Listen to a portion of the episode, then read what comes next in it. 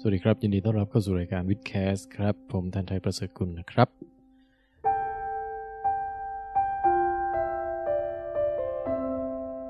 ตอนนี้ก็ย่างเข้าสู่หน้าหนาวแล้วนะครับอืมซึ่งเป็นความรู้สึกที่สัมผัสได้เลยนะฮะผมไม่แน่ใจเหมือนกันว่าทำไมแต่ว่า ช่วงนี้เนี่ย ไม่ว่าจะแบบตอนเพิ่งตื่นขึ้นมาหรือว่าตอนที่แบบนั่งกินข้าวอยู่ หรือเดินเล่นอยู่ที่ไหนสักแห่งเนี่ย มันจะรู้สึกว่าเฮ้ย มันรู้สึกเหมันหน้าหนาวแล้ววะนะฮะ ทั้งที่เอาจริง มันก็ยังไม่หนาวนะครับ ใช่ไหมแต่ว่ามัน Amazing ว่ามันมีความอะไรบางอย่างเนี่ย ที่ทำให้เรารู้สึกได้ว่า เออ มัน Winter is coming แบบ มีความผมเดาว่าอาจจะเกี่ยวไหมว่า เออ องศาของแดดนะที่มันเหมือนจะเป็นตอนเที่ยง แต่ว่ามันก็ไม่ได้ร้อนจนเกินไป แต่มันมาแบบเฉียงๆนิดนึง เพราะว่าโลกเนี่ยณตอนนี้นะฮะโลกเนี่ยเหมือนกับหมุนแบบเอียงเงบเงยหน้าขึ้นนะครับ เงยหน้าขึ้นก็จะเอาซีกโลกเหนือเนี่ย หันชี้ออกไปจากดวงอาทิตย์นิดนึง นี่คือสาเหตุที่ทำให้มีฤดูหนาวเกิดขึ้นนะครับ ไม่ใช่ว่าตอนนี้โลกอยู่ห่างไกลจากดวงอาทิตย์มากกว่าฤดูร้อนนะนะฮะหลายคนเข้าใจผิด มันแค่เงยขึ้นนะครับ เพราะฉะนั้นตอนนี้เนี่ยจากมุมมองของพวกเราที่ยืนอยู่บนโลกเนี่ย ตรงกลางๆโลกเนี่ยนะฮะเอ่อดวงอาทิตย์ก็จะเหมือนกับแบบอยู่ทางทิศใต้มากกว่าปกติ เนื่องจากโลกมันเสยขึ้นเหนือ ดวงอาทิตย์ก็เลยหล่นตกมาอยู่ทางใต้นิดหนึงผมว่าอันนี้ก็น่าจะมีผลเอิ่มอะไรอีก ผมว่ากระแสลมบางอย่างอะ่ะมันจะมีคาแรคเตอร์พิเศษที่ไม่เหมือนกับตอนหน้าฝนนะฮะผมไม่แน่ใจว่ามันเป็นแบบความแห้งหรือเปล่าแบบเหมือนกับในอากาศมีความชื้นน้อยลงเนี่ย แล้วร่างกายมันแบบเฮ้ยจับได้นะฮะ ส่วนผสมผสานปนเปเหล่าเนี้ยทำให้โดยรวมแล้วเนี่ยรู้สึกกึ๊บขึ้นมาว่าเฮ้ยเหมันกำลังจะมาเยือนนะครับ ก็เป็นช่วงเวลาโรแมนติกนะฮะ หลายคนอาจจะวางแผนไปเที่ยวช่วงปลายปีอยู่นะครับ ตอนนี้ ผมเองก็อยากไปเที่ยวมากเลยครับ แต่ว่าตอนแรกก็อยากไปญี่ปุ่นนะฮะปีนี้แต่ว่า เออ ยังไม่มีตังค์ครับ ก็ เดี๋ยวคิดไปก่อนนะฮะ อย่างมากอาจจะได้ไปเยี่ยมปองแปงที่เชียงใหม่ไปดูดาวนะฮะช่วงนี้ เอาละฮะ ที่พูดมาทั้งหมดนี้ก็คือการเอ่อทักทายอย่างรีแลกซ์นะครับ ไม่ได้มีประเด็นว่าจะต้องรีบร้อนเร่งเข้าตอนนะฮะ ก็คุยกันก่อนนิดนึงนะครับ ตอนนี้ผมก็อยู่ในห้องคนเดียวเหงาๆนะฮะ อาจจะเหมือนกับใครหลายคนที่ฟังเสียงผมอยู่นะครับ ก็อยู่เป็นเพื่อนกันนิดนึงแหมอีกอย่างหนึ่งไม่ใช่อะไรครับ จริงๆจะเข้าตอนเลยก็ได้ฮะแต่ว่า ผมแค่พยายามอยากจะฝึกพูดคนเดียว เอ่อคือการจัดรายการเนี่ย ปกติมันเหมือนมีข้อบังคับ ว่าต้องมีอาบันกับปองแปงอยู่ด้วย ถึงจะถึงจะสามารถเล่านู่นเล่านี่ได้ หรือพูดอธิบายอะไรให้มันฟังดูเป็นธรรมชาติได้นะฮะ แต่ว่าไม่รู้ล่ะ บางครั้งเนี่ย เอ่ออาบันกับปองแปงก็ ช่างมารวมตัวกันยากเหลือเกินนะครับ บางครั้งผมก็อยากจะ เอ่อมีเรื่องราวมีประเด็นอะไรที่อยากจะเปิดขึ้นมาบ้าง แต่ว่าไม่รู้จะพูดกับใครก็เนี่ยฝึกลองฝึกพูดคนเดียวดูนะครับ อย่างเช่นตอนนี้ฮะก่อนจะเข้าตอนเนี่ย เอ่ออ่ะบอกก่อนว่าเป็นวิดแคสตอนพิเศษนะครับ เป็นเสียงที่อัดบันทึกไว้จากช่วงกลางปีที่ผ่านมา ผมจำไม่ได้แล้วว่าเดือนกรกฎาหรือสิงหานะฮะ ก็ตอนนั้นเนี่ยพวกเราเนี่ยทั้ง 3 คนผมอบันปองแปงเนี่ยได้รับเกียรติได้รับเชิญจากมหาวิทยาลัยแม่ฟ้าหลวงฮะให้ไปบรรยาย หรือจัดกิจกรรมอะไรบางอย่าง เพื่อจะให้สาระได้บันเทิงแก่น้องๆปีหนึ่งนะครับที่เพิ่งเข้ามาอ่าและกำลังจะกลายเป็นนักศึกษาในสำนักวิทยาศาสตร์ของแม่ฟ้าหลวงนะฮะเขาเลยใช้คำว่าสำนักนะไม่ใช่ไม่ใช่คำว่าคณะเหมือนมหาลัยอื่น ก็เป็นงานที่พวกเราไปจัดกันมาฮะเราก็อัดเสียงมาไว้ให้ทุกท่านได้ฟังที่บ้านกันด้วยนะครับ ทีนี้ ผมจะอธิบายแบบแนวคิดให้ฟังนิดนึงฮะว่า เวลาไปพูดอย่างนี้เนี่ย มันบางทีก็ต้องมานั่งคิดว่าจะไปพูดอะไรดีนะครับ ไปกันสามคนจัดวิดแคสสด ผมก็รู้สึกว่า อืม จัดธรรมดาเนี่ยมันมันจะแบบขาดปฏิสัมพันธ์กับเด็กนะฮะ ผมก็แบบว่า เอางี้แล้วกัน เอาวิดควิสนี่แหละ ไปเล่น กันนะฮะ โดยมีผมคิดวิดควิสยกหนึ่งอาบันคิดวิดควิสยกหนึ่งปองแปงคิดอีกยกหนึ่งสามคนสามยกเนี้ยแล้วให้เอ่อทายกันเองแล้วก็ให้เด็กแบบว่ามาร่วมเล่นด้วยวิดควิสนี่เดี๋ยวเป็นคืออะไรสำหรับคนที่ยังไม่รู้จักเดี๋ยวจะค่อยอธิบายนะครับจริงๆพูดง่ายๆก็คือการเอาข่าววิทยาศาสตร์เนี่ยมาทำเป็นเกม ให้ทายกันว่าข้อไหนจริงข้อไหนหลอกนั่นเองง่ายๆนะผมว่าตรงนี้เนี่ยถ้าในแง่การศึกษาเนี่ยครับเอ่อผมว่ามันไปตอบโจทย์ อันหนึงได้ดีคือ การศึกษาในห้องเรียน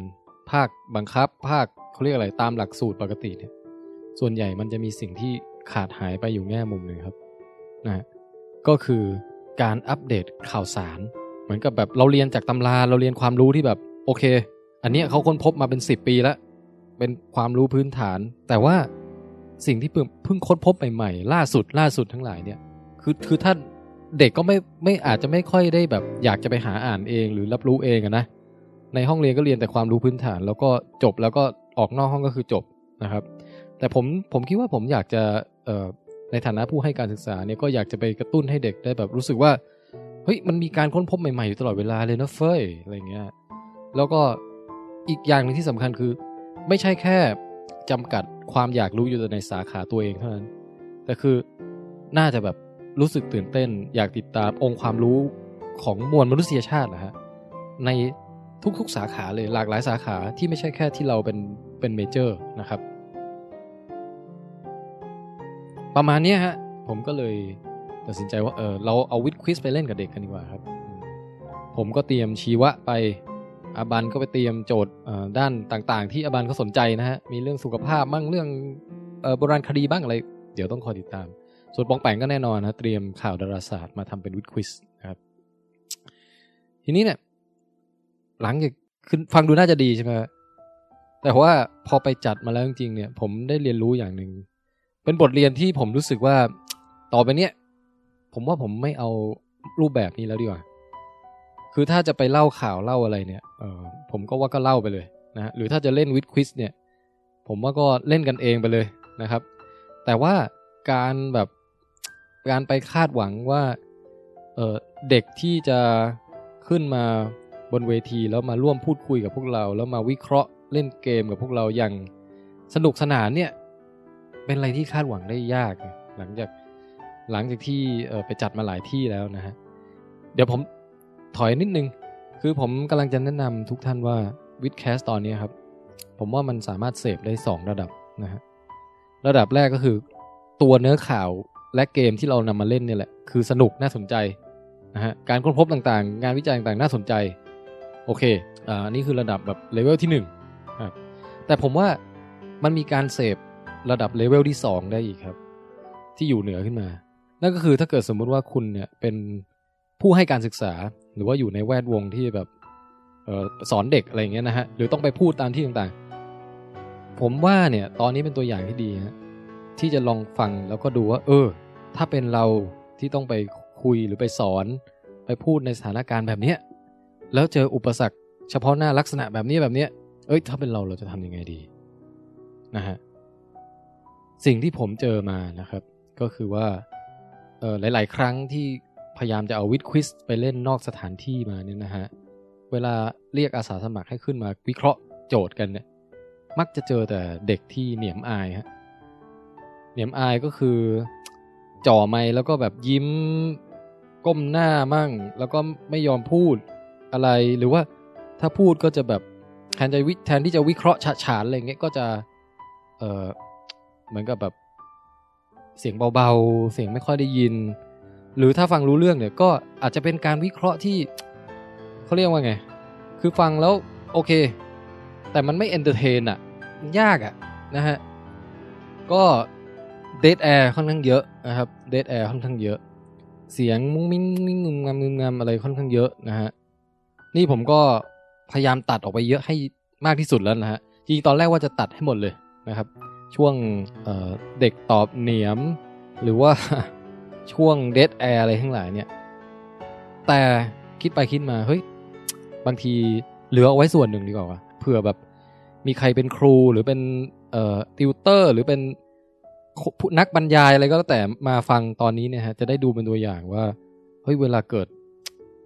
ความแบบไม่สนุกดั่งใจเกิดขึ้นใน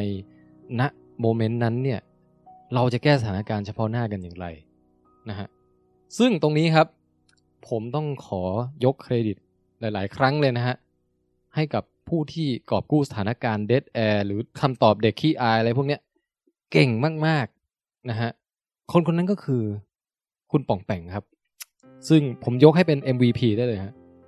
ผมเห็นป่องแป่งเนี่ยเอ่อในโหมดปฏิบัติการแบบ maximum efficiency เนี่ยมาหลายรอบนะฮะ ผมยอมรับเลยครับว่าชายผู้นี้เนี่ยเขามีทักษะเลเวลสูงมาก ๆ ในสายของการพูดนะฮะ ในสายของการเป็นวิทยากร โดยเฉพาะอย่างยิ่งการมีปฏิสัมพันธ์ การแบบแซวเด็กนะฮะ การสร้างบรรยากาศรีแลกซ์สนุกสนานแบบ เอ้ยไปคุยกับเด็กไปซักถามไปแบบว่าทำให้เด็กแบบหัวเราะได้อะไรอย่างเงี้ย ด้วยการแซวนู่นนี่นั่น หรือว่าด้วยการปล่อยมุกแบบว่าตัวเองให้เด็กขำมั่งอะไรมั่งเงี้ย ซึ่งตรงเนี้ยเอ่อถ้าเป็นภาษาของในสายตลกนะฮะเอ่อตลกฝรั่งนะครับ สายสแตนด์อัพหรือว่า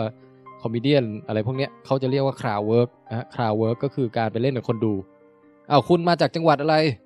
เอออ๋อ จังหวัดนี้เหรอ ผมเออกับผมปล่อยมุกนี้แล้วกัน อ่าตลกตลกเอ้ยรีแลกซ์รีแลกซ์เดินไปอีกมุมหนึ่งอ้าวพี่ที่มาด้วยนี่ใครฮะ พาแม่มาด้วย โอ้โหโอ้โหคุณแม่ คุณแม่ยังสาวโอ้โหแซวแซวแซวโอ้โห ทุกคนแหมรีแลกซ์รีแลกซ์อะไรอย่างเงี้ยไอ้ตรงเนี้ย ไอ้ทักษะเพศเงี้ยปองแปงจะทำเป็นเก่งมากนะ ผมก็เลยคิดว่า เออ แทนที่จะตัดให้เป็นตอนที่แบบสั้นกระชับ มีเฉพาะเนื้อหาช่วงเล่นเกมอะไรเงี้ยใส่ตรงบริเวณคราวเวิร์กอะไรพวกเนี้ยใส่ไว้ด้วยสำหรับเป็นแนวทางให้กับผู้ที่อยากจะเอาไปเป็นเอ่อกรณีศึกษานะฮะสำหรับเอาใหม่สำหรับผู้ให้การศึกษาที่อยากจะเอาตรงนี้ไปเป็นกรณีศึกษานะฮะ ก็จริงๆก็นะเอ่อผมอาจจะพูดเวอร์ไปนิดนึงเอ่อบางครั้งเนี่ยก็มีพวกเราที่พยายามจะเล่นกับเด็กแล้วเวิร์กบ้างไม่เวิร์กบ้าง ก็ลองดูเป็นตัวอย่างแล้วกันนะฮะว่าเฮ้ยเอออันนี้เข้าท่าเอ้ยอันนี้แบบเออจำไว้นะ บางทีปล่อยมุกแบบนี้อาจจะไม่เวิร์กอะไรอย่างเงี้ยก็ลองดูไปแล้วกันนะครับ โอเค ทีนี้อีกหนึ่งประเด็นนะฮะคืออาบันครับ อาบันในตอนนี้เนี่ยผมว่าเป็นอีกหนึ่ง MVP เพราะว่าอ่าแม่นางนะฮะเตรียมเรื่องมาเล่าได้อย่าง professional มาก ๆ ครับทำสไลด์ทำอะไร ถึงแม้จะมีการตื่นเต้นบ้างพูดเอ่อเร็ว ๆ บ้างอะไรบ้าง แต่ว่าเฮ้ยผมว่าครั้งนี้อาบันแบบแสดงให้เห็นถึงความตั้งใจจริงฮะแล้วทำออกมาได้ดีคือแบบเลือกเรื่องหาข่าวอะไรออกมานี่ได้แบบว่าน่าสนใจมากนะฮะคือนานๆครั้งถึงจะได้เห็นอย่างนี้นะฮะ นี่ถือเป็นโอกาสอันดีที่ท่านจะได้เห็นเอ่อแสงยานุภาพของท่านบันนะครับเอออันนี้ไม่ได้หมายความว่าโหนานๆครั้งอบันถึงจะเก่งไม่ใช่นะฮะแต่หมายถึงว่าปกติแล้วเนี่ยอบันมักจะถูกบีบให้อยู่ในบทบาทของสามัญชนบ้างต้องเป็นเด็กน้อยบ้างอืมอืมอืมคอยงองแงคอยทุบตีพี่หมีอืมชอบเป็นตัวแทนของการใช้ความรุนแรงแบบน่ารักอะไรอย่างเงี้ย ซึ่งอันนั้นก็โอเค แต่แต่ฮะผมอยากให้ทุกท่านเออลองได้เห็นแบบแวบหนึ่งของอีกบทบาทหนึ่งของอาบันในฐานะการเป็นวิทยากรนะฮะซึ่งผมว่าอาบันเนี่ยทำได้ดีมาก ขอชื่นชมในที่นี้นะครับ ก็หวังว่าในโอกาสหนั่นหน้าหน้านะฮะเราจะได้มีตอนที่ให้อาบันเนี่ยเป็นผู้นำเรื่องมาเล่านำความรู้อะไรมาบรรยายเนี่ยได้บ่อยขึ้นนะครับ โอเค เอาละครับ without further ado นะฮะสอนภาษาอังกฤษนะครับ without further ado แปลว่า เพื่อไม่ให้เสียเวลาไปมากกว่านี้นะครับ ขอเชิญพบกับ w i t c a s t ตอนพิเศษ จัดสด w i t q u i z แม่ฟ้าหลวง จังหวัดเจียงไฮ้ได้เลยณนะบัดนี้ครับ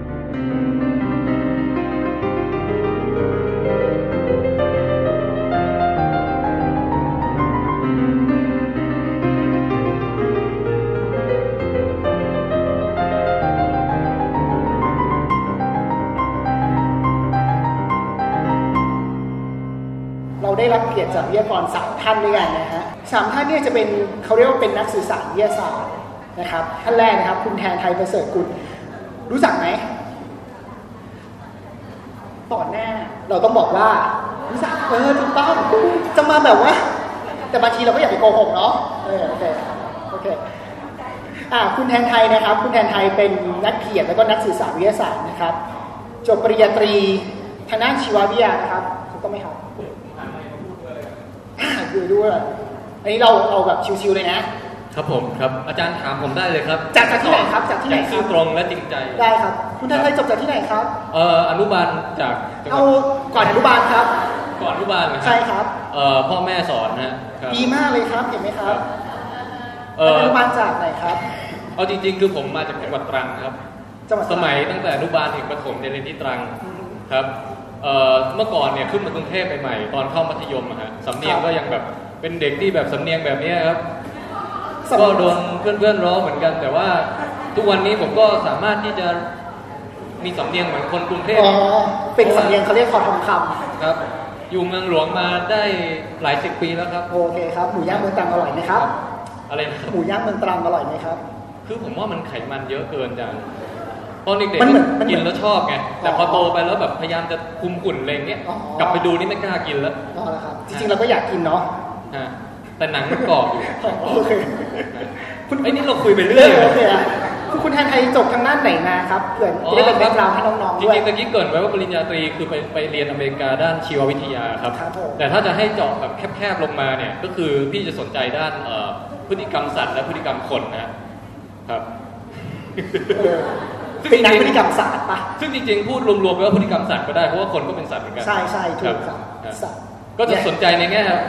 เอ่อเรื่องราวพิสดารแปลกๆของพฤติกรรมสัตว์โลกอะไรอย่างเงี้ยฮะ เออ ครับนะฮะอย่างเช่นพฤติกรรมการกินน้ำอย่างเงี้ยฮะเราก็จะมีอ่าหลากหลายรูปแบบนะฮะนะครับบางทีถ้าน้ำอยู่ต่ำเนี่ยก็ต้องก้มลงไปกินอะไรอย่างเงี้ยฮะอ่านะฮะ ถ้าน้ำอยู่สูงครับ ถ้าน้ำอยู่สูงก็ต้องเงยกินเลย โอเค นะฮะ พฤติกรรม เนี่ยครับนักศึกษาวิทยาศาสตร์ก็ป โอ ระ เค มาณเนี้ย แล้วแล้วแล้วหลังจากนั้นทำอะไรต่อไหมครับ ก็มาเรียนต่อโทที่จุฬาแล้วก็ต่อเอกที่มหิดลครับครับ ซึ่งใกล้จบมาหลายปีแล้วครับ ซึ่งซึ่งจริงๆเราก็จะมีลักษณะคล้ายๆกัน ค คื รั อใกล้จบ น้องก็ดูไว้เป็นตัวอย่างได้ฮะคือใกล้จบมาแบบสี่ห้าปีแล้วครับ เออนั้นยากดีกว่าโอเค ประมาณนี้ครับเอ่อทุกวันนี้ชอบเขียนหนังสือและจัดรายการเล่าเรื่องเอ่อวิทยาศาสตร์ให้มันสนุกสนาน อืม ครับผม ขอบพระคุณครับขอบคุณแทนไทยปรบมือหน่อยปรบมือหน่อยเราเราเอาคร่าวๆแบบนี้ก่อนเนาะเดี๋ยวเราค่อยเจาะลึกไป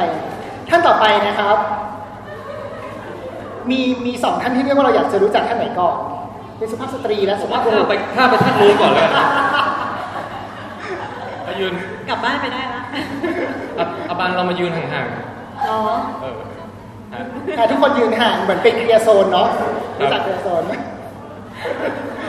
อ่ะแนะแนะนำแนะนำคุณอาบันก่อนดีกว่าไหมครับ ครับ แม่ อาบานไปคุยกับอาจารย์ก็ได้ ได้ค่ะไปด้านนี้นะคะอาจารย์ ที่ที่ทราบประวัติมาเขาบอกว่าคือผมผมงงอยู่ คุณอาบันสามัญชน เป็นผู้แทน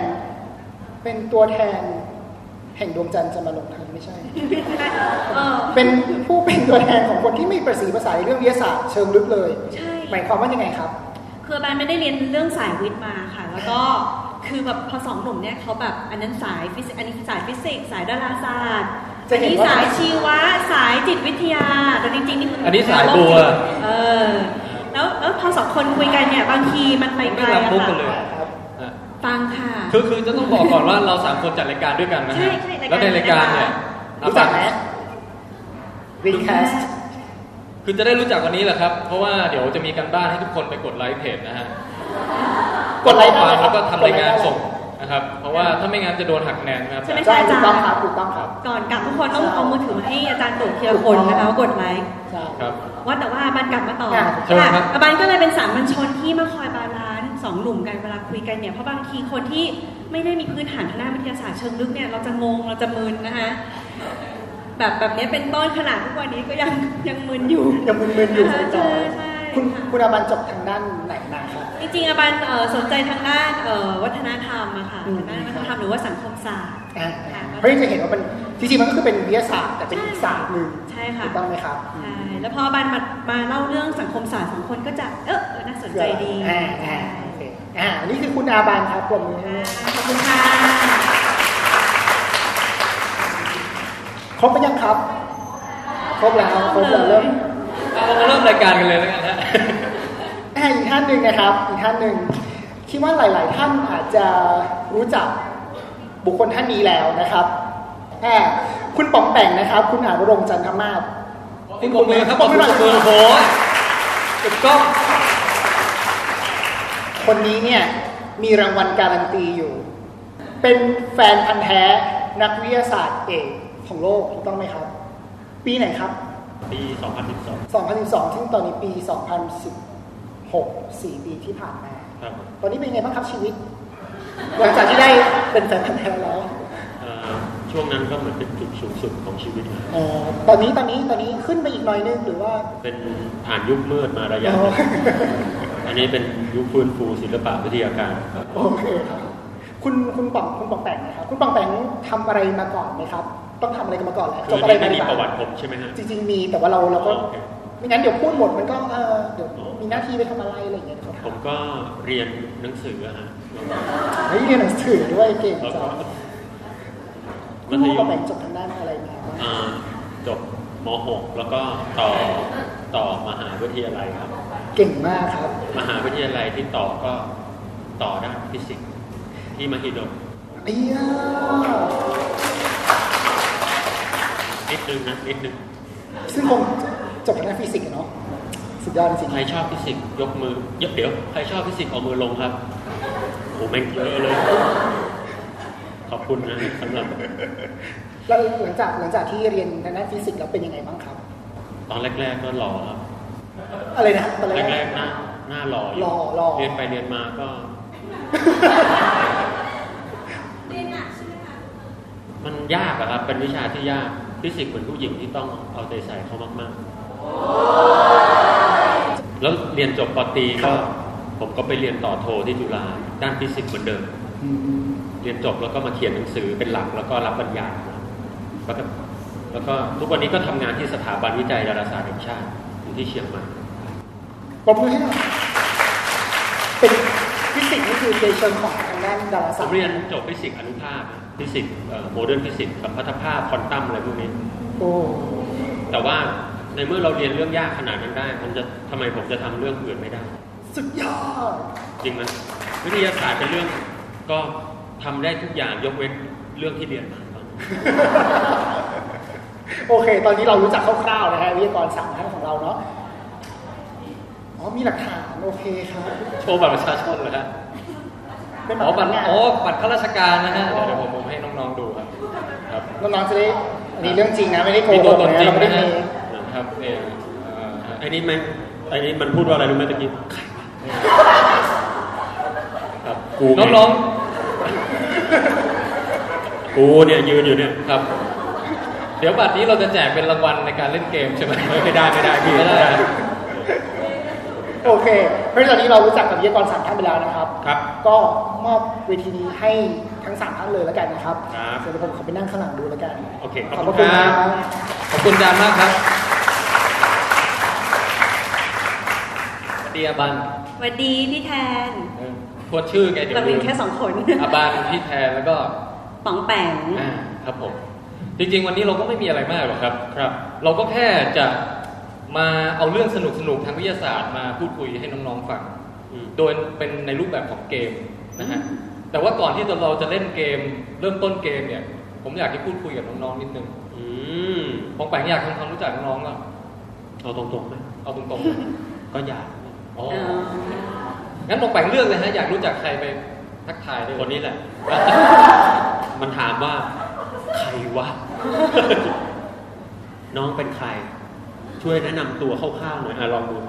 สมมุติว่าพวกคุณในอนาคตจำเป็นจะต้องสมัครงาน คุณควรจะมีวิธีการแนะนำตัวให้น่าสนใจที่สุด คือตอนนี้หน้าตาน่าสนใจละ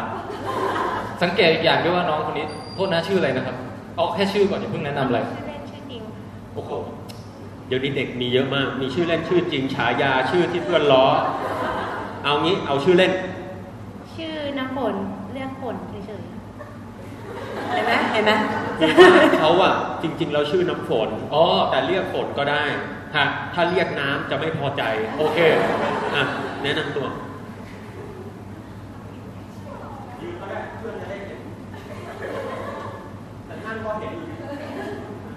เอาเลยครับเอาเลยครับ ๆ สวัสดีค่ะ ชื่อ ชื่อจริงชื่อนาง เราเขาจริงจังนะ ชื่อนางสาวทัพพิชาแก้วน้อยค่ะ ครับ เรียนเรียนสำนักวิทยาศาสตร์ สาขาวิชาเคมีประยุกต์ค่ะ โอ้ครับฮะตอนนี้ปองแปงเป็นเอ่อสำหรับผู้พิพิการทางทางหูใช่ไหมฮะครับทำภาษาใบ้ให้ต่อครับต่อครับ งานอดิเรกชอบอะไรบ้างฮะ ชอบอ่านหนังสือค่ะ ครับ อาบันอยากถามอะไรน้องเขาบ้างบอก มีแฟนยังคะ โอ้โห โสดตั้งแต่เกิดเลยค่ะ ครับ แล้วแล้วมีใคร เอ้ยใส่เสื้อสีต่างจากเพื่อนทั้งหมด และเป็นสีเดียวกันกับป๋องแปงเอาเลยป๋อง วันนี้อะ คอนเนคชั่นบางอย่างเกิดขึ้น บางอย่างละ นะฮะ ปฏิเสธพลังของจักรวาลไม่ได้ทำไมน้องใส่เสื้อสีต่างจากเพื่อนคะเฮ้ยป๋อง ไม่ต้องเขินทำไมสีสีเสื้อต่างอะคะ ไม่มีเสื้อสีดำแล้วค่ะ โถโถโถโถโถ อ่ะเรารู้จักหนึ่งคนแล้วน้อง น้องน้ำฝนนะฮะยินดีที่รู้จักนะครับยินดีนะฮะ เก่งมากเก่งมาก เฮ้ยขอหนุ่มๆมั่งสักคนสิ เรากำลังตั้งข้อสังเกตพอดีว่า อืม ทำไมผู้หญิงเยอะจัง ประมาณ 7 ต่อ3คือมั้งเนี่ย หรือ 8 ต่อ 2 9 ต่อ 1 เฮ้ย งั้นอาปันไปสัมภาษณ์เลย ผมว่าหนุ่มๆต้องมีความในใจว่า เหรอ แหมดีใจที่ได้มาอยู่คณะนี้ เพราะว่ามีตัวเลือกเยอะมาก เชิญนะฮะ ทำไมทุกคนแบบก้มหน้าหลบตาขนาดนี้ อาปันเอาไมค์รอ ค่ะ ดีครับ โอ้ครับ เฮ้ย เสียงหลอกก่อนหน้า สวัสดีครับ สวัสดีครับ สวัสดีครับ ครับ มึงจะสวัสดีอีกกี่ที อาบันอาบันต้องเป็นคนถามคำถามน้องเขาสิ ชื่อความจริงก็ชื่อเอาชื่อเล่นนะฮะความจริงก็ชื่อก ว่าจะเข้าชื่อมันได้ กูลุ้นเหลือเกินเนี่ยวันนี้ ความจริงก็ชื่อฟิวครับ แต่ว่าพอดีว่ามันมีเพื่อนอีกคนหนึ่งครับชื่อเหมือนกันนะ คนไหนคะคนไหน พอดีว่าเขาหลอกผมนิดนึง เอายอมยอมให้เพื่อนหน่อยนะ นะ ค ครับ รับ ก็เลยเปลี่ยนชื่อใหม่ครับเปลี่ยนเป็นบิ๊กบอสครับเพราะว่าครับบิ๊กบอสครับ ชื่อบิ๊กบอสอ๋อค่ะบิ๊กบอสแล้ว ตอนคือสนใจเรียนทางด้านวิทยาศาสตร์ทางด้านสายไหนชอบด้านไหนคะ ก็ตอนแรกก็ชอบฟิสิกส์นะครับ แต่ว่า ตอนนี้ไม่ชอบแล้วครับ ทำไมตอนตอบมันไม่ชอบเรานี่มองไปทางด้านนู้นนะ ดีครับ ดีต่อวงการฟิสิกส์ครับ อย่ายอมนะน้องเดี๋ยวพี่จัดการให้ เราต้องการคนที่ชอบจริง ๆ ครับผม คนที่อิจฉาก็แบบนี้แหละน้อง ดูหน้าดูตา นะคะโอเค ขอบคุณมากค่ะ เอ้ย เดี๋ยวก่อนคำถามสุดท้ายจะได้แฟร์แฟร์แฟร์มีแฟนเนี่ยงจ๊ะเฮ้ยเฮ้ยคิดคิดเยอะ คิดเยอะ น้องเข้าใจคำว่าแฟนปะ เฮ้ย มี มีหลายตัวด้วยครับ หลายตัว โอเคค่ะพี่รู้สึกว่าเริ่มน่ากลัวแล้ว ครับผม อ่าอ่า พอรู้จักตัวอย่าง เออเหมันรู้จักน้องๆบ้างแล้ว ครับผม ค่ะ ทีนี้เนี่ยวันนี้เนี่ยนะฮะเอ่อพวกพี่ๆเนี่ยเตรียมเกมมาเล่นนะครับ เกมเนี่ยมีชื่อว่าอะไรบ้าง วิทวิทวิทควีน อ่าเกมชื่อวิดควิสนะฮะกติกาก็คือว่าเราเอาข่าวข่าวสารทางวิทยาศาสตร์ที่เพิ่งออกมาช่วงเร็วๆนี้นะฮะ ตื่นเต้น โอ้โห คือคือประเด็นวันนี้จะต้องจะแสดงให้น้องๆเห็นว่า โลกของวิทยาศาสตร์เนี่ยมันมันกว้างไกลนะฮะมีหลากหลายสาขา มีแต่เรื่องสนุกสนุกๆน่าตื่นเต้น แล้วก็มีข่าวสารให้อัปเดตใหม่ๆ ตลอดเวลานะครับประมาณนี้นี่คือหัวใจหลักของวันนี้นะฮะแต่ตัวเกมเนี่ยคืออะไร เราก็จะมีเหมือนกับแบบว่าเล่นทีละคนนะฮะ ครับ อย่างตาแรกเนี่ยเป็นตาของคุณปองแปงก่อนเขาจะนำข้อมูลมาสามข้อด้วยกันนะครับ สามเรื่องเออ สามเรื่องซึ่งมาจากข่าวสารถูกไหมฮะ ครับ ครับ ทีเนี้ยมันจะมีอยู่เรื่องหนึ่งที่เป็นเรื่องหลอก หลอกลวง อืม โก คือไม่ หก ไม่เคยมีข่าวนี้เกิดขึ้นจริงเลย ไม่จริง นะฮะจริงไหม ปล้อนมุสาวาท อ่า ตลกกระแล วอีกแล้วยังไงอีก ตอแหล อยากมีส่วนร่ว มนะฮะอ่ะคุณปองแปงก็จะบอกมาว่าสามข้อนี้มีอะไรบ้าง ครับ จากนั้นพวกเราเนี่ยสองคนที่เหลือเนี่ยฟังแล้วก็จะต้องวิเคราะห์ว่าข้อไหนคือข้อหลอก อืม ข้อไหนคือข่าวจริง ข้อไหนคือข่าวหลอก เอ อ่า เกณฑ์ง่ายๆประมาณนี้ ใช่เท่าที่เราจะมีข้อมูลบางทีเราต้องวิเคราะห์ให้ได้ ใช่ คิดวิเคราะห์แยกแยะให้ได้ นะฮะโอเค หรือว่าถ้าเกิดว่าเราอาจจะแบบไม่เคยได้ยินข่าวข้อเอ่อเหล่านี้มาก่อนนะคะ ก็คือต้องใช้สกิลการเขาเรียกว่าการวิเคราะห์หรือการใช้ตรรกะ อย่างทางเป็นวิทยาศาสตร์กระบวนการการคิดเป็นวิทยาศาสตร์ว่าอันไหนจะมีความเป็นไปได้หรือว่าไม่ได้ ผมเนี่ยชอบตักกับมากเลย เวลาตั้งวงกินข้าวกันเนี่ยผมชอบตักกับ ตักกะ อ๋อตรรกะตรรกะโอเค เหตุผลเหตุผลครับผมครับผมไม่น่าเล ไม่ ย เวิร์กใช่ไหมมุกเนี้ย เมื่อเวิร์กพี่ก็ตลกดี โอเคขอบคุณนะ เดี๋ยวเราสปอร์ตเองอืม พวกเราชอบให้กำลังใจกันเอง ค่ะ นะฮะ ได้อยู่ได้อยู่พี่ ทีนี้แต่จะว่ายังไงดีล่ะ คือเล่นกันแค่ 3 คนเนี่ยมันก็น่าเบื่อหน่าย อืมนี่เฮียเบื่ ไม่ อผม ม้วน แล้ว ไม่ม้วน เออ เราควรจะดึงน้องๆเนี่ยมาร่วมเล่นด้วย เฮ้ย สักคนหนึ่งแล้วเดี๋ยวถ้าเกิดว่าน้องๆสามารถแบบตอบถูกได้เนี่ย อืม คือวิเคราะห์ขาดว่าข้อไหนเป็นข้อหลอกเนี่ย เออ เรามีของรางวัลให้ด้วย โอ้โหนี่มาเป็นลังเลยอ่ะ ผมแปลว่า อันนี้ของของเขาหรือเปล่า ของแจก เฮ้ยจริงเหรอ จริงครับ มีรองเท้าแตะด้วยเนี่ยนะ ไม่ได้โกหกพูดจริง เฮ้ยเราไม่เห็นรู้เลยว่ามีขนาดเนี้ย มีเยอะแล้วแล้วผมมีของรางวัลพิเศษจะมอบให้ด้วยส่วนตัว นะฮะ อ่า ไอ้บัตรเมื่อกี้เนี่ยเหรอฮะ ไม่ใช่ เดี๋ยวไม่มีใครเล่นเกมนะ เออ ชื่ออะไรจ๊ะ มาครับเนาะมาครับ ตื่นเต้น ออ ใช่ไหม อร คะทำหน้าตาแบบว่าสดใสเราพร้อมที่สู้เราพร้อมที่จะรบ น้องทำหน้าแบบพี่ได้ไหมให้มัน ได้อยู่ได้อยู่ ได้ได้ได้ คุณอบันพร้อมไหมฮะ พร้อมค่ะ คุณปองแปงนะฮะ พร้อมค่ะ อ่ะ ถ้างั้น เริ่มต้นวิดควิสยกที่หนึ่งกันเลยครับ ขอเสียงปรบมือครับ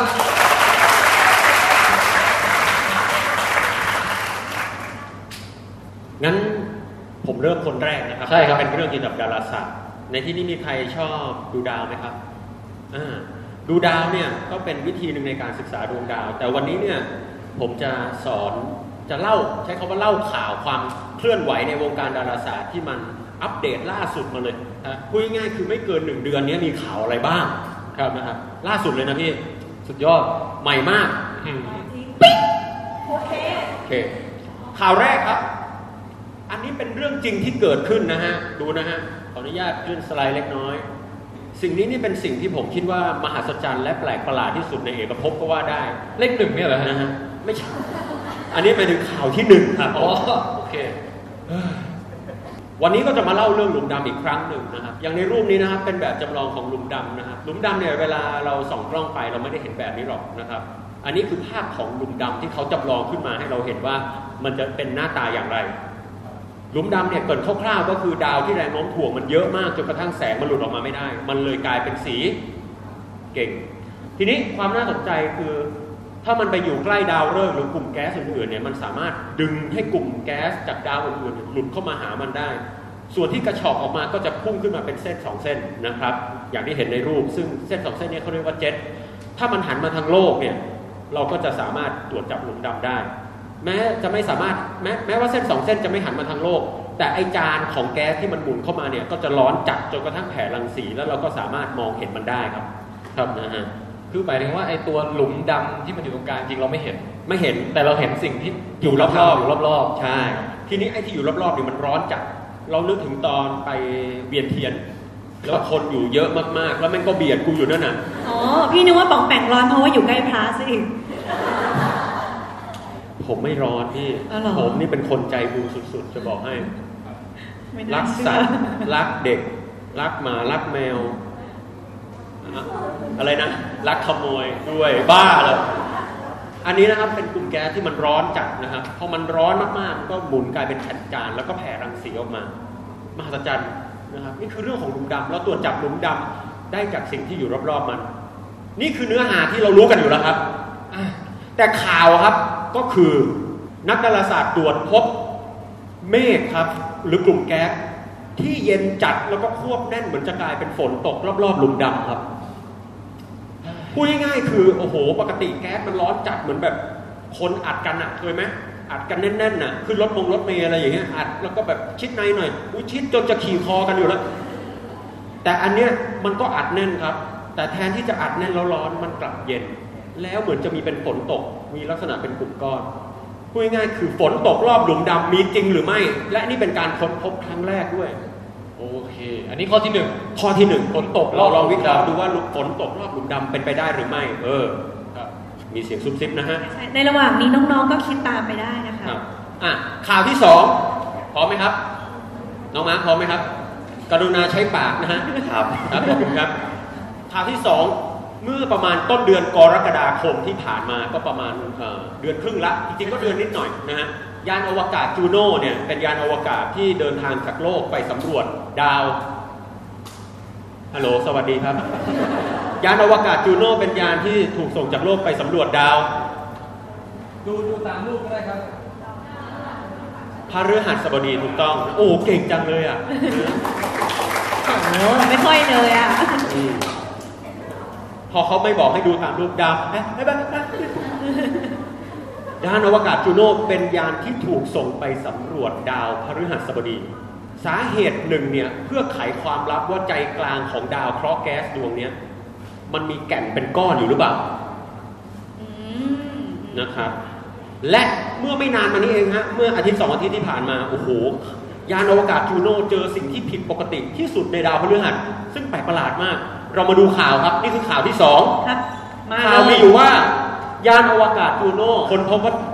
จุดแดงบนดาวพฤหัสเนี่ย ซึ่งมันเป็นพายุที่พัดมานานกว่า 300 ปีแล้วนะ พายุลูกเนี้ใหญ่กว่าโลกประมาณ 2-3 เท่า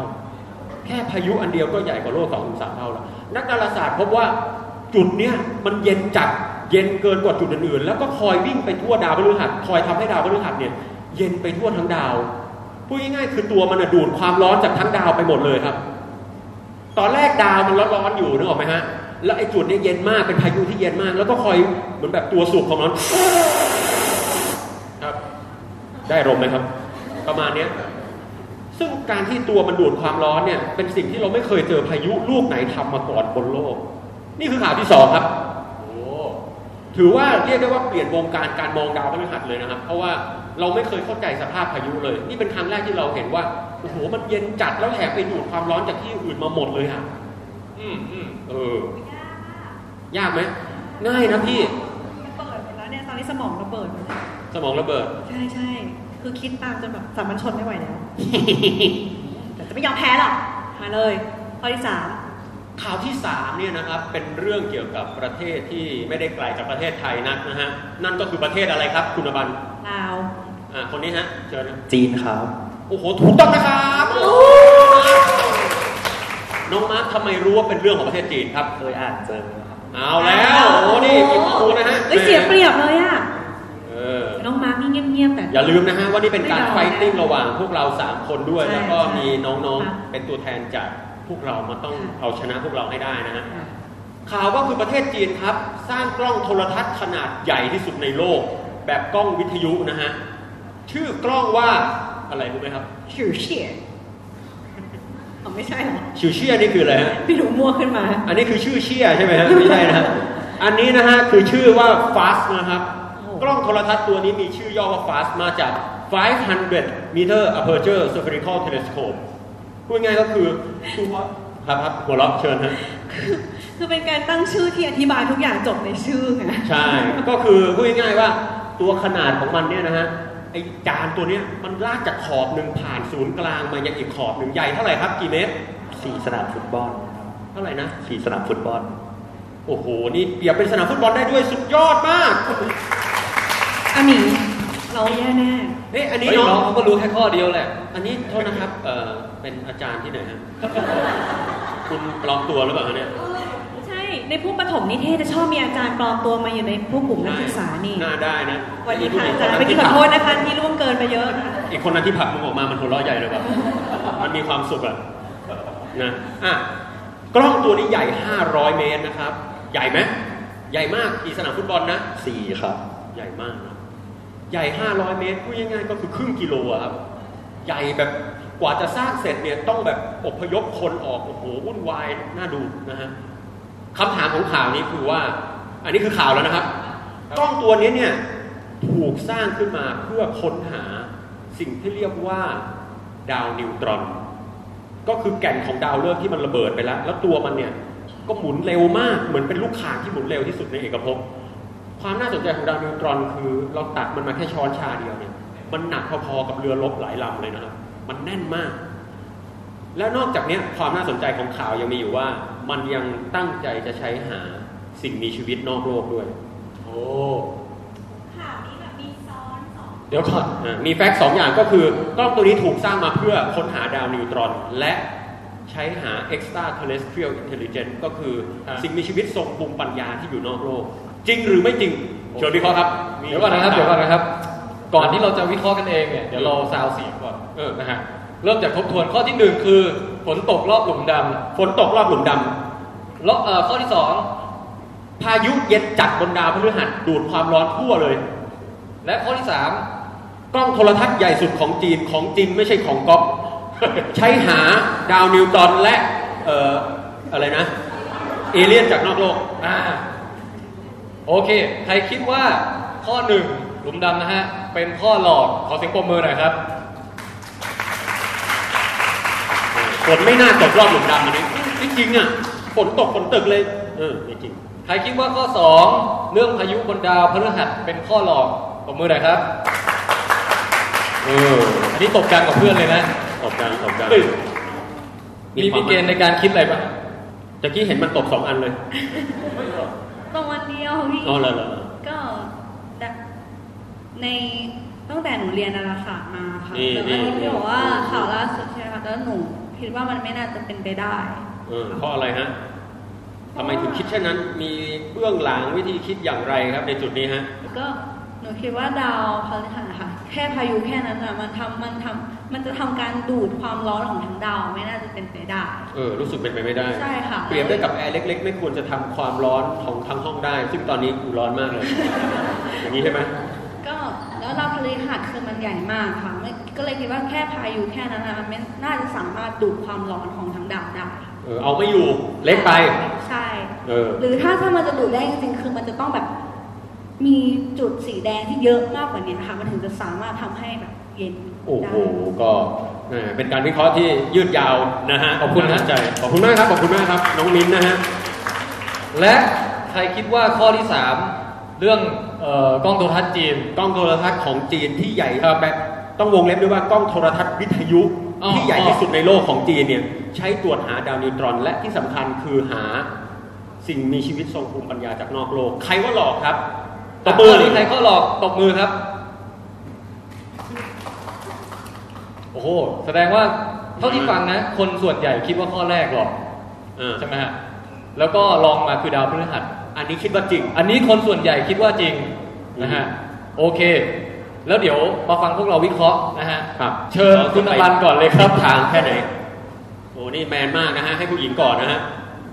เฮ้ยงั้นงั้นงั้นแมนก็ได้อ่ะให้น้องมาร์กก่อน อ้าวแมน เชิญฮะ ให้น้องก่อน น้องมาร์กเชิญวิเคราะห์ ตอบข้อไหนก่อนนะ เอาข้อไหนก่อนก็ได้ครับฟรีสไตล์ครับ เดี๋ยวเดี๋ยวโทษนะพี่ น้องมาร์กนี่เขาดูมีความรู้นะ ครับ เกิดเขาตอบถูกขึ้นมาเลย แล้วเฮียไปก๊อปเขาเนี่ยยังไงเนี่ย ก็น่าจะเป็นแผนไง ขอเป็น อนุมาตรเชิญนะ ขอเป็นข้อคิดเห็นแล้วกันนะครับ ครับ ก็โทรทัศน์วิทยุนะครับ ก็ เป็นคลื่นสัญญาณนะครับ น่าจะใช้ตรวจจับแบบอืม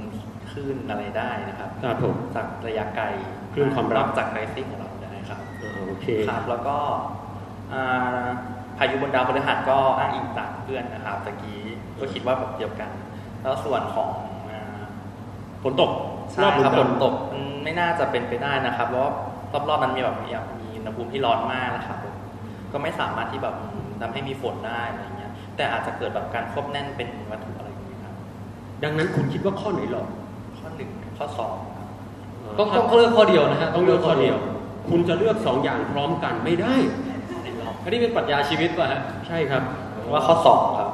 เลือกข้อสอง โอเค ยืนยันคำตอบครับ ครับ ยืนยันมาแล้วนะฮะแหมดูนะฮะว่าความมั่นใจของน้องๆไม่ฟ้าหลวงจะผลจะเป็นอย่างไรอาเชิญคนต่อไปครับ ครับ คุณอมันจะวิเคราะห์ก่อนไหมฮะ โอ้โห ใน ยา ฐากนะ มาก ที่เป็นสามัญชน ปองแปงคราวนี้เล่นหนักมากเลยนะ จากที่เราเคยเล่นวินควิสกันมาแบบจัดรายการกันเองไม่เคยโหดเท่านี้เลยอะ ฮะอันนี้ต้อง แต่ กู้ ว่า หน้า ก็ คื เป็น น น้องๆวิทยาศาสตร์เข้าใจโอ้โหโอเค อย่างแรกเลยข้อ 3 เนี่ย เคยดูหนังเรื่อง Contact ใช่ปะแล้วเขาจะมีแบบว่าดาวเทียมที่แบบเยอะๆเอาไว้จับแบบเอเลี่ยนอะไรอย่างเงี้ย อ๋อ ทีนี้ไอจาไอนี่มันเป็นกล้อง เป็นกล้อง แล้วใช้เลยนะ radio frequency อย่างเงี้ย ใช่นะจับสัญญาณวิทยุ เฮ้ย มันก็มีความเป็นไปได้นะเวลาเอเลี่ยนพูดกับจิ๊บจิ๊บจิ๊บจิ๊บจิ๊บ อันอันนั้นไอ้ไอ้ไอ้ที่โทรศัพท์คุยกับเอเลี่ยนอันนั้นคนบ้าพี่ เอาเอาได้ที่คุยบ่อยๆนี่คือไม่ใช่เหรอเนี่ย ไม่ใช่อันนั้น เข้าใจผิดยากละ เบลอ อ่าโอเคค่ะขอบคุณค่ะ ครับผม ก็เพราะฉะนั้นมันก็น่าจะจับเรื่องแบบเออเอเลี่ยนได้เนาะ เออ แล้วประเทศจีนเนี่ยเขากำลังมาแรงมาเร็ว เขาต้องอยากทำอะไรที่แตกต่างจากคนอื่น อยากโดดเด่น เข้าใจแล้ว ในระดับนานาชาติยังพูดไม่จบอย่าเพิ่ง ครับโทษ แล้วก็ ดู แล้วจับ กัน ดาวนิวตรอนใช่ไหม radio frequency มันเกี่ยวกับนิวตรอนมากกว่า อ่า มันระเบิดปุ๊บมันอาจจะปล่อยคลื่นรังสีอะไรออกมา radio frequency radio radio มันคือวิทยุปะวะ วิทยุครับ ข้อนี้จริง อืม จบเลย เพราะฉะนั้นข้อที่หนึ่งกับข้อที่สองข้อที่หนึ่งนี่คือเรื่องฝนตก ถ้าฝนตกถ้ามันร้อนมากๆ มันก็ต้องมีแบบการควบควบแน่นอะไรอย่างนี้ใช่ไหมแต่ว่าหรือว่าฝนที่ตกเนี่ยมันไม่ใช่หลักการแบบว่าเป็นน้ำทั่วไปแต่มันเป็นสารไฮโดร เฮ้ย เจ อันนี้ นหรือนอะอันี้ ไร จริ เนี่ ง ย ๆระบุไปแล้วว่าเย็นจัดนะ เย็นจัดอ๋อเย็นจัด เย็นจัดเราก็พวกเป็นฝนเป็นหยดเลย คือไม่ได้มีความร้อนเข้าไป หรือไม่เฉลย อาจจะมีความร้อนหรือไม่ไม่รู้แต่ โอเค ตัวมันเย็นจัด กลุ่มดำมันดูดดูดดูดดูดดูดดูดดูดแบงค์แล้วกลับมาข้อที่สองก่อน ข้อที่สอง แหมวกไปวนมานิดนึง ใช่ใช่ข้อที่สองคืออะไรนะ ข้อที่สองนี่จุดแดงกว่าดาว อ๋อ พฤหัสเย็นจัดเหมือนกันนะ เย็นจัดเหมือนกันแล้วก็ดูดความร้อนไปทั่ว แหมน้องๆนี่เริ่มฟังนะฮะแหม ๆ เพื่อความแตกต่างที่เรื่องข้อหนึ่งแค่นี้เลยจบ โอ้โห ข้อหนึ่งเป็นข้อหลอกมั่นใจใช่แน่นอน เอาน้องเขาก็เลือกเลือกข้ออะไร ข้อเรื่อง ข้ ส อส อ อง งอันนี้เลือก เจ ข้อหนึ่ง เรื่องข้อหนึ่ง อ่ะคุณแทนไทยครับครับ ถึงข่าวคุณแทนไทยวิเคราะห์แล้วฮะดูนะฮะว่าคุณแทนไทยจะวิเคราะห์มาทางไหนแหม ได้ครับ ก่อนอื่นผมถามหน่อยครับ อ้าว เป็นคำถามที่ที่ผ่านมายังไม่มีใครถามเลยครับ ครับ ว่าช่วยนิยามคำว่าฝนหน่อยครับ ฝ ฝ น น นี่ นี่ หมามหาย ย ถึ ถึ ง ง น้ น้ำหรือเปล่าหรือว่า คืออาจจะไม่เห็นเป็นหยดน้ำแต่เห็นก้อนเมฆมันควบแน่นจนแบบมันน่าจะมีฝนอยู่อะคือเวลาเราเห็นเมฆมันแน่นมากๆอะพี่แบบเอ้านั่นฝนตกทางนู้นละ เราอาจจะไม่จำเป็นต้องเห็นหยดก็ได้ แต่เรากำลังพูดถึง H2O ใช่ไหมหรือว่า ไม่ใช่หมายถึงของเหลว ของเหลว ใช่ครับฝฝน น ฝนในอวกาศอาจจะกว้างขวางมาก เพราะว่าเอ่อฝนบนดาวหลายๆดวงนะครับ อย่างดาวศุกร์เนี่ยตกลงมาเป็นกรดที่เอ่อดาวศุกร์มีฝนตกนะฮะแต่ไม่เย็นสบายนะฮะเพราะว่าถ้าคุณถือร่มเนี่ยมันจะกัดร่มคุณทะลุมาถึงกระโหลก เพราะว่ามันเป็นฝนที่เป็นกรดรุนแรงมากนะฮะ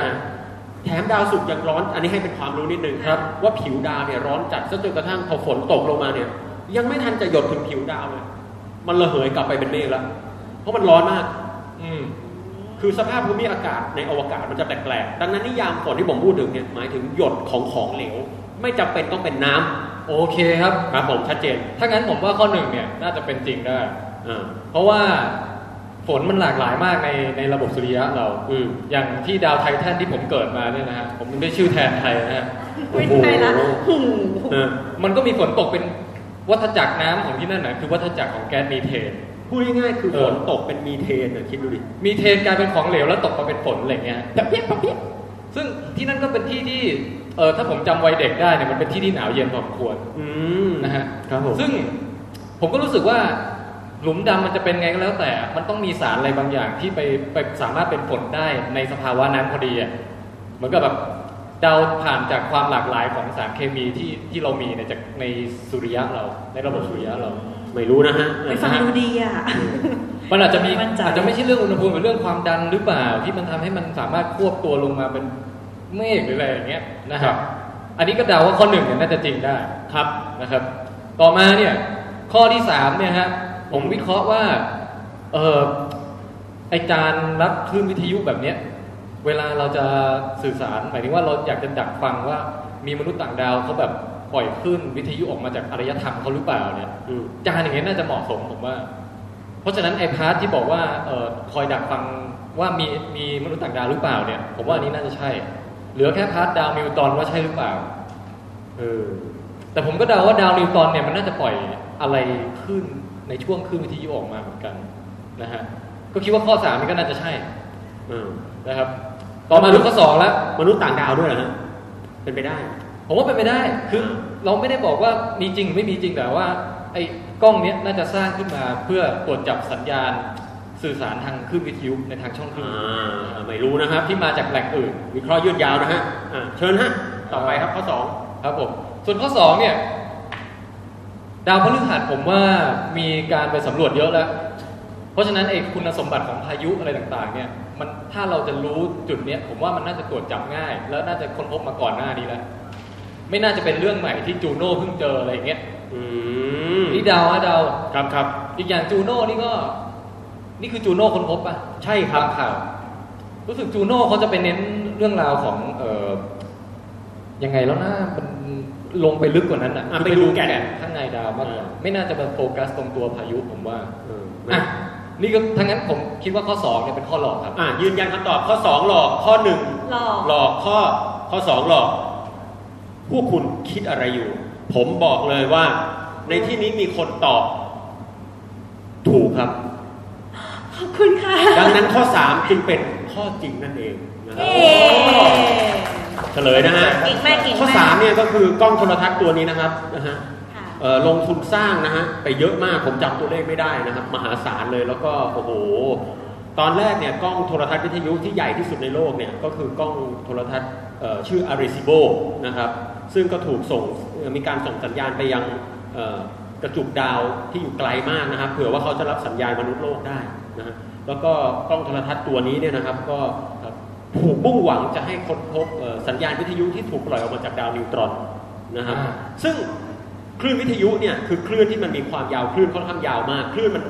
คือคือคือคลื่นมันจะขึ้นลงเป็นอย่างเงี้ยนึกออกไหมเอ่อไอ้ไอ้ไอ้เนี้ยถึงอันเนี้ยมันยาวมาก ดังนั้นคลื่นวิทยุเนี่ยจะมีวิธีสร้างสองแบบหลักๆ แบบแรกก็คือทำจานใหญ่ ๆ ไปเลย หรือแบบที่สองก็คือทำจานเล็กๆหลายๆจานมาต่อกันนะครับเขาเรียกอาร์เรย์มีหลายแบบนะฮะ ครับ แต่จีนเนี่ยเลือกทำแบบนี้ด้วยเหตุผลหลายอย่างนะครับ อย่างไรก็ตาม เขายังตั้งใจจะใช้มันหาสัญญาณจากสิ่งมีชีวิตทรงภูมิปัญญาจากนอกโลกด้วยคำว่าสิ่งมีชีวิตทรงภูมิปัญญาเนี่ยมันอาจจะไม่ใช่ชีมันจำเป็นไหมที่จะต้องมีหัว มีขาแบบเราจำเป็นไหมอ่าอาจจะเป็นสามเหลี่ยมดิ้นได้อะไรก็ว่าไปนะครับ แต่อย่างน้อยที่สุดมันควรจะสามารถเอ่อมีเทคโนโลยีสามารถอะไรปลดปล่อยสัญญาณวิทยุเลย บางอย่างเพื่อค้นหาพวกเราได้ด้วยหรืออะไรอย่างเงี้ย ฮะ และที่ จ สำคัญ ริงๆ ถ้ามนุษย์ต่างดาวมาตรวจเราอย่างเงี้ยเขาก็อาจจะเปิดมาเจอละครช่องเจ็ดอะไรอย่างเงี้ยฮะก็เป็นไปได้นะ ก็จะเข้าใจอารยธรรมของมนุษย์ผ่านละครของ จริงๆเป็นไปได้ยากระดับหนึ่งอ่ะเป็นไปได้แต่หมายความว่าละครช่องเจ็ดเนี่ยก่อนจะเดินทางไปถึงดาวที่อยู่ไกลมากเนี่ยคิดว่าโลกเราน่าจะล่มสลายไปนานแล้วนะฮะเรียกได้ว่าประเทศไทยเนี่ยอาจจะเหลือเอ่อจากขวานทองอาจจะเหลือแค่สะเก็ดขวานอะไรอย่างเงี้ยนะครับ เอ้ยรู้สึกเขาจะมีการคำนวณอยู่ว่าไอ้คลื่นวิทยุครั้งแรกที่เราปล่อยออกไปจากโลกอะตั้งแต่คือมีการแบบจัดรายการวิทยุขึ้นมาอะไรอย่างเงี้ย โอ้ นะทุกวันเนี้ยมันเดินทางไปถึงไหนแล้ว เอออันนี้ไม่แน่ใจ ตามความเร็วแสงเงี้ยไปถึงไหนแล้วนี่ไม่แน่ใจเหมือนกันนะฮะ ครับ ไม่รู้ไปถึงย่านที่แบบ พอจะมีสิ่งมีชีวิตอื่นตรวจจับได้หรือยัง เอออันนี้ก็น่าสนใจ น่าสนใจนะ อย่างไรก็ตามข่าวที่สามเนี่ยเป็นเรื่องจริง ครับอ๋อน้องมาร์ครู้สึกไงบ้างครับ ก็อ่านมาแล้วเนาะ นี่อ่านมาแล้วนะฮะ อ่านเจออ่านอ่านจากไหนฮะ ก็ในเฟซนะครับก็จะมีพวกข่าวต่างๆ อ๋อในเฟซในเฟซ แต่ว่าข่าวที่หนึ่งกับข่าวที่สองยังไม่เคยอ่านเจอใช่ไหมคะ เอาละเรามีสิทธิ์เท่ากัน 50-50 คือมันถูกมันก็พูดแบบนี้แหละครับ อ่านมาแล้ว เอาละครับ เดี๋ยวมาดูว่าฮะว่าข้อหนึ่งกับข้อสองเป็นอย่างไร เรามาดูเฉลยกันนะครับ เฉลยครับ อันนี้ โอ้โห นี่ไม่น่าเชื่อฮะ ข้อหนึ่งนี่นะครับ ครับ นี่คือรูปของหลุมดำครับอ่าจริงๆ มันต้องบอกว่าเป็นคลัสเตอร์นะฮะ กาแล็กซี่กาแล็กซี่คลัสเตอร์หรือกระจุกกาแล็กซี่ที่มันเอ่อตรงกลางเนี่ยจะเป็นซูเปอร์แมสซีฟแบล็คโฮลหรือหลุมดำที่มวลมันเยอะมาก มันเยอะ หลุมดำหลุมดำที่อยู่ในรูปนี้นะครับ มันจะอยู่ใจกลางไอ้สว่างๆนั่นน่ะ แต่มันเล็ก อ๋อ แต่ถึงจะเล็กตัวมันก็มีมวลเยอะกว่าดวงอาทิตย์เป็นล้านๆเท่า นั่นคือเล็ก เล็ก โอเค ครับ คือมันไม่ได้มี มันเล็กเมื่อเทียบกับกลุ่มกาแล็กซี่ อ๋อ แต่ตัวมันไม่ได้เล็กหรอก ฮะฮะ แล้วมันก็มีมวลเยอะกว่าดวงอาทิตย์นับล้านเท่า เราเรียกว่าซูเปอร์แมสซีฟแบล็ h โ l นะครับ ทีนี้ ครับ เขาตรวจจับเนี่ยเขาพบว่ารอบๆเนี่ยเต็มไปด้วยขยุ่มเมฆนะฮะ ที่ก็ยุ่มแก๊สเนี่ยที่แบบโอ้โห ไหลเข้าสู่หลุมดำนะฮะ ด้วยอุณหภูมิที่เย็นจัด แถมเนี่ยความประหลาดคือมันน่ะแทนที่จะไหลอย่างต่อเนื่องแบบเปิดน้ำนึกออกไหมครับ ฮะ มันดันไหลแบบเป็นหย่อมหนาแน่นตรงโน้นทีตรงนี้ทีเหมือนมี เป็น เมฆ ก้อนๆ มีอะไร เป็นเมฆ เป็นก้อนๆ เมฆ เป็นเมฆฝนเลย ดังนั้นข่าวข้อที่หนึ่งเนี่ยเป็นเรื่องจริงครับ โอ้โหแหมคุณบันเนี่ยผิดอยู่คนเดียวสองคนนี้ ถูกต้องนะครับ เย้ขอติดต่อรับของรางวัลด้วยครับ ของรางวั ไม่ ลใน มีค่ะพูดวันนี้เดี นะ ยวกันค่ะ เอาเอาไปให้ครับน้องมาร์กนะครับสำหรับน้องมาร์กนี่ก่อนอื่นเลยนะฮะต้องขอชื่นชมนะครับ เพราะว่าข่าวนี้นะครับหลุมดำเนี่ยบอกเลยว่าเป็นข่าวจริง แต่คำถามคือแล้วทำไมแก๊สที่มันหมุนวนรอบหลุมดำมันถึงเขาเรียกว่าทำไมมันถึงเย็นจัดทราบไหมครับ อืมจริงๆมันควรจะร้อนใช่ไหมฮะ รู้ไหมครับว่าทำไมแก๊สถึงเย็นจัด ไม่รู้ครับ ถูกต้องครับเพราะตอนนี้ยังไม่มีใครรู้ครับ โอ้ เก่งมากครับ โอ้ยสมควรได้รางวัล นี่ง่ายๆคือนักวิทยาศาสตร์เขาก็เพิ่งเจอเหมือนกันเขายังไม่รู้เลยด้วยซ้ำว่าทำไมมันเย็นจัดมันไม่รู้คือความไม่รู้นี่แหละคือคือความรู้อย่างหนึ่งนะฮะเพราะถ้าคุณรู้ว่าตัวเองไม่รู้ก็เท่ากับว่าคุณรู้แล้วว่าตัวเองไม่รู้ซึ่งมันจะนำไปสู่ความรู้ในอนาคตนะครับแหมถือว่ายอดเยี่ยมมาก ก่อนจะรับของรางวัลเรามาดูข้อสองก่อนว่าทำไมมันถึงหลอก ได้ครับ แม่คุณแทนไทยเนี่ยถือว่าน่าชื่นชมอย่างน่าชื่นตาบาน จริงเหรอครับ เพราะว่าข่าวเนี่ยหลอกสองขยักครับ เฮ้ย อย่างแรกก็คือกล้องที่ตรวจจับดาวพฤหัสในการค้นพบครั้งนี้ไม่ใช่จูโน่ครับอ๋อครับจูโน่เนี่ยเพิ่งเข้าสู่วงโคจรแล้วก็ถ่ายรูปได้เอง ยังไม่ได้ทำอะไรเลยฮะคือกำลังอุ่นเครื่องวอร์มเครื่องอะไรเต็ม ฮะ อะไรอย่างเงี้ย กล้องตัวนี้เป็นกล้องโทรทัศน์จากฮาวายครับอ่ามีใครแสดงอะไรฮาวายประกอบไหมครับ อ่ะเตอเดอเดอเดอเตอเดอ นะฮะก็เป็นกล้อง ขอบ โท คุณ รทัศน์จาก ขอบคุณ ฮาวายนะขอบคุณคุณอบันนะครับ ครับ เออ เออ ต้นแซนโชว์นะฮะไม่ห่วงสวยนะครับก็กล้องโทรทัศน์จากฮาวายก็เอ่อตรวจจับได้ว่าจุดแดงเนี่ยเป็นบริเวณที่ร้อนมากครับ ข่าวจริง ๆ คือมันร้อนมาก อ่า นะฮะแต่เดิมเนี่ยเราศึกษาดาวพฤหัสเราพบว่าดาวพฤหัสมีแหล่งความร้อนหลายแหล่ง ครับ อาจจะมาจากเอ่อตรงแก่นดาวด้วย แต่หลักๆ มันน่าจะมาจากดวงอาทิตย์ใช่ไหมฮะรับความร้อนจากดวงอาทิตย์ แต่เพราะว่าอุณหภูมิเนี่ยวัดเท่าไหร่มันก็ดูจะดูไม่น่าจะร้อนถึงขนาดนี้ในความเป็นจริง ฮะ คำนวณแสงอาทิตย์ดูแล้วดูพื้นที่รับแสงแล้วดาวพฤหัสมันไม่น่าจะร้อนขนาดนี้นะฮะ ครับ ดูจากแหล่งอื่นๆ บวกลบกันแล้วเอ๊ะมันต้องมาจากที่ไหนสักแห่งเพราะเขาไปเจอจุดเนี่ยฮะว่ามันร้อนมากเหมือนมันพาความร้อนจากข้างในขึ้นมาแผ่บนบนผิวดาวเต็มไปหมดนะ อ๋ ฮะ อ แม้แต่ค เอ วา อ ม เพราะ ร้อ เพราะ น ข้างในเพราะข้างในดาวพฤหัสเนี่ยร้อนใช่ไหม ร้อนฮะ เพราะว่ามวลเนี่ยมันบีบอัดอะ บีบอัด เหมือนกับแบบ ถ้าเราใส่เสื้อหนาวหลายๆชั้นอะตัวเราอยู่ข้างในชั้นของเสื้อหนาวเยอะมันก็ร้อนอย่าง โด งี้ น ปะ ทับมากๆก็ร้อนไม่เชื่อ เออ น้องลองนอน แล้วก็ให้เพื่อนคนแรกทับลงไป คุณจะเริ่มร้อนนิดหน่อย คนที่ อ๋อ สองคุณจะเริ่มอยู่ไม่ได้ คนที่สามคุณอยากตายทันที เออ ะ ทีนี้ให้นึกภาพก็คือว่าเหมือนพายุเนี่ยมันมันปั่นดูดเอาความร้อนจากลึกๆมาปล่อยข้างนอก มาปล่อยข้างนอก อ๋อโอเค ทั่วดาวเลยแล้ว เหมือนเครื่องดูดควันปะ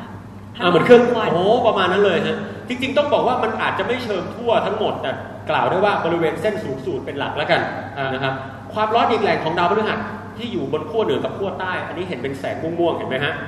อันนี้คือเอ่อเราเรียกว่าเกเรครับ เกเร เกเรก็คือแสงแห่งเกย์พูดเล่น จริงๆ แล้วแสงตัวนี้นะครับสีม่ ม่ วง วงด้วยนะครับ จริงๆเขาเรียกว่าแสงออโรราครับ ฮะ บนดาวพฤหัสเนี่ยมีเออโรราเกิดเหมือนบนโลกเรานะฮะก็เอ่อลมสุริยะจากดวงอาทิตย์มันเข้ามาปะทะทำให้เอ่อเกิดความเร่งอะไรอย่างเงี้ยแล้วก็ไหลวนกลายเป็นเอ่อเปล่งแสงออกมาสวยงา ครั ม บ แสงออโรรานี่ก็จะมีความร้อนอยู่ด้วย แต่นักวิทยาศาสตร์เขาบวกลบความร้อนจากออโรราแล้วก็ยังไม่พอครับ อ๋อ สุดท้ายเนี่ยก็เลยมาโมเดลพบว่าจุดแดงนี่แหละ คือแหล่งความร้อนสำคัญที่ทำให้เส้นศูนย์สูตรเกิดความร้อน แล้วก็กระจายไปบริเวณต่างๆของ อ๋ ดา อ ว ก็เป็นความรู้ใหม่ ฮะเป็นความรู้ใหม่ครับ ดังนั้นเรื่องบางเรื่องเนี่ยที่เห็นว่าดูผิวเผินแล้วไม่น่าสนใจ หากเจาะลึกไปจริง ๆ บางทีคุณอาจจะค้นพบอะไรก็ได้ครับ ในตอนนี้ผมก็ค้นพบว่าน้องๆ บางคนก็จะมีอาการนะฮะเนี่ยน่าสนใจนี่ผมกำลังศึกษาพวกคุณอยู่นะครับอ่ะขอเสียงปรบมือให้น้องมาร์กหน่อยครับ ก่อนจะเข้าไปคุณต้องรับของรางวัลครับ เป็นของรางวัลจากรายการวิดแคสแน่นอน ผมสามคนจัดรายการของรางวัลจะธรรมดาได้ไหมครับ ไม่ได้เหรอวะ คือผมดูไม่ธรรมดาใช่ไหมนี่ครับ ของรางวัลนี้นะครับบอกเลยนะครับว่า เป็นของที่ปกติแล้วเนี่ย เราจะยังไงอะ จำหน่าย จัดจำหน่าย ครับผมผ่านวิดช็อปนะฮะ ค่ะก็ต้องหาเลี้ยงชีพกันนิดนึงนะคะ ราคาย่อมเยาว แต่วันนี้เราจะไม่ได้มาขายเราจะมาให้ฟรี แต่ใครจะซื้อเราก็มีขาย วันนี้ครับ น้องมาร์กนี่ถือว่าเป็นผู้มีความรู้นะครับ คุณควรจะได้รับรางวัลนี้ไปนะครับอะขอเสียงปรบมืออีกรอบครับ ผมสร้อยนะฮะ โอ้ แต่เป็นรูปดาวพฤหัสนะครับ ไทยอินกับควิสนี้เลย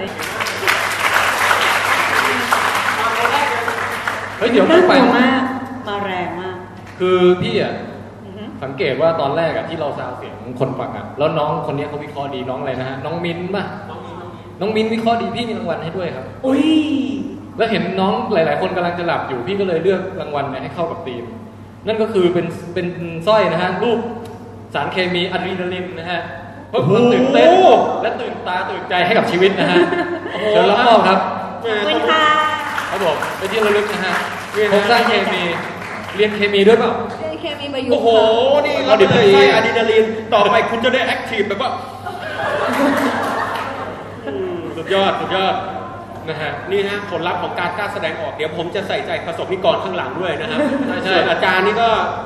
รวมเล่นได้นะครับ ถ้าอยากได้รับสร้อยนะครับ หรือจะอุดหนุน ผมก็พร้อมรับเงินคุณ ไอช่วงนี้เรามาเปลี่ยนจากการเล่นเกมแล้วมาคุยกับน้องๆต่อดีกว่า ได้ฮะได้แต่เกมแรกเป็นไงฮะ ช่วยวิพากษ์หน่อย เกมแรกผมว่า ง่ายไปไหม ไม่ง่ายนะครับ ครับ ยากอยู่ ยากอยู่ อ๋อครับครับครับ คือใช้พลังงานเยอะในการวิเคราะห์อยู่เมื่อกี้เนี่ย โอ้ เออนะฮะคุณบอกแบ่งสนใจเด็กคนไหนต่อ นี่น้อง ครับ เอออ่านจากป้ายชื่อแบบนึงเขามองไงครับ เขามองแรง อ๋อ มองแรงโอเคเขาอา จจะเขาอาจจะแบบ ผมจะทำท่าเขาให้ดูตะกี้กำลังจะแบบดูน้อง คุณปองแปงถึงกับพังงะนะฮะ อู้ ยังอยากคุยไหม ตอนนี้หัวเราะจนเสียหลักละเขาคุย ทักทายหน่อยทักทาย เป็นไงครับวันนี้เอ่อได้รับความรู้บ้างไหมครับ ได้ค่ะ ไม่มากก็ น้อย แล้วมันมีบ้างไหมฮะ ก็พอมี ก็พอมีนะครับ แล้วคุณคิดว่าคุณจะนำความรู้นี้เอออย่าหัวเราะไปด้วยนะครับ เห็นแก่พระเจ้า คุณอยากจะเอ่อคุณคิดว่าคุณจะนำความรู้นี้ไปใช้ทำอะไรในชีวิตได้ไหมครับ ตอนนี้ยังคิดไม่ออกค่ะ ฮะแต่ก็นั่นแหละครับ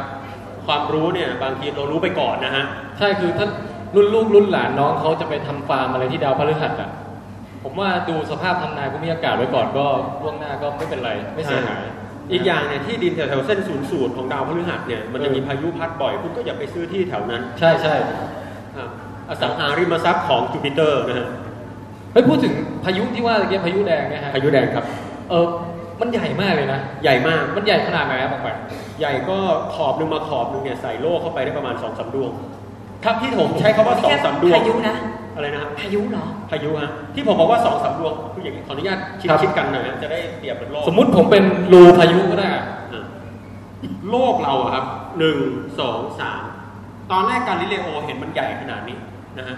แต่สักพักเนี่ยทุกวันเนี้ยมันเล็กลงเหลือแค่ใส่ได้ประมาณสองดวงกว่าๆเท่านั้นเอง อ๋อ มันเล็กลง เล็กลงครับ แล้วในเขาทำนายว่าในอนาคตเราอาจจะไม่ได้เห็นพายุนี้อีกแล้ว พา พา ยุ ยุ มันเล็กลงเรื่อยๆ เราถ้าใครอยากเห็นพายุเนี่ยมาดูดาวกับผมได้ที่เชียงใหม่ ผมมีศูน ครั ย์ บ อยู่ที่สถาบันวิจัยดาราศาสตร์แห่งชาติ อ่าน นะครับ การดูดาวทำให้คนโรแมนติกขึ้นดูหน้าสิ ใช่ใช่ใช่ น่ากลัว นะครับอ่ะน้องๆ มีใครอยากพูดคุยอะไรไหมฮะสัก มี หน่อย มีคำถามอะไรถามพวกพี่ป่ะ เออ ระหว่างนี้อ่ะเปิดเปิดเป็นทีละเซกชันไหม ใช่ใช่ เล็กๆเช่น มีใครอยากถามเรื่องฟิสิกส์ถามดาราศาสตร์อะไรอย่างนี้ถามได้นะครับ ก็ไม่ให้ถามผมโดยตรงแต่ให้ถามผ่านพี่แทน นะฮะนะฮะ หรือจะถามเรื่องราวชีวิตส่วนตัวอะไรก็ได้นะฮะ ชีวิตส่วนตัวน่าสนใจครับ ครับครับ เดี๋ยวเรารอสักหนึ่งคำถามแล้วเราค่อยเข้าสู่เกมต่อไป อ่าอ่ามีใคร มีใครสนใจไหมครับเชิญถามได้นะฮะอันนี้ทำหน้าแบบสายตาแบบว่ากูอยากกลับ บ้าน เอาสักคนหนึ่งสักคนหนึ่ง บางทีน้องๆเขาอาจจะมี อ้าวนี่มีการชี้กันเกิดขึ้น แล้วก็ผลักแล้วก็เริ่มตบตีกันแล้วนะคะ เอ ผมว่าผมไปมุมนี้แหละ อนะฮะนั่นไงอ่าลองดูดิ ลองดูครับลองดู สวัสดีครับมีคำถามไหมครับ ต้องมีแล้วแหละอุตส่าห์มาถึงนี่แล้ว เอาหน้าถามอะไรก็ได้ถามอะไรก็ได้ น้องเวนะฮะ น้องเวย์เขิน บางทีก็แกล้งเขามากเกินไปก็รู้สึกผิดนะ รู้สึกด้วยเหรอพี่ เออใช่ใช่พี่ก็มีสามัญสำนึก ครับผม มีมี น้องเวย์นี่อ่ะสัมภาษณ์เอาแล้วกันอ่ะพี่อ่ะ คนนี้เนี่ย สัมภาษณ์ไปลุม เมื่อกี้แบบชี้ให้เพื่อนถามเนี่ยจริงๆตัวเองอยากถามใช่ไหม คืออย่างนี้ผมอ่ะไม่ ครับ เคยเข้าใจน้องๆปีหนึ่งเลยนะคือ เริ่มมาก็เหนียมอายปุ๊บ เออ แต่พอออกมาเต้นแม่งแบบทั้งตัว เดี๋ยวคอยดูพวกคุณเนี่ย ไก่ย่างใช่ไหม เออออกมาเต้นแบบ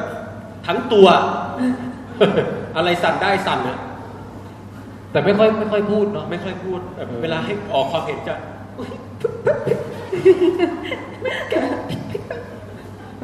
แบบเนี้ยเหมือนคนเป็นโรค เออ อ่ะรอเล่นรอเล่ งั้ น นงั้นถ้าน้องไม่ถามเดี๋ยวพี่ถามเองก็ได้ อ่ะ พี่สัมภาษณ์คุณอบันต่อนะ อ้าว ครับ เพราะว่าเดี๋ยวคุณอบันจะเป็นผู้เอ่อเขาเรียกเป็นอะไรนะ เป็นเป็นผู้ตั้งคำถามรอบยกถัดไปอ่ะนะฮะคุณอบันนี่ ตะกี้เราบอกไปบ้างเล็กน้อยว่าเป็นไม่ได้เรียนวิทยาศาสตร์มา ใช่ค่ะ นะฮะจริง ๆ คือเรียนมาด้านอะไรครับบอกหลักสูตรหน่อย อ๋อ ด้านการจัดการทางวัฒนธรรม โอ้เป็นยังไงฮะ นั่นน่ะสิ เผื่อเผื่อน้องๆเขาแบบ เปลี่ยนสาย เรีนเออใครอยากมาเรียนแบบ อ๋อ ไม่ก็อาจจะ ย้ายมหาลัยอะไร อาจจะแลกเปลี่ยนให้ดูว่าแบบว่าทางสายที่พี่เรียนก็คือแบบเรื่องของการดูแลเรื่องนโยบายทางวัฒนธรรม หรือว่าจะดูแลเรื่องของนิทรรศการทางด้านศิลปะ เออ หรือว่าเรื่องของการท่องเที่ยวประมาณเนี้ยค่ะ ครับ เป็นการท่องเที่ยวเชิงวัฒนธรรม แต่ว่าอาบันเวลาทำงานจริงๆคือทำงานด้านนโยบายของวัฒนธรรม ดูเป็นคนมีความสำคัญเนาะ ดูดูเฉย เออ โอเค งั้นเป็นช่วงสามัญชนนะคะ ก็จะแบบตัดมาที่คำถาม จะจะไม่เหมือนพี่ป๋องแปงที่จะอธิบายเลยวนเวอร์ยืดอึดอาดยืดยาดอะไรเงี้ยนะพี่จะเข้าสู่ประเด็นเลย ก็คือว่า เอ้ยเดี๋ยวสิ ตัวแทนของน้องหนึ่งคนเป็นใครในรอบนี้ เออใช่ใช่ เออ จริง ๆ เรา เอาไหม่เขาหน่อย แต่คู่นั้นเขายังเขายังชี้ทะเลาะกันอยู่เลยอะ มีใครอยากขึ้นไหมครับ สองคนนั้นเขาโบเขานอมิเนตกันละกัน เดี๋ยวก็ มา เป็ เป็นนคู่แฟนกันแบบนี้ มาเป็นคู่ก็ได้นะ มาวิเคราะห์ เออมัน เออแล้วช่วยกันไม่เคราะห์ออกมาเลยสอง ออก คน คู่เลยดิกล้าเป้าเลยดิเออเอาเร็วเอาเอา เอ้า เอา เอ้า เอา เอ้าปรบมือค่ะทุกคนปรบมือเอ้ามาเลยค่ะสองคน เอาหน่อยดิเอาหน่อยดิ น้องเวย์กับแฟนนะเชิญเลยฮะ ดูเหมาะสมกันและกันใช้ได้เลย อ่าค่ะ ตกลง เอาล่ะ ตกลงชื่อน้อง แนะนำ เวย์ ตัว อ่ะรู้รู้แล้ว อันคนนี้ชื่ออะไรฮะ นุกครับ นุ๊กครับอ่ะ นุ๊กครับ โอเค สนใจวิทยาศาสตร์สาขาอะไรครับ ไบโอโลจีครับ b บ o l o g y นะฮะ โอเค แปลเป็นภาษาไทยว่า เออชีววิทยา อ๋อครับ ชอบไปในทางใดทางหนึ่งไหมเช่นพืชสัตว์สิ่งของอะไรอย่างเงี้ย สัตว์ครับ สัตว์นะฮะ โอเค ชอบเหมือนพี่เลย ทำไมทำไมเวลาตอบนี่ เฮ้ยจริงๆ น่าจะมาเล่นยกพี่นะเพราะพี่เตรียมเรื่องสัตว์มาเยอะเลย ไม่ไม่ได้ห้าม แต่ไม่เป็นไร ลูกทีมชายไม่ได้ นะฮะแล้วน้องเวย์ครับชอบชอบด้านไหนฮะวัสดุวัสดุศาสตร์ชอบวัสดุเหรอครับ ชอบวัสดุ วัสดุไหนเป็นพิเศษครับ พอลิเมอร์ชอบยางใช่ไหมฮะ พวกยางอะไรอย่างเงี้ยพลาสติก ป้องแปงตอนเด็กๆป้องแปงแบบมีการแบบชอบโพลิเมอร์อะไรอย่างงี้บ้างปะ ผมชอบทอง ทำไมฮะ รวย ยังไงก็ชอบวัสดุศาสตร์เหมือนกัน คุณ นะ บาลนะเท่าที่ฟังดูน้องชีวะหนึ่งคน วัสดุศาสตร์หนึ่งคน ใช่ เขาจะได้เปรียบเสียเปรียบอย่างไรในการเล่นเกมคุณบา เดี๋ยวขอ ล ถามอีกหนึ่งข้อ รู้จักกันมาก่อนหน้านี้ป่ะ ให้ไมค์เขาด้วยครับออก รู้จัก ให้แล้ว อันนี้เขามีมาอยู่แล้ว ผู้ใส่ไมค์ด้วยครับ รู้จักครับ รู้จักกันได้ยังไงคะ เพื่อนของเพื่อนอย่างนี้ครับ เพื่อนของเพื่อนอีกทีหนึ่งอ๋อเหมือนเวลาเขาจะเดทกันเขาว่า ไม่ใช่ครับไม่ใช่ เขาเหรอเออเออ ตอนแรกๆก็ปฏิเสธอย่างนี้แหละนะฮะอ่ะขอเสียงปรบมือเริ่มเกมพิพิสยกที่สองครับ ป๋องแปงและพี่แทน ครับ เจ้าทั้งสองคนตอบไม่ได้แน่ๆ ข้อที่หนึ่ง การวิเคราะห์โครงสร้างทางเคมีทำให้ทราบว่ากริดที่พบในโลงศพของฟาโรห์ตุตังคามุนทำจากหินอุกกาบาต โอ้โหอืม นะ น่าสนใจมาก อ่ะ ไม่ไม่ขยายความเดี๋ยวเดี๋ยวเป็นการบอกข้อมูลเกิน รู้จักฟาโรห์ตุตังคามุนใช่ไหมก่อนหน้านี้เขาจะเรียกกันว่าตุตังคาเมน เพราะเหตุผลก็คือว่าฮีโรกลิฟิกของทางอียิปต์อะค่ะเขาจะมีเฉพาะพันแพนชนะเขาจะไม่มีสระ เพราะฉะนั้นเขาก็วิเคราะห์กันว่าเอ๊ะตุตังคาเมนมั้งตุตังคามอนอะไรเงี้ยจนกระทั่งเอ่อนักโบราณคดีเขาก็ศึกษาประวัติศาสตร์ไปว่าเอ๊ะแต่จริง ๆ แล้ว ในยุคนั้นเนี่ยเป็นยุคที่ฟาโรห์เป็นการแบบว่าเข้าสู่ราชการที่เคารพนับถือเทพเจ้าอามุนนะคะก็เลยคิดว่าน่าจะเป็นชื่อเอ่อตุตังคามุนมากกว่าแปลว่า living image of ตุตังเอ่อ of อามุนน่ะนะคะ ไม่ใช่จุดตันคามายเหรอพี่ ก็ไม่แน่เหมือนกันนะ แต่ เพราะ เดี๋ยว ทุกอย่างนี้มันก็เป็นข้อสมมติฐานอยู่ไงเราไม่มีเรา แต่เรียกตุ๊กตันตุ๊กตันมันฟังดูน่ารักที่กด ใช่ อั ใช่ นนั้นตูตะ เออ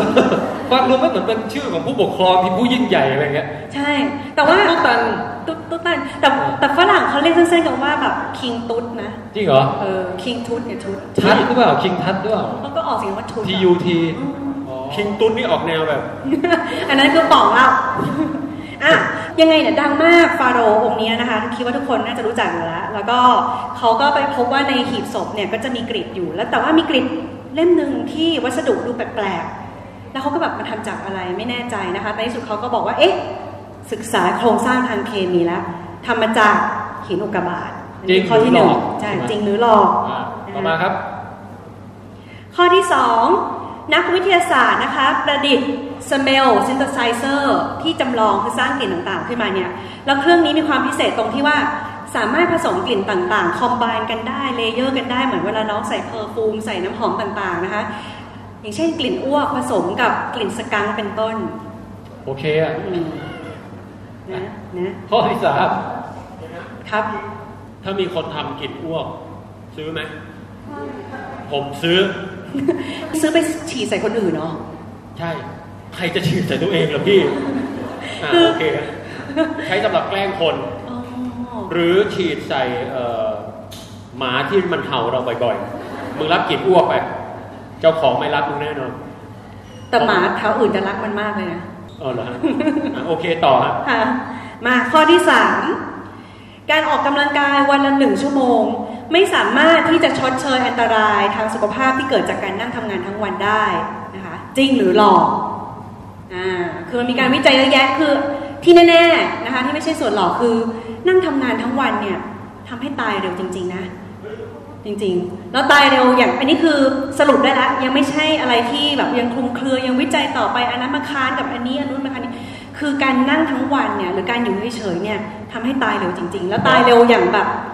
เป็นเปอร์เซ็นต์ที่นัยสำคัญ ซึ่งจะแต่ที่จะอธิบายในสไลด์ต่อไป แต่เอาให้แค่นี้ก่อนว่าอยู่เฉยๆตายเร็วจริงๆ น้อง ข้ ขยับเร็ว เออ เออ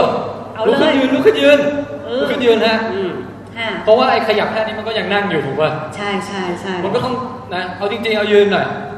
ยืนหน่อยครับรบกวนยืนกันหน่อยครับ เฮ้ยอย่างที่ป๋องบอกเลย แล้วก็ปิดขี้เกียจนิดนิดๆหน่อยหน่อ ตอย น ะ ตอนที่ตอนที่ถามจะไม่ค่อยตอบ แต่ว่าพอให้แบบว่าทำอะไรทางแบบว่าดุกดิกดุกดิกนี่โห เอ แอค อ ทีฟ จะอยากท มาก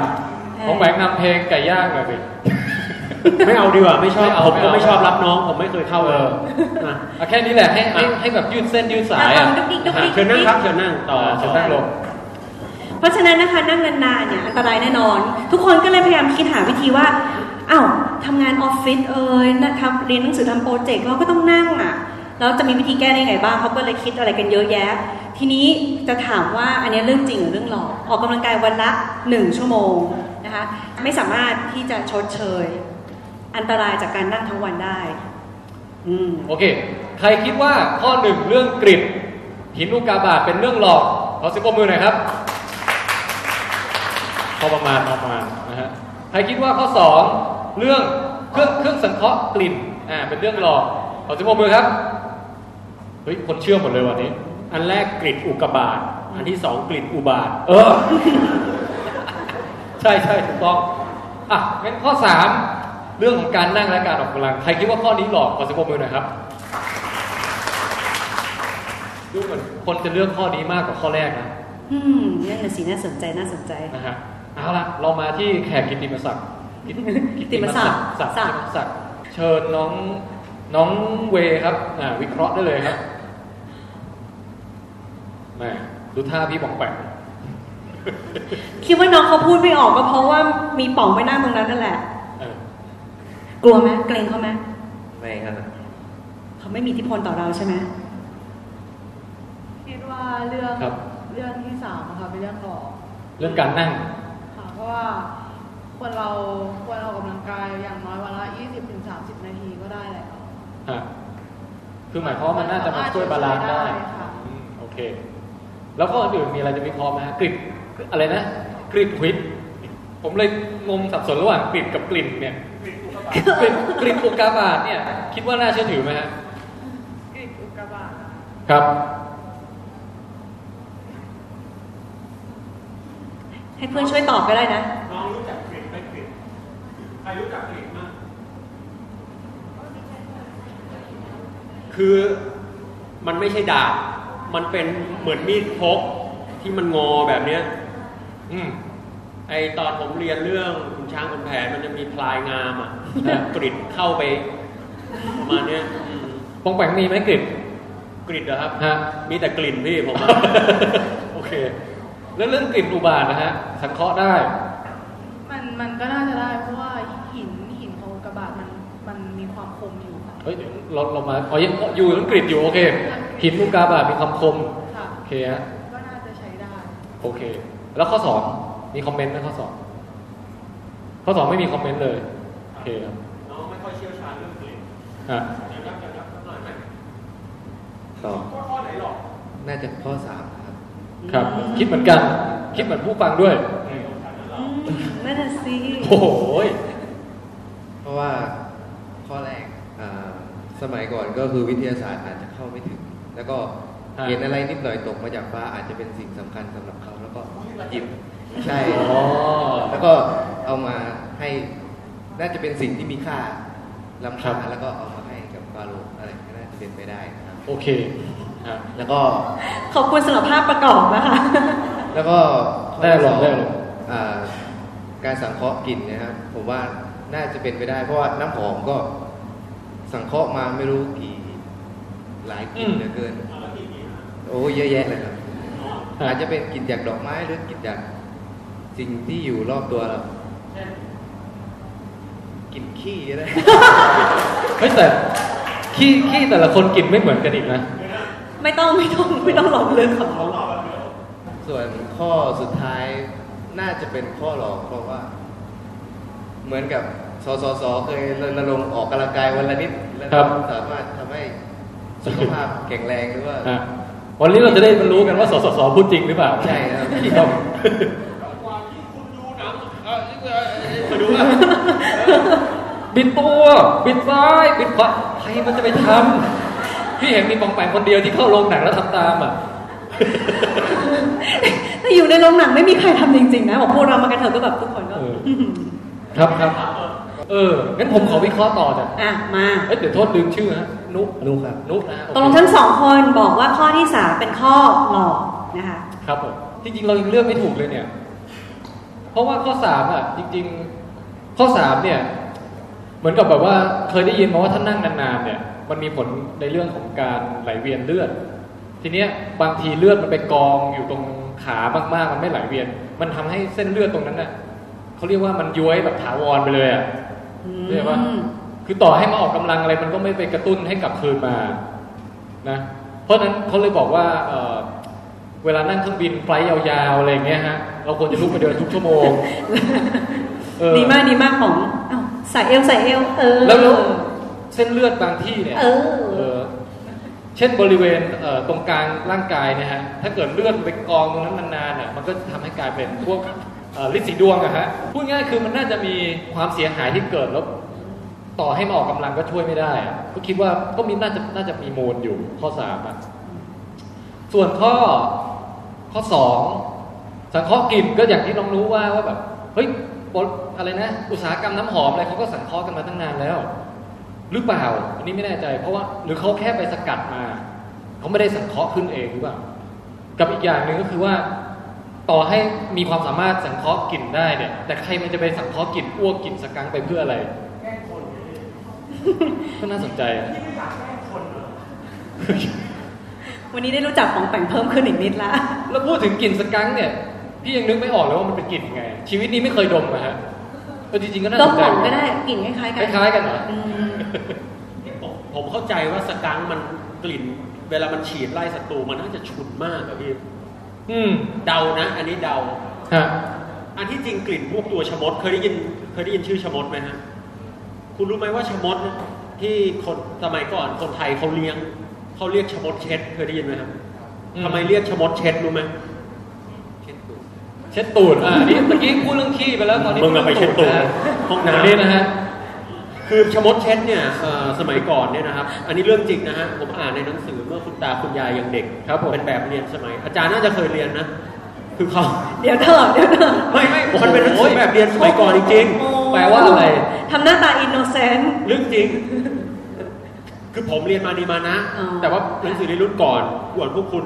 เรียกว่ารุ่นก่อนประวัติศาสตร์ จะเป็นเมื่อคุณตาคุณยายยังเด็ก อันนี้จะแบบว่าเป็นตัวสกังเอ้ยไม่ใช่ตัวสกังตัวชะมดเช็ดเนี่ยเขาเลี้ยงคไว้รับ แล้วมันจะเอาตัวหรืออวัยวะอะไรบางอย่างเนี่ย มาถูตามกรงนะครับ เสร็จแล้วเนี่ยคนไทยเนี่ยก็จะเอาคล้ายๆ กับที่ขูดเนี่ยมาขูดเอาไอ้ตัวเนี้ยออกมาใส่ตลับเก็บไว้ แล้วก็เอาไปขายร้านยาจีน เอาไว้เป็นเอ่อผมก็ไม่รู้ว่ามันเอาไปทำอะไรนะ อาจจะเป็นสรรพคุณทางยาบ้าง มีกลิ่นที่เหมาะสมอะไรอย่างเงี้ยนะครับ เฮ้ยแต่เขามาทำน้ำหอมด้วยนี่ อ่าใช่ใช่ ใช่ เออ คือสิ่งที่เหม็นมากๆ เวลามันเข้มข้นอ่ะ ใช่ ปรากฏว่าพอเอามาเจือจางแล้วมันดันหอมฮะ ใช่ ก็มีเหมือนกันนะ พวกมัสพวกอะไรนะครับเออ อย่างไรก็ตามก็ข้อนี้ก็คิดว่าน่าจะเป็นไปได้แหละ มันอาจจะดูเป็นข่าวแปลกๆ แต่ว่าคิดว่าในความสามารถทางวิทยาศาสตร์น่าจะเป็นจริงได้อ่าเพ ค่ะ ราะฉะนั้นข้อสองน่าจะจริง ส่วนข้อหนึ่งข้อหนึ่งกริดที่พบในโลงศพของฟาโรห์ตุตันคามุนทำจากหินอุกาบาตอันนี้ผมว่าเป็นไปได้กันแหละ อืมวันก่อนผมไปเยี่ยมพ่อที่บ้านอ่ะ พ่อยังมีหินอุกาบาตตั้งอยู่บนโต๊ะเลย เฮ้ย เออ แล้วมีจัดแจกันวางดอกไม้ข้างๆแบบดูสวยงามเซนมาก โอ้โหเท่เลย นะฮะ เป็นหินก้อนดำๆนะครับ เออ ซึ่งถ้าเกิดเอาไปทำกริดเนี่ย หินอุกาบาตน่าจะมีส่วนผสมของเหล็กของอะไรอยู่ด้วย มี ผมว่านะ มันน่าจะไปทำแบบทำออกมาเป็นดูขลังอะดำๆแล้วแบบเป็นสลักสลาแล้วก็เออโค้งๆหน่อย อย่างเงี้ยคมๆ ผมว่าน่าจะน่าจะเป็นไปได้ข้อเนี้ย เพราะฉะนั้นผมว่าเออสามข้อเนี่ยเป็นไปได้หมดเลยอะ นั่นน่ะสิ แต่มันมีข้อหนึ่งที่เป็นข้อหลอกคุณแทนไทย เฮ้ยอย่าให้คำตอบครับคำตอบครับ ตอบว่าข้อสามแล้วกัน ข้อออกกำลัง โอ้โหนี่ข้อสามหมดเลยนะ ผมผมเดาว่าข้อสามเนี่ยข่าวจริงน่าจะเป็นประมาณว่า นั่งนานเนี่ยมีผลเสีย แต่แค่เพียงคุณออกกำลังวันละหนึ่งชั่วโมง สามารถสลายผลเสียนั้นได้ผมเดาว่าอย่างนี้ อืมมั่นใจ ไม่มั่นใจแต่ว่าเดา ถ้าสามคนนี้ถูกถือว่าคุณอบันผิดพลาดครั้งใหญ่ในชีวิต เพราะว่านี่คือการถูกมากที่สุดครั้งหนึ่งเลยนะครับ ก็มีสองคนมารวมกันใช่ไหม ลองลองถามผู้ชมทางบ้านใหม่ไหมว่ามีการเปลี่ยนใจหรือเปล่าตะกี้ตะกี้ข้อมีอยู่ข้อไม่มีใครเลือกเลยอ่ะ คือข้อสองกลิ่น ข้อสองตอนนี้มีใครคิดว่าเรื่องกลิ่นเนี่ยเป็นเรื่องหลอกบ้างไหมฮะ มีไหมครับ ก็ยังเหมือนเดิม อ่า ข้อหนึ่งนะครับใครคิดว่าเป็นเรื่องหลอกบ้างยังเหลืออยู่กี่คนตบมือหน่อยครับตบมือเลยครับ ใครยังอยู่กับเราบ้างครับ ตบมือข้างเดียวไม่ได้ มีหนึ่งท่านนะคะ เหลือหนึ่งท่านถ้าน้องถูกนี่แบบเอปิกเลยนะ เทพเลยอะต้องเป็นประธานนักเรียนแล้วอะ ชื่ออะไรครับเนี่ย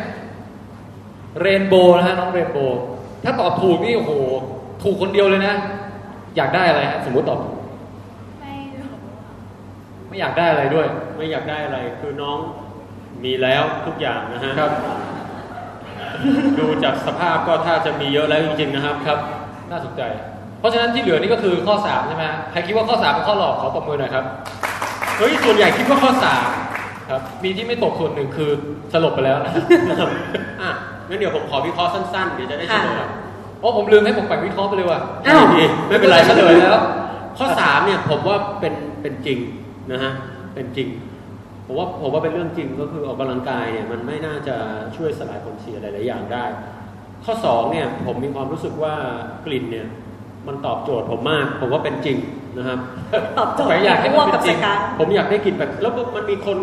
ใครนะคุณแจ็คอ่ะคุณมันเพื่อนผมชื่อคุณแจ็คเขาซื้อเอ่อลูกอมแฮร์รี่พอตเตอร์มาฝาก อ๋อ ลูกอมกลิ่นอ้วกอ่ะ ขี้หูด้วย แล้วมันหลงมันตั้งใจเหลือให้ผมอันเดียวอ่ะอีคุณแจ็คเนี่ย ครับ แล้วผมกินเข้าไปอ่ะเอออ้วกจริง ๆ ด้วยว่ะกิน ตอนแรกรู้ว่ามันจะทำตลกตลกๆใช่ป่ะ ใช่ป ป ราาก กรฏว่า ฏมันเหมือนจริงเว้ย กินเหมือนอ้วกมากพี่ แล้วผมกินผมเหมือนอ้วกเลย เออแต่ข้อหนึ่งเนี่ยเรื่องกริดที่ทำจากอุกกาบาตเนี่ย ผมคิดว่าไม่จริง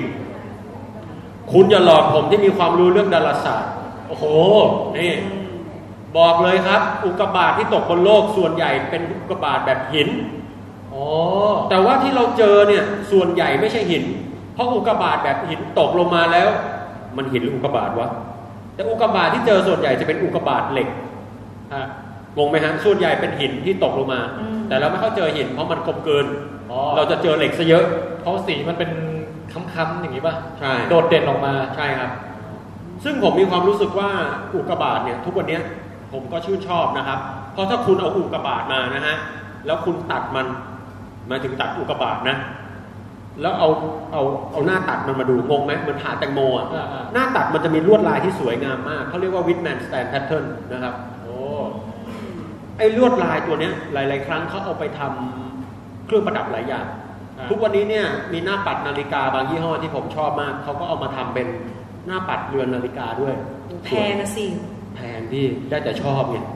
เออมองโอ้โหสวยจัง เอาอุบาทไปก่อนแล้วกัน อุกาบาทไม่เป็นปัญญา แต่ไอการเอามาทำกริดผมเชื่อว่ามันน่าจะเป็นไปได้ยาก เพราะว่าอุกกาบาตมันเป็นเหล็กแลบลักษณะกริดมันน่าจะนึกออกไหมมันโค้งอ่ะมันแบบ โหตีสมัยก่อนโบราณตีเหล็กนี่แป๊กแป๊กก็น่าจะยากพอสมควรนะเอาอุกกาบาตมาทำนี่ผมคิดว่าอารยธรรมมันไม่น่าจะทำได้ ผมเชื่อว่าคนอื่นหลอกแน่นอนครับผม โอ้โห เป็นไปได้ยากมาก ถ้าแพ้นะ ถ้าผิดนะ บอกเลย ผมว่าผิดไง ถ้างั้นถ้างั้นน้องป๋องเอ้ยน้องป๋องครับ คุณป๋องนี่คิดคิดเหมือนคุณน้องอะไรนะฮะร้องเรนโบว์นี่ ใช่ นะมีสองคนที่คิดว่าข้อหนึ่งถูกเอ้ยข้อหนึ่งเป็นข้อหลอก แต่ผมคิดแบบมีหลักการน้องเรนโบว์ใช้สัญชาตญาณ โอ้โห โอเคงั้นคุณระบาดนะ ค่ะป๋องตอบว่าหนึ่งคือหลอกสองคนตอบว่าข้อสามคือหลอก ในนี้นะคะ มีผู้ที่ตอบถูก อยู่ โอ้ โอ้ แสดงว่าไอ้ข้อกลิ่นต้อง แสดงว่าข้อกลิ่นเป็นข้อที่ถูกนะคะ อุ๊ย ตายแล้ว แต่เราเรียนสไลด์เฉลยตามแบบว่าทีละข้อนี่ถ้างั้นเราต้องเฉลยเลยสิ ก็ได้ ต้องเฉลยเลย อ้าว ถ้าอย่างนั้น คนที่ตอบถูกในนี้นะคะ คือ ไม่แปลกใจ ดึงดึงดึงดึงดึงดึงดึงดึงดึงดึง คื ดึ อง ดึงดึงดึงดึงดึง ทางนี้ค่ะ เย้ เป็นไง เสียใจด้วยนะครับ มั่นใจ คุณป๋องไป ดาราศาสตร์ โอ้ เป็นไงคะ ผมผิดตรงไหน อธิบายเดี๋ยวนี้ นี่เขาเรียกว่าขี้แพ้ชนตีนะคะอ่า ก็คืออยากเลย ทำไมอะมันดีใจอ่ะ ก็ข้อเมื่อกี้เราเราตอบผิดไง อ๋อ นี่ได้คืนเท่ากันแล้ว คือปกทำให้คนอื่นตอบผิดได้บ้าง ใช่ แล้วที่สำคัญนะได้ฉีกหน้าของแปงและสะใจจริง พี่ เอาตรงๆไหมอ่ะผมพูดตรงๆ ผมรู้คำตอบอยู่แล้ว แต่ไม่อยากจะทำให้พี่เสียใจ ๆโอ้ สุภาพบุรุษเป็นคนดีว่ะ เป็นคนเดียเลิฟนะ อ่ะงั้นเรามาดูเฉลยกันนะคะ ตึง โอ้โห นี่ ตุ๊กตันคามุน ค่ะตุ๊กตังคามูลเป็นเรื่องจริงนะคะและนี่ก็คือเป็นเอ่อเป็นเป็นหน้ากากของตุ๊กตังคามูลที่เจอในโรงศพ โทหษนัง โท สือษนะ ดำ นะ เนาะ อันนี้คือตัวอย่างของคนที่ได้ชื่อว่าเท่าหัวงูนะ ฮะเท่าหัวงูเฮ้ย ก็หัว แก งู เขา อ่ะพี่ แกมาดูถูก ดูแววตา ดำเนินคดีไม่ได้ ใจเย็นนะอย่าใช้ความรุนแรงต่อค ใช่ รับ ใช่สุสานของฟาโรห์ตุตันคามูนนะคะ ถูกค้นพบโดยฮาวเวิร์ดคาร์เตอร์ในปีคริสตศักราช 1925 นะ เกื คะ อบร้อยปีนะ ใช่ แล้วรูปแรกคือเป็นการแบบว่าจำลอง acting ทำเป็นแบบว่าขุดเข้าไปในสุสาน พอเข้าไปปุ๊บตะลึงเลย คือเจอทรัพย์สมบัติต่างๆ มากมายอะไรเงี้ย เอ๊ะ มีใครรู้จักการ์ตูนคำสาปฟาโรห์บ้างปะยกมือ ไม่มีเลยเหรอ มันเป็นการ์ตูนที่แบบ มันมีมาก่อนที่พี่เกิดอะแล้วตอนนี้มันยังเขียนไม่จบ แล้วก็ไม่แน่ใจว่าคนเขียนจะเขียนจบด้วยหรือเปล่าอะเออ ที่ผมลุ้นกว่านั้นคือเรื่องอะไรรู้ไหมพี่ อ๋อ วันพีช อ๋อ เฮ้ย มันมหากราบเยอะเกินอ่านไม่ไหวแล้ว ไม่รู้มันไปก่อนไหน Berserk ก่อนไหนแล้วอืมครับครับ เบอร์เซอร์ก็ไม่รู้อ่ะไม่ เออ ไม่ไม่ถึงไม่เกี่ยวเรื่องการ์ตูนนะคะก็พอเข้าไปเนี่ยเจอทรัพย์สมบัติมากมายเลย แล้วก็นี่คือเป็นเป็นเป็นพระสงฆ์นะคะของฟาโรห์แต่ว่าในการศึกษาไปเขาก็ดูตรงนู้นตรงนี้ว่าเออมีมีทรัพย์สมบัติ ผม อะไร สงสัยฮะ ค่ะค่ะ ไอ้ตรงกลางเนี่ยคือคือแมวทองเหรอฮะหรือว่าอะไรฮะ คิดคิดว่าเป็นแมวทองนะคะหรือว่าเป็นหัวสุนัขจิ้งจอกอันอันนี้เอ๊ะเป็นเสือคิดว่าน่าจะเป็นเสือหรือเป็นแมวไม่แน่ใจเหมือนกันฮะ โอ้แต่หุ่น แต่ ดี ว่าอาจ ม จะเป็น าก แมวก็ได้เพราะว่าแมวจริงๆก็เป็นสัญลักษณ์แบบว่าทางทางของทางอีฟแต่อาบันจำไม่ได้อะว่าแบบด้านไหนมีใครรู้ไหมอะเจอไหม ผมอยากถามพี่บอกแบบว่า อ่ะ อ่าจุดล้อมเหลวของเหล็กธรรมดากับเหล็กอุกกาบาตเนี่ยพอๆกันไหมครับ โอ้ พี่มีคำตอบนะปอกแปงไม่รู้หรอกไม่งั้นตอบผิดเลย สอนให้ อันนี้ก็คือปกติถ้าเหล็กเป็นสารบริสุทธิ์ใช่ไหมจุดลมเหลวมันค่าหนึ่ง แต่มันจะขยับสูงขึ้น ถ้าเกิดมันเป็นสารละลายก็คือสารผสมอยู่มันจะขยับสูงขึ้น อ๋อถ้าไม่บริสุทธิ์นี่มันจะสูงขึ้น โซลิเกทีฟแล้วน้องจะได้เรียน อืม โอ้ยปรบมือให้คุณปอกแปงหน่อยครับ โยเหนือเหนือโอ้ย เฮ้ยดีดีคำถามดีฮะ ค่ะอ่ะทีนี้นะคะมาต่อพอดูพอดูในหีบศพเนี่ยตรงที่วงกลมเอาไว้เป็นสีแดงเนี่ย อ๋อ เป็นกริดเป็นกริดแล้วแบบทุกคนก็แบบเอามาดูคือข้างนอกปลอกเนี่ยเป็นทองคำแต่พอดูข้างในเนี่ย เฮ้ยมันเป็นโลหะหรือเป็นเหล็กชนิดหนึ่ง ซึ่งในยุคสมัยนั้นน่ะยังไม่แน่ใจว่ามันคืออะไร แต่ว่าเพิ่งมีวารสารที่ตีพิมพ์ในเดือนเออเดือนที่แล้วนี่เอง ที่ในที่สุดเนี่ยเขาก็สามารถคอนเฟิร์มโครงสร้างทางเคมีได้นะคะ ว่าประกอบไปด้วยอะไรบ้าง โดยใช้ นี่สับมาเลยเอ็กซเรย์โฟลเซนสเปกโตรสโคปีซึ่งอาบานก็แบบสามัญชนไงมันคืออะไรก็เลยแบบไปเสิร์ชมานะคะ ที่แม่ฟ้าหลวงมีไหมครับ อะไรนะคะ มีมีไหมครับเรื่องนี้ fluorescence เอ็กซเรย์ฟลูออเรสเซนต์สเปกโทรสโคปีคือผมเชื่อว่าถ้าแยกกันทุกส่วนเนี่ยมีเอ็กซเรย์มีอ่าที่โรงพยาบาล อ่า ฟลูออเรสเซนต์ นี่ มีครับสเปกโทรสโคปี ดู มี เออ แต่รวมกันแล้วไม่รู้ มีเอ เอ อ อ ซึ่งซึ่งหลักการนี้นะคะ ถ้าเกิดใครเป็นผู้รู้เสริมให้อาบันได้นะคะ ก็คือว่าเขาจะวิเคราะห์ชนิดและก็ปริมาณของธาตุในสารตัวอย่างนะคะ โดยที่จะดูระดับเอ่อชั้นของพลังงานสูงเอ่อมาถึงชั้นพลังงานที่ต่ำกว่า แล้วก็คายพลังงานออกมา ซึ่งเขาจะมีแพทเทิร์นหรือรูปแบบที่สามารถที่จะเอ่อบอกได้ว่าลักษณะของไอเอ่อพลังงานจำเพาะในแต่ละธาตุเนี่ยมันคืออะไร ไหนว่าเขาเลิกพลาดแล้วพี่ เดี๋ยวข้าจะเริ่ม เริ่ม นี่ยแหละอืมก็เนี่ยค่ะตัวอย่างข้างบนเนี่ยเป็นรูปหินอุกกาบาตนะคะ แล้วก็พอดูโครงสร้างมาเนี่ยก็คือเอ่อตรงสีเหลืองเหมือนกับหลักๆเนี่ยเป็นโครงสร้างหลักคือเป็นเหล็ก แล้วก็ประกอบไปด้วยนิกเกิลนะคะกับคอปเปอร์แล้วพอเจอมาปุ๊บก็เลยแบบอ่ามันเป็นส่วนองค์ประกอบที่ไปแมทกับอุกกาบาตพอดี อืม ทีนี้คำถามก็เลยแบบอ้าวแล้วอุกกาบาตเนี่ยมาจากไหน อืม นะคะในยุคนั้น เขาก็เลยบอกว่านักนักวิทยาศาสตร์นักโบราณคดีเนี่ยก็ร่วมมือกันแล้วก็แบบไปสแกนหาเลย ก็ทำแมปปิ้งบอกอ้าวจึกปักวงเวียนจากตรงเอ่อแถวทะเลแดงนะคะ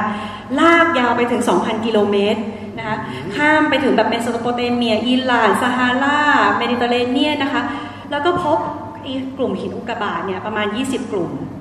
แล้วก็มีหนึ่งในกลุ่มนั้นที่แมทโครงสร้างเนี้ยเป๊ะพอดีเลยกับกรีกนะคะ ก็คืออยู่ที่เออมีชื่อกลุ่มว่าคาก้า ซึ่งตั้งตามคาก้าโอเอซิสที่ที่ในรูปเนี้ยเป็นเป็นแหล่งที่เขาเจอ ทุกคนก็บอกอ่ะนี่ไง แสดงว่าสมัยก่อนเนี่ยเขาก็มีการที่ไปเสอบหาเออวัสดุต่างๆ ที่เอามาทำกริดนะคะ แล้วทำไมถึงต้องใช้หินอุกกาบาตอ่ะท่าน เป็นเป็นเหมือนกับว่าเป็นพยาน อาย การ เออจากที่ผมเห็นเหตุการณ์นะครับ อ่า โอ้โหทรงทรงภูมิปัญญาจริงๆค่ะท่าน ทำไมต้องใช้หินอุกกาบาตอืมน่าจะเป็นเพราะว่าสมัยโบราณเนี่ยเหล็กก็ถลุงยาก และเหล็กที่มาจากอุกกาบาตอาจจะเป็นเอ่อทางเดียวที่เราจะสามารถเอ่อหาเหล็กได้โดยง่ายนะครับ ในเรื่องนี้ ค่ะ ขอบ ปิด คุณ ฉาก ครับ ค่ะจบ ไอ้นี่เสียงมันเหมือนเวลาแบบดูสารคดี สารคดี แล้ว ภาพ ครัภาพ บ ถ่ายภาพถ่าย เอ่อศาสตราจารย์แต่ละคนปากไม่ตรงกับคำพูดเลยนะครับ ครับ ทีนี้เขาก็เลยบอกว่า ชาวอียิปต์โบราณนะคะเขาก็มองว่าหินอุกกาบาตเนี่ยเป็นเหล็กที่มีค่าเพราะมันเป็นหาสิ่งที่หายากมากจริง ๆ เพราะฉะนั้นถูก reserve หรือว่าเอามาใช้สำหรับในการเป็นวัสดุต่างๆ ที่จะถวายบรรณาการให้กับเอ่อกษัตริย์นะคะ ซึ่งทีนี้เนี่ยมันน่าสนใจยังไง คือน่าสนใจที่ว่า เอ๊ะ คือยุคเหล็กเนี่ยเท่าที่เราทราบมันประมาณ 1,200 ปีก่อน แต่กรีกเนี้ยอายุประมาณ 1,400 กว่าปีที่แล้ว อัดแทรกนิดนึงนะครับ ตัวเลขที่อบันพูดนี่หมายถึงเป็นหลักพันปีก่อนคริสตกาลนะฮะ มีคำว่าก่อนคริสตกาลด้วยตกมานิดนึงครับ แสดงว่าต้องมีภูมิปัญญาในการหลอมเหล็กนะคะ เมื่อก่อนหน้าที่จะมียุคหินเสียอีกนะคะ ก็เป็นถือว่าเป็นเรื่องตื่นเต้น แล้วพอเขาศึกษาจากฮีโรกลิฟิก หรือว่าเป็นอักษรโบราณของทางอียิปต์เนี่ยเขาก็พบว่าคนสมัยโบราณเนี่ยพูดถึงหินอุกกาบาตเนี่ยเรียกว่า iron in the sky หรือว่าเหล็กก้อนเหล็กหินที่มาจากท้องฟ้า เอ้า การที่เขารู้ว่ามาจากท้องฟ้าแสดงว่าสมัยก่อนเขาต้องรู้ คือเขาไม่ได้เห็นหินอุกกาบาตฟูดมาแล้วตุ้มต่อหน้าแล้วถึงได้รู้มาจากท้องฟ้า แต่เขามีภูมิปัญญาหรือเขามีวิธีรู้อย่างบางอย่างว่า สิ่งเนี้ยมันมาจากนอกโลกเรา มันมาจากท้องฟ้า เพราะฉะนั้น ใจ คือชาวตะวันตกกว่าจะรู้จักว่าหินอุกกาบาตมาจากข้างนอกเนี่ยก็คือ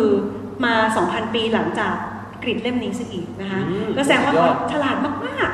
อย่างนี้นี่ต้องไปเขียนตำราใหม่เลยนะฮะ ๆเออ เนี่ย ว่าแบบ ผมบอก ยุคยุคเหล็กยุคอะไรเริ่มต้นเมื่อไหร่อะไรเงี้ย ครับ ใช่ ก็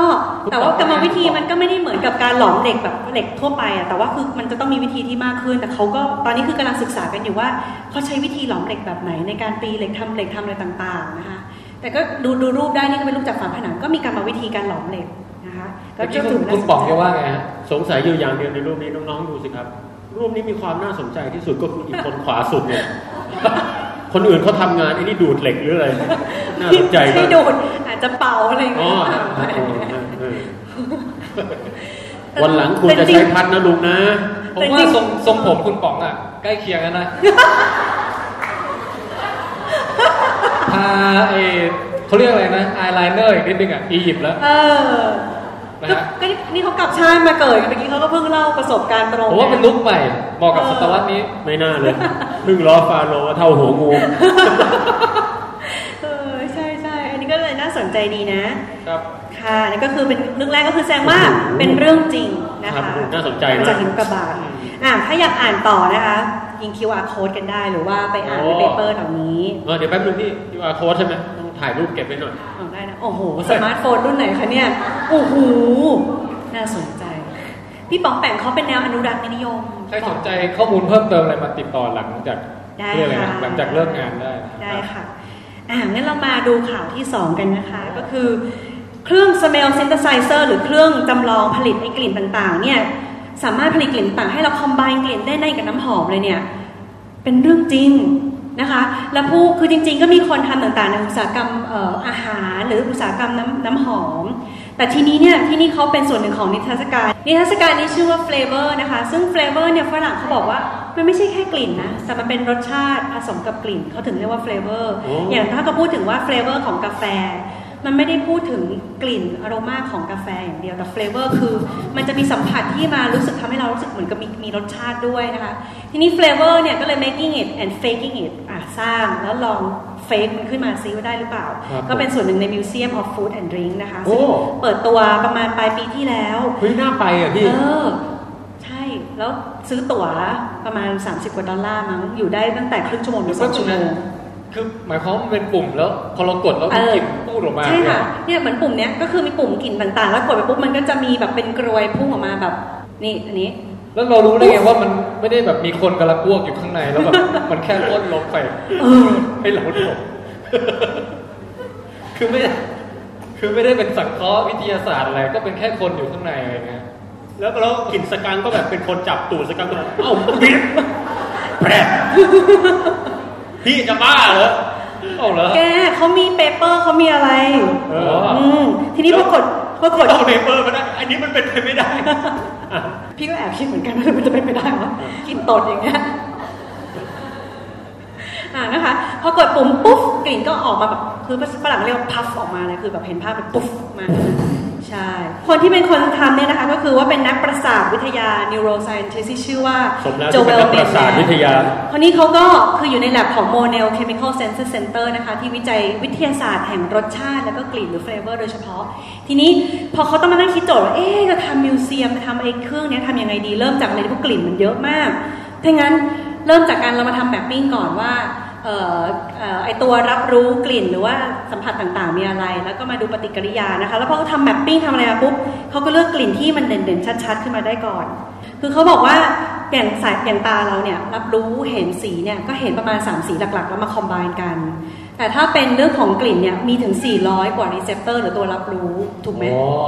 ถูกปะ ถามผมนะฮะ ใช่ค่ะ เออตามความเชี่ยวชาญของผมแล้วแหละผมก็รู้สึกว่ามันน่าจะใช่นะฮะแล้ว ค่ะ โอ้บ้าแปลกมาก ไม่น่าเลย จริงๆเขาบอกอะไรนะ 400 400รีเซพเตอร์ คือเหมือน ตัว กับ รับ ถ้า รู้ ถ้าผสมแสงผสมสีเนี่ย อืม มันแค่เลดกรีนบลู ค่ะ แต่ผสมกลิ่นเนี่ยมันมีให้เลือกมาผสมได้เป็นหลายร้อยอย่าง แสดงว่าทำให้เกิดกลิ่นที่แตกต่างกันอย่างละเอียดอ่อนได้เยอะมาก คือวัตถุประสงค์ของไอตัวเครื่องเนี้ยคือเขาต้องการที่จะให้คนลองเลือกลองสร้างเออแล้วก็มีประสบการณ์ในเรื่องมิติของการรับรู้ต่างๆ ว่าสมองเราอ่ะมันเล่นกลกับเรายังไงในเรื่องของกลิ่น อย่างเขาบอกว่าเนี่ยอย่างเป็นปรินเตอร์มีหมึกสามสีมาผสมกันยังได้เป็นนู่นเป็นนี่เลย แล้วกลิ่นเนี่ยพอมาคอมบานกันมันก็น่าจะสร้างกลิ่นใหม่ๆได้บ้างเหมือนกันนะคะ ก็ดูตัวอย่างเขาก็เลยบอกนี่เอากลิ่นสกังค์มาเลยปุ๊บเหม็นมาก กลิ่นเม็ดกาแฟปุ๊บหอมมาก แต่ถ้ากดสองปุ่มพร้อมกันปุ๊บปุ๊บคอมบายมาปุ๊บเขาบอกมันจะเป็นกลิ่นกาแฟที่หอมรันจวนใจที่สุดน่ากินมากๆ ซึ่งมันน่าเป็นเรื่องน่าเรื่องประหลาดไง นี่คือการประสาทการรับรู้ของเราเนี่ย มันแบบมีการมันไม่ใช่ตัวเดียวเดียวมา กาแฟกลิ่นสกังค์เนี่ยไม่ใช่ ในในยุคหน้าเนี่ยทุกทุกวันนี้เรามีกินกาแฟแบบ อ่า แบบเป็นแคทคาเฟ่ในยุคหน้าเราก็จะมีเนี่ยฮะสกังคาเฟ่ อืม คือให้มันมาเปิดตูดตรงหน้าแล้วก็จิบกาแฟ อย่างเงี้ยผมว่าได้อารมณ์ อารมณ์อะไรอ่ะ อารมณ์เสียครับ เออแล้วมันไม่น่าจะเหมือนกันนะ ก็อันนี้ก็เลยน่าน่าสนใจดีแล้วนี่คืออ่าถามว่ามีคนแอบไปตดอยู่ข้างหลังหรือเปล่า หรืออะไรเงี้ยจริงๆ คือเขาผ่าเครื่องข้างหลังมาให้ดูเนี่ย อ๋อ มันก็มีแบบโอ้โหแบบเป็นเครื่องซินเทไซส์ต่างๆ ซึ่งเล่นกับเอ่อตัวเคมีคอลต่างๆเช่นบอกว่ากลิ่นแบบว่ากล้วยหอมมันก็จะมีสารเคมีตัวหนึ่งที่ถ้าไปผสมกับอีกตัวหนึ่งมันจะได้กลิ่นประมาณนี้เป็นต้นอะไรเงี้ย แต่ แต่พี่จำชื่อเคมีคอลไม่ได้นะ อยากได้เครื่องนี้ไว้ที่บ้านเหมือนกันนะ ทำไม คือแบบเพื่อนมาบ้านนี่นั่งเล่นได้ทั้งวันอ่ะผมว่า มึนนะมึน เออ ตอนแรกก็มาสดชื่นนะกลับบ้านแบบ คือไม่รับรู้อะไร เออแล้ว เฮ้ย แต่คุณคุณ นี่มันพี่ Walking Dead แต่ที่โมเดลเขาบอกว่าคือเขาเล่นกันที่หลับจนทุกคนมึนไปหมดเลยอะแล้วแบบเข้ามาปุ๊บคือแบบกลินคาราเมลกลินอะไรไม่รู้ผสมกันแบบทุกคนแบบเมา สับสนกับชีวิตอ่ะ ผมเคยไปถ่ายรายการตอนกลิ่น ค่ะ ที่เอ่อบริษัทผลิตภัณฑ์เครื่องหอมไทยจีน ค่ะ สมัยที่หน้าตาผมยังทำพิธีกรได้อยู่ ครับ อ่ฮะ รายการดีไซน์ ใช่ตอนนั้นแบบกลิ่นมันจะมีเอ่อเจ้าหน้าที่ที่เรียกว่าเพอร์ฟูเมอร์ ค่ะ คือพวกแบบประดิษฐ์กลิ่น เช่น พอได้รับโจทย์จากอันนี้ที่ผมทราบมา ค่ะ จากสายการบินแห่งหนึ่งบอกว่า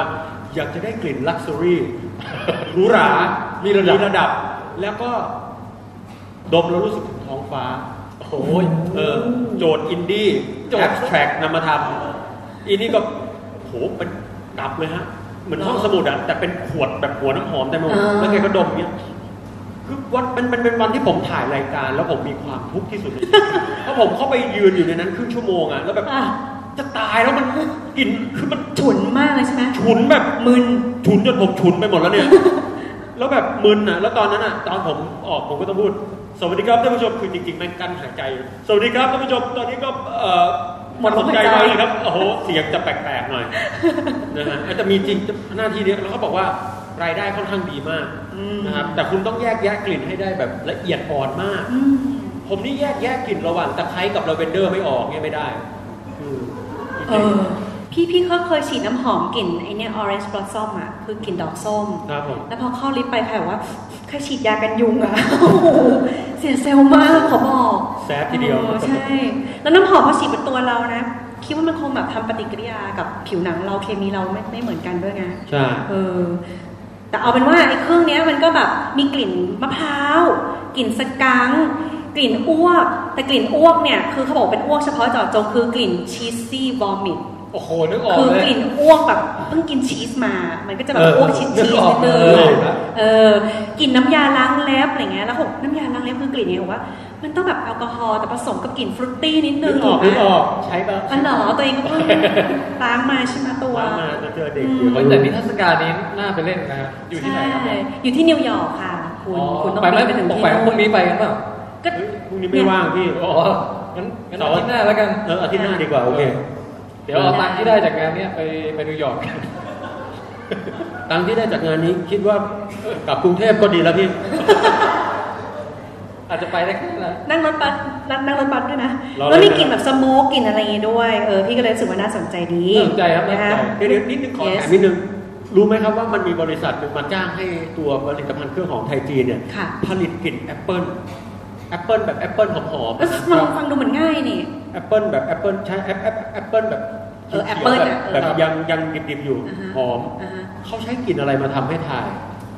ใครตอบได้มีรางวัล ผ ให้ ม อ่ะ ผมงงนะ เรื่องพวกเรื่องพวกเนี้ย ผมงงว่าถ้าคุณอยากได้กลิ่นกล้วยอะทำไมคุณก็ไม่ไปเอาสารจากกล้วยมา มันต้องไปผลิตจากอย่างอื่นใช่ไหม ใช่ เพราะว่าถ้าเอาสารจากกล้วยมาให้มากพอจะได้กลิ่นขนาดเนี้ย ค่ะ มันจะต้องใช้เยอะมากพี่ อืม อ๋อ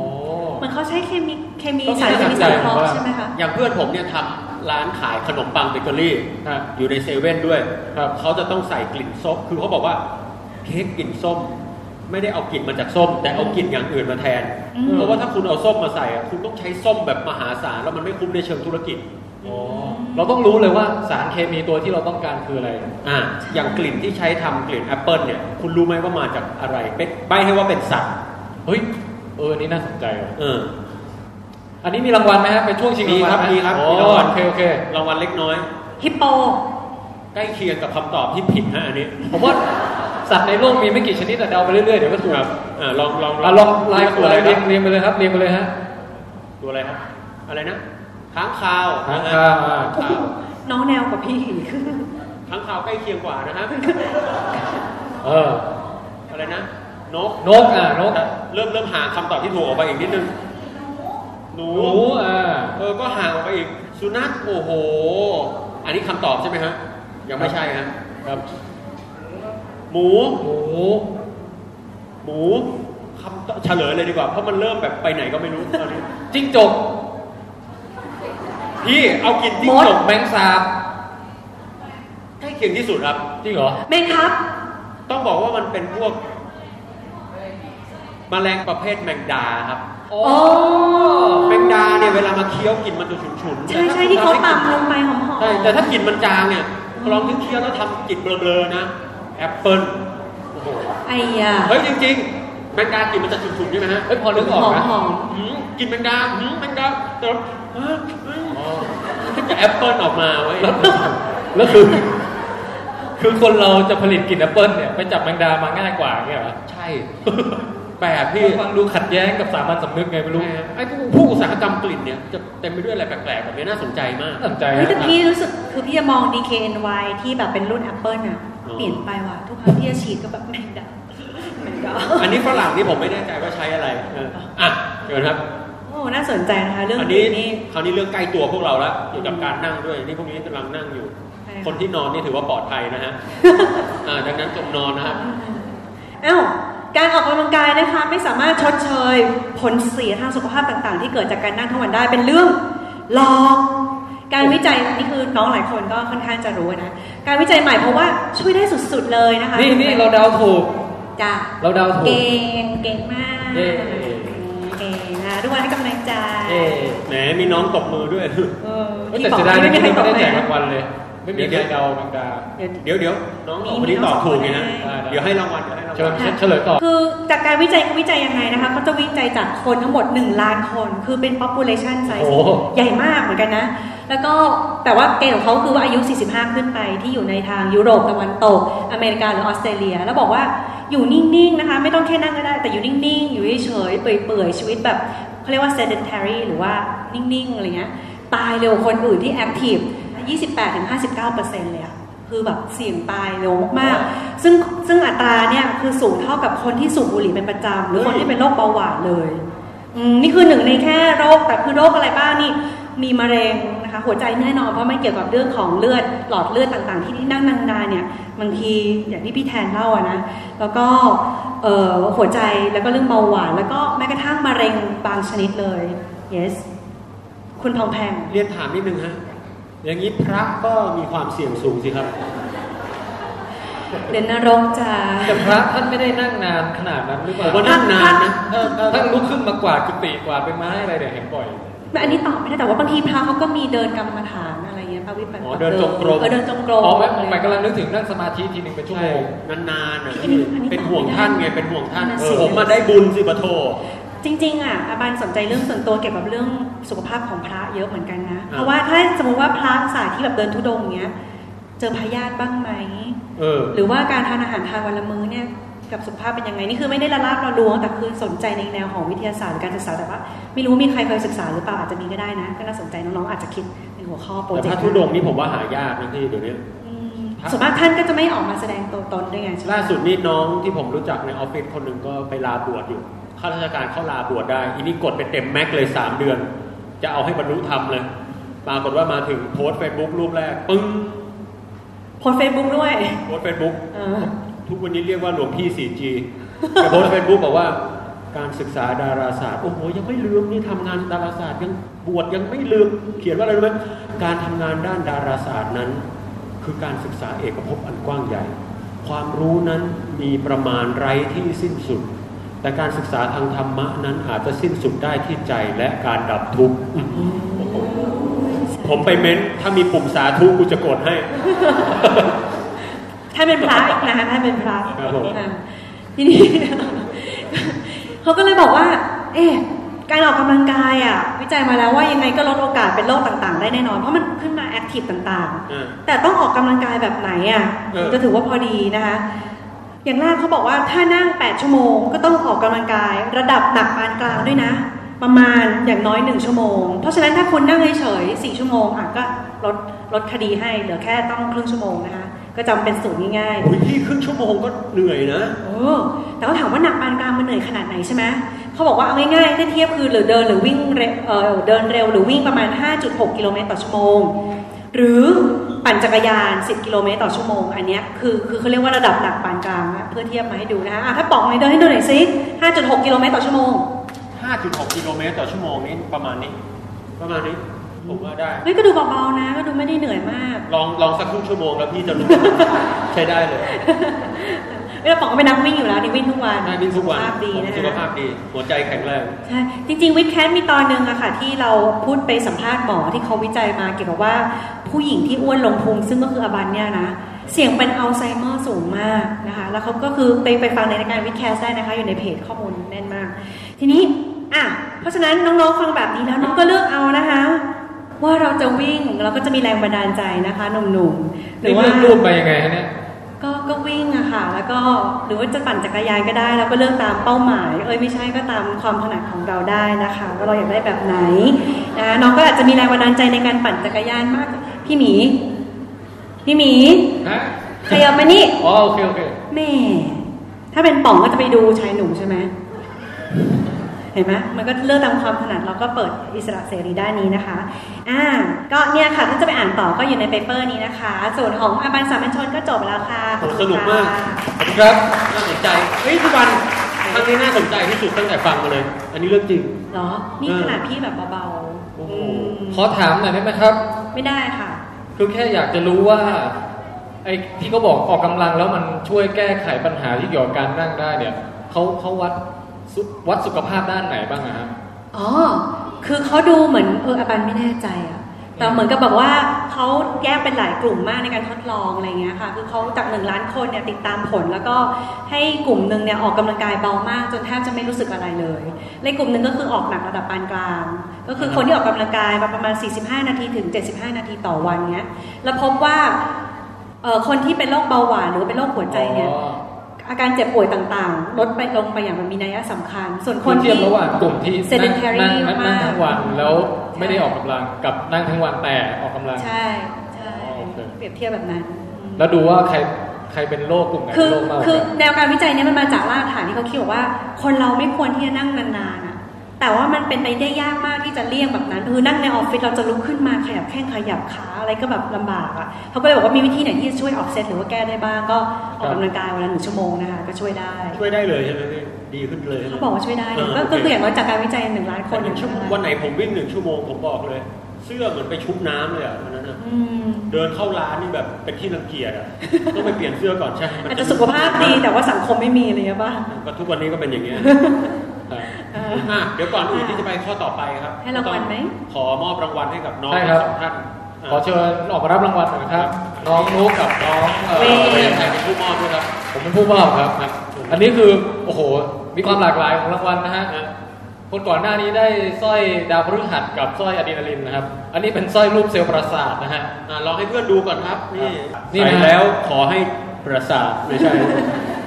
ใส่แล้วแอคซอนของท่านจะแบบว่าแตกแขนงนะฮะ ยืดยาวงอกงาม ส่วนเดนไรท์ของท่านก็จะดึงดูดเอาสิ่งดีๆเข้ามาในชีวิตนะฮะเนี่ยแหละครับคือความหมายของสร้อยเซลล์ประสาท จงงมงายอย่างวิทยาศาสตร์ โอเคขอบคุณ มัน ครับ จบแล้วต้องเป็นส่วนของอาหมีละ ใช่แต่ว่า พอไหม ณจุดจุดๆนี้เนี่ยเอ่อผมให้ทุกคนเบรกนะฮะ อ่า ไปเข้าห้องน้องห้องน้ำหรือว่า ดื่มน้ำปัสสาวะ เออดื่มน้ำปัสสาวะอะไรให้เรียบร้อย ปัสสาวะดื่มน้ อ่ะค ค รั รั บบ โอเคครับ สักประมาณ 5-10 นาทีฮะเดี๋ยวเรากลับมาเจอกันในยกสุดท้ายครับ ครับอ่าเบรกครับ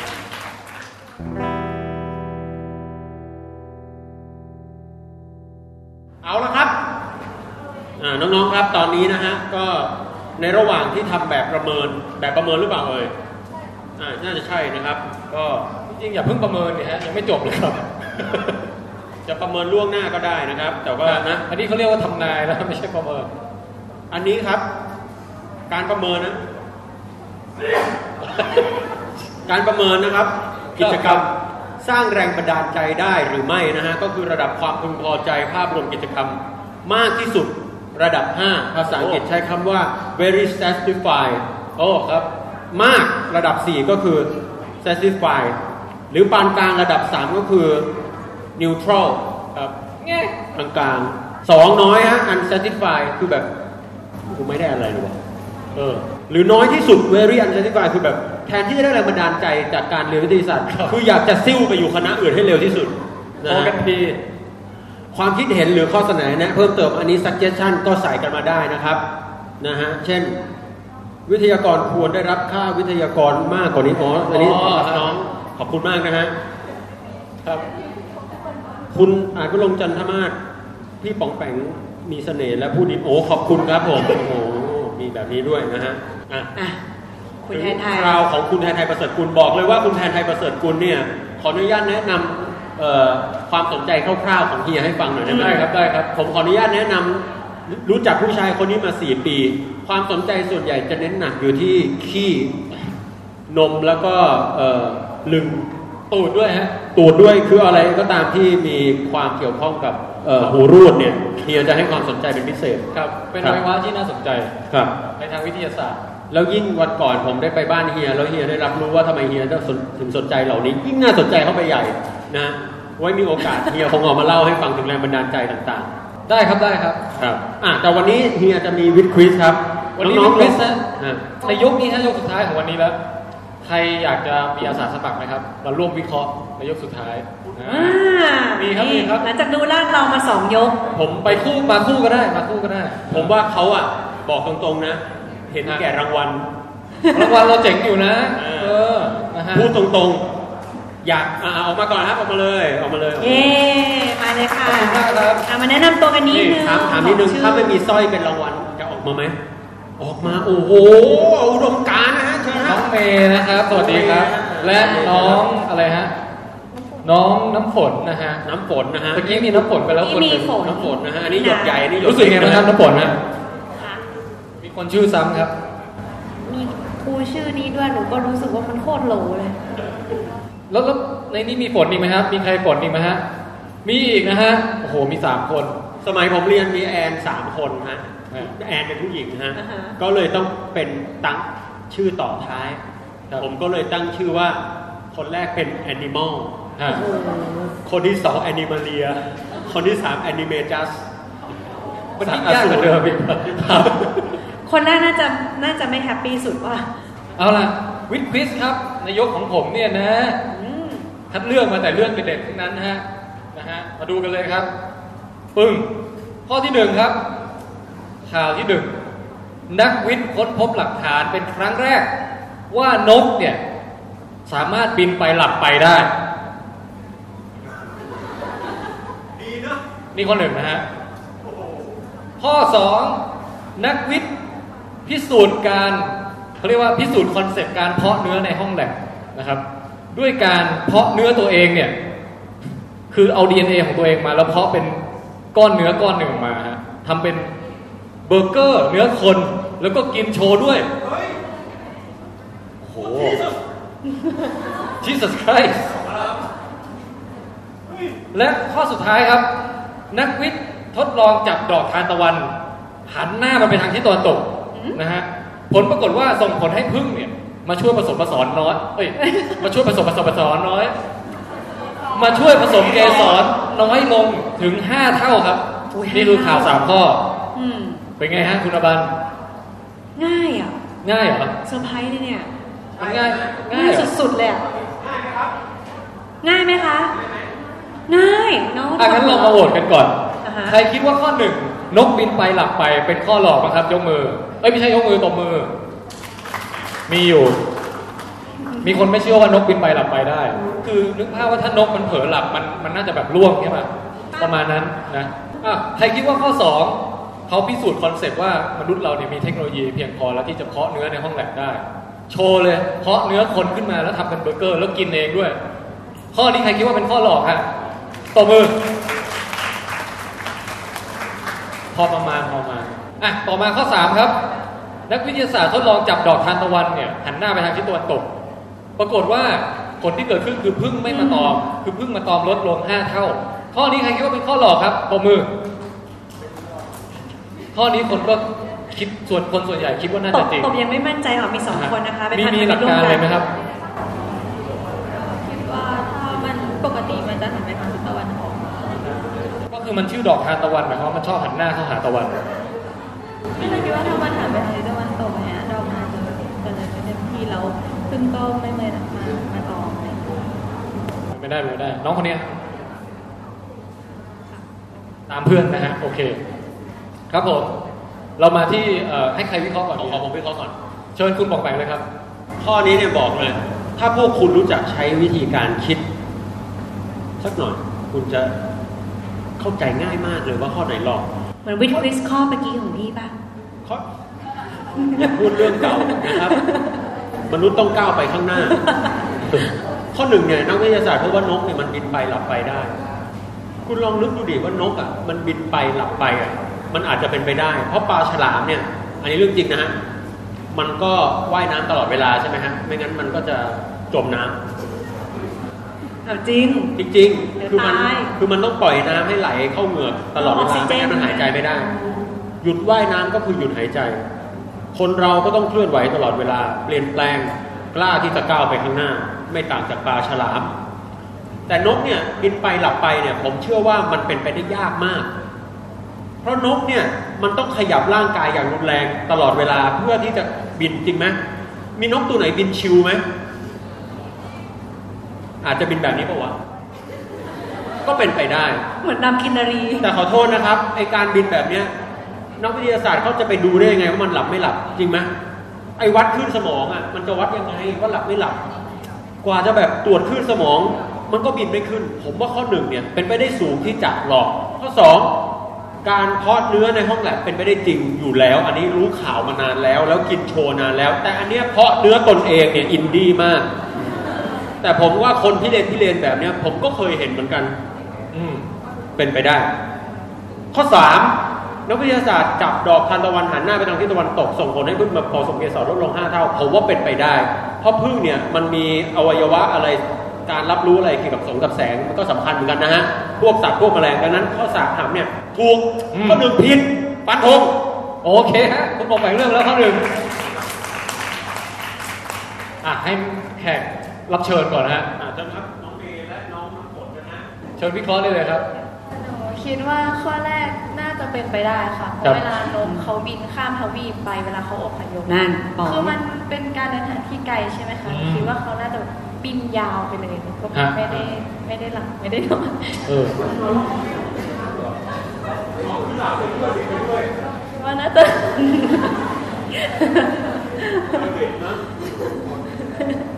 อ่ะน่าน่าสนใจน่าสนใจ หลอนอะภาพเมื่อกี้ เหมือนไอ้นะผีกระหังเลยนะจะหังว่า ข้อสองหนูคิดว่า น่าจะหลอก อืมเพราะ หลอกไม่ได้ ยังช่างใจอยู่อ่ะข้อสามครับ ข้อสามหนูคิดว่าจริงค่ะ เพราะว่าดอกทานตะวันตอนหนูเรียนคือเขาบอกว่ามันจะต้องหันหน้าไปทางทิศตะวันออกที่มีแสงแดดใช่ไหมคะแล้วหนูอันนี้คือมันไปทางทิศตะวัน เอ้ยทางทิศตะวันตกหนูก็เลยคิดว่าแบบกลไกมันน่าจะมีอะไรที่แบบเปลี่ยนแปลง อืม ทำให้แบบว่าเออไปอยู่ข้าง เออน้องเรียนเรื่องดอกทานตะวัน วิชาอะไรเนี่ย วิทยาศาสตร์เราเขาเขาสอนดอกอื่นไหมฮะหรือหรือเจาะเฉพาะดอกทานตะวันนะเจ้าวันนี้ดอกทานตะวันอ๋อหลายดอก โดนไปหลายดอกไปใช่ไหมอ่ะต่อ สรุปคิดว่าข้อสอง ว่าข้อสองหลอกค่ะ หลอกเอ่อเพื่อนคิดว่าข้อสองอันเนี้ยข้อสองอันนี้วิเคราะห์ผสมผสานกันแล้วนะครับทำไมคิดว่าข้อสองหลอก คือแบบเอาเนื้อตัวเองมาทำแบบขั้นแบบเป็นเนื้อเป็นเบอร์เกอร์เลยมันได้ เขาเรียนเนื้อเยื่อไง คือถ้าเนื้อเยื่อมันก็ต้องแบบหนูเห็นในแบบมันก็จะนิดเดียวใช่ไหมคะแต่นี่มันแบบโหมันเยอะมากเป็นชิ้นเลย เพราะเมื่อกี้พี่แทนไทยบอกว่าเป็นชิ้นเลยใช่ไหม เป็นชิ้นใช่ ห เป็นนูคิ ชิ้ ด น ว่าน่าจะหนูคิดว่าน่าจะมีแบบเหมือนประมาณว่ากฎหมายที่เขาคุ้มครองอะค่ะอย่างเพราะว่าตอนเขาโคนคนเขาก็ไม่ค่อยนิยมไม่ให้ โหแน่นอะ หนูก็คิดว่าเขาน่าจะแบบโคนเนื้อเนื้อเยื่อใหญ่ขนาดนั้นแล้วแบบมากินโชว์อีกมันน่า ก็ จะมี คุ้มครองทำไมก็เนื้อผมอะผมจะกินเนื้อตัวเองอะเนื้อผมอร่อยอ่ะเนี่ย คิดว่ามันน่าจะมี ถึงเวลาให้อาหารละ อืม ว่าแบบกินคนมันเออไม่นาน ตะกี้ตะกี้น้องเขาทำเสียงไปดูคิดคนมันแบบเอิมโอเค ประมาณนั้น ตกลงน้องเลือกข้อสองเป็นข้อหลอกใช่ไหมของพี่มีไม้นะอ่ะโหง่ายมาก คุณบอกไปเรื่องอะไรนะเมื่อกี้ ผมเลือกข้อ ข้อนก ข้อหนึ่งผิดแน่นอนหลอก คุณอบาลนะ ข้อหนึ่งจริงอาบันคิดว่า เดี๋ยวฉันเชิญนั่งก่อนฉันฉันนั่งก่อน อาบันคิดว่าอย่างนกอย่างนกพิราบอย่างเงี้ยพี่หมีเคยเล่าในรายการใช่ไหมว่าเขาแบบว่าสามารถที่จะรู้เรื่องทางทิศทางโดยใช้อะไรนะสนามแม่เหล็กของโลกอะไรอย่างเงี้ย โลก เออ ครับ เพราะฉะนั้นก็น่าจะเป็นไปได้ที่นกเขาจะแบบหลับตาไปแล้วเขาก็บินไปโดยที่ไม่ต้องแบบขอบคุณค่ะสำ หรับเสิ่งประกอบ นกเขาฮะ ดิฉันพูดถึงนกพระ พิราบนะคะ นกพิราบเสียงยังไงวะ เดินยังไง น เคค่ะพอค่ะตัดค่ะจบค่ะ ทีนี้ก็เลยคิดว่า คือคงไม่ต้องห่วงว่าหลับตาแล้วจะหลงทาง แต่ว่าน่าจะมีกลไกบางอย่างที่ทำให้ตัวเองแบบออกแรงบินไปได้เรื่อยๆอาจจะแบบเป็นแค่ช่วงสั้น ๆ ระหว่างที่บินไกลๆหนึ่งก็เป็นไปได้นะ เพราะฉะนั้นข้อหนึ่งน่าจะเป็นข้อจริง ส่วนข้อที่สามอะน่าสนใจ เพราะว่าเหมือนเพิ่งเห็นข่าวทางวิทยาศาสตร์ที่บอกว่ามันมีคำอธิบายว่าทำไมดอกทานตะวันนะสับคือมันจะต้องหันหน้าไปหาแสง แล้วมันใช้กลไกยังไงในการที่ปิดหมุนหัวตัวเองมาหาแสงได้ ทีนี้เราเลยไม่แน่ใจว่าปิดหันหาแสงเนี่ยคือแม้กระทั่งพระอาทิตย์ขึ้นทางทิศตะทิศตะวันออก แล้วปิดหมุนไปตามทิศตะวันตกด้วยหรือเปล่า ทีนี้คิดว่าแล้วเรื่องของพึ่งออกหากินเนี่ย พึ่งไม่น่าจะออกหากินตอนกลางคืน น่าจะออกหากินตอนเช้า เหมือนในการ์ตูนที่ดูแบบพึ่งบินออกจากรังไปหาอะไรเงี้ย เขาเรียกพึ่งมาพี่พึ่งมา ฮะ พึ่งมา พึ่งมา มาพึ่งมา อ๋อจ้ะจ้ะ ครับ พึ่งพึ่งมาเลยนะคะ เพราะฉะนั้นตอนเช้าถ้าดอกทานตะวันหันหน้าไปทางทิศตะวันออกพึ่งออกมาตอนเช้าก็น่าจะเห็น แต่ว่าที่สงสัยว่าเป็นกับดักหรือเปล่าคือห้าเท่า อ๋อจริงๆอาจจะแบบ 4.2 เท่าอะไรอย่าง เอ เงี้ย อสองเท่าอะไรเงี้ยหรือเปล่า มันไม่ใช่สไตล์เฮีย อ๋อเหรอไม่ใช่ทรายใช่ปะ ก็ไม่แน่ไม่แน่ ไม่แน่ ผมไม่ใช่หรอก ห้าเท่ามันดูเยอะอยู่นะ ส่วน จะ ข้ แต อ กต่างขนาดนั้นเลยเหรอ ใช่นั่นสิส่วนข้อที่สองเนี่ยคือเรื่องของการเพาะเนื้อเนี่ยรู้ว่ามันมีความพยายามอยู่ที่ว่าต่อไปเราไม่ต้องฆ่าสัตว์เพื่อที่จะเอาแบบมาทำเบอร์เกอร์หรือกินอะไรนะ แลบของ Google ไง ฮะ มีแลบของ Google เขาเพาะเนื้ออ ม เนื้อวัวออกมาแล้ว อืม ทำเป็นเบอร์เกอร์เลย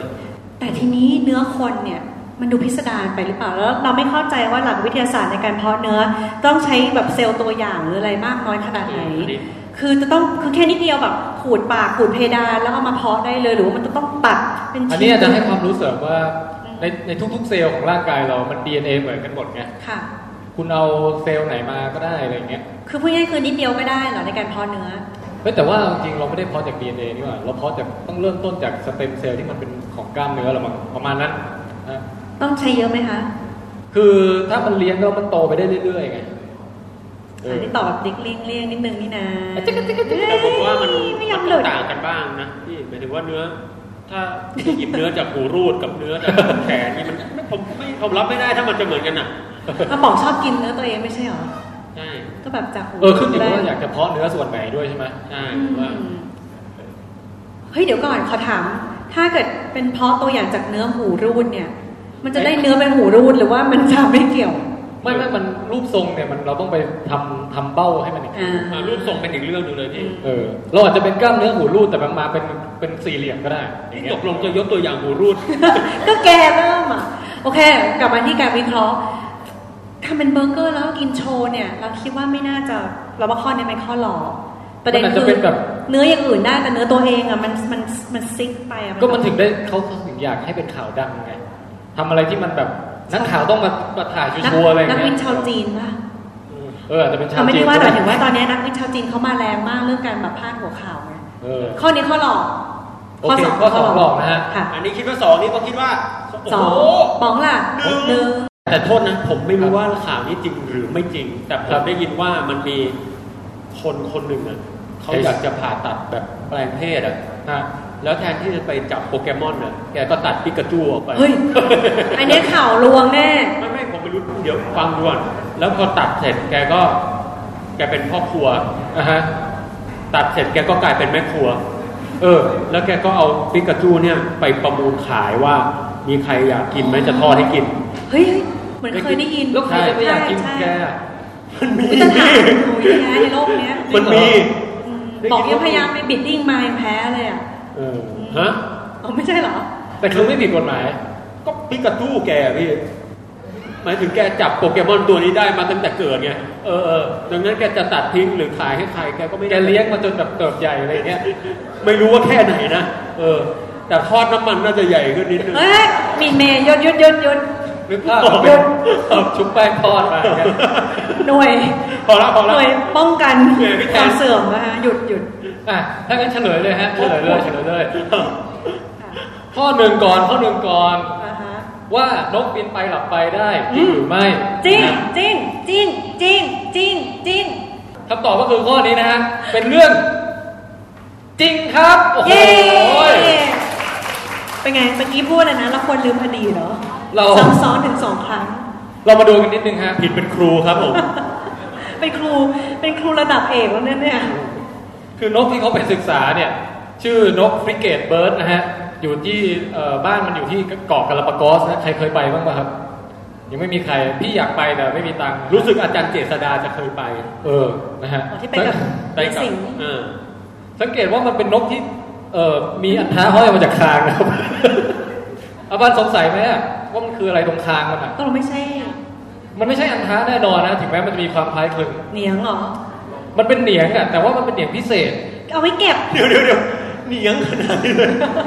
คือถ้าบอกรอเพื่อนว่าเฮ้ยเหนียงงอกเหมือนนกตัวนี้นะโอ้ย ไม่ปกแป เจ็ ม บนะเนี่ย ของบางอย่างเนี่ย ของบางอย่างตอนที่มันแป๊บอยู่อะมันยังไม่รู้ว่าเป็นยังไงมันต้องพองก่อน เนี่ยอย่างเหนียงเนี่ยพอพองแล้วเนี่ยนะฮะ อ่ะ มันจะเป็นสิ่งที่ โอ้โหโอ้จีสุด เหมือนแพรยางเลย เป็นสิ่งที่นกตัวผู้เนี่ย มอบหัวใจให้กับนกตัวเมีย โอ้ เฮ้ ย ยอย่าบอกนะว่านี่คือเครื่องที่ใช้ในการเกี่ยวพาราสี ใช่ฮะใช่ ตัวทางซ้ายนี่คือเอ่อฝั่งภรรยานะฮะซึ่งเหนียมอายแล้วก็ไม่มีถุงลมโป่งพองนะฮะ แต่ดูแต่ดูจากหน้าตา เชื่อ คือจริงๆอาจจะไม่ชอบใช่ไหมไปมึงไปพองตรงอื่นได้บอกว่าเปลี่ยนจริงอะไรอย่างเงี้ย เฮ้ยแต่มันทองได้แบบเป่งมากอ่ะเห ครับมือนแพรยางเหมือนลูกโป่งมันวาว มันมันมันเป็นเครื่องบ่งบอกถึงสุขภาพว่าตัวไหนสุขภาพดีเนี่ย พอพองแล้วแบบถุงมันจะไม่รั่วไงมัน อ๋อเหมือนเช็คลมยาง ถ้าถุงรั่วมันก็แบบ ปี๊ดหรือหรือแบบสุขภาพไม่ดีสีซีดอะไรอย่างเงี้ย ปะยางได้ไหม เป็นเป็นโรคเป็นพยาธิอะไรเยอะแบบถุงนี่โอ้โหแทนที่จะแดงสดกลับกลายเป็นแดงแล้วมีเขียวๆมีแบบม่วงๆอะไรอย่างเงี้ย เนี่ยน้องเขานึกถึงอะไรรู้ไหม นึกถึงอะไรฮะ ลูกอมฮาร์ดบีท เออลูกอมฮาร์ดอีก อุ้ยน้องเขาน่ารักเะ โอ้โหนี่เรากินกันมาตั้งแต่เป็นเด็ก ทุกวัน ใช่ นี้ยังมีฮะ มี แล้วเวลาแกะมันจะมีแบบข้อความอะไรที่แบบ ยังมีอยู่บ้าง ยังมีอยู่ ที่เป็นกรอนอะไรสักอย่างหนึงเสียวๆอ่ะเออ พอเปิดออกมาปุ๊บอกหักผมเจอ ไม่ให้พอแก่อีกอันรักคุณเริ่มกินเลย ทีนี้ไอ้นกพิเกตเนี่ย ค่ะ ความน่าสนใจของมันอีกอย่างคือ เดี๋ยวให้ดูให้ดูภาพการบินมันก่อนอันนี้เป็นผมชอบส่วนตัวว่า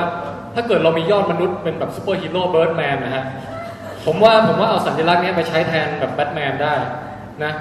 คือมันดูเงา มันเท่อะเห็นปะเท่เท่ใช้ได้อยู่นะฮะ ไม่เห็น แล้ว เห ก็ นียงเลยเนาะ เบิร์ดแมนคริกเกตแมนนี่ก็จะมีถุงตรงคางเนี่ยห้อยมาแดง เวลามีผู้รายยิงป้อง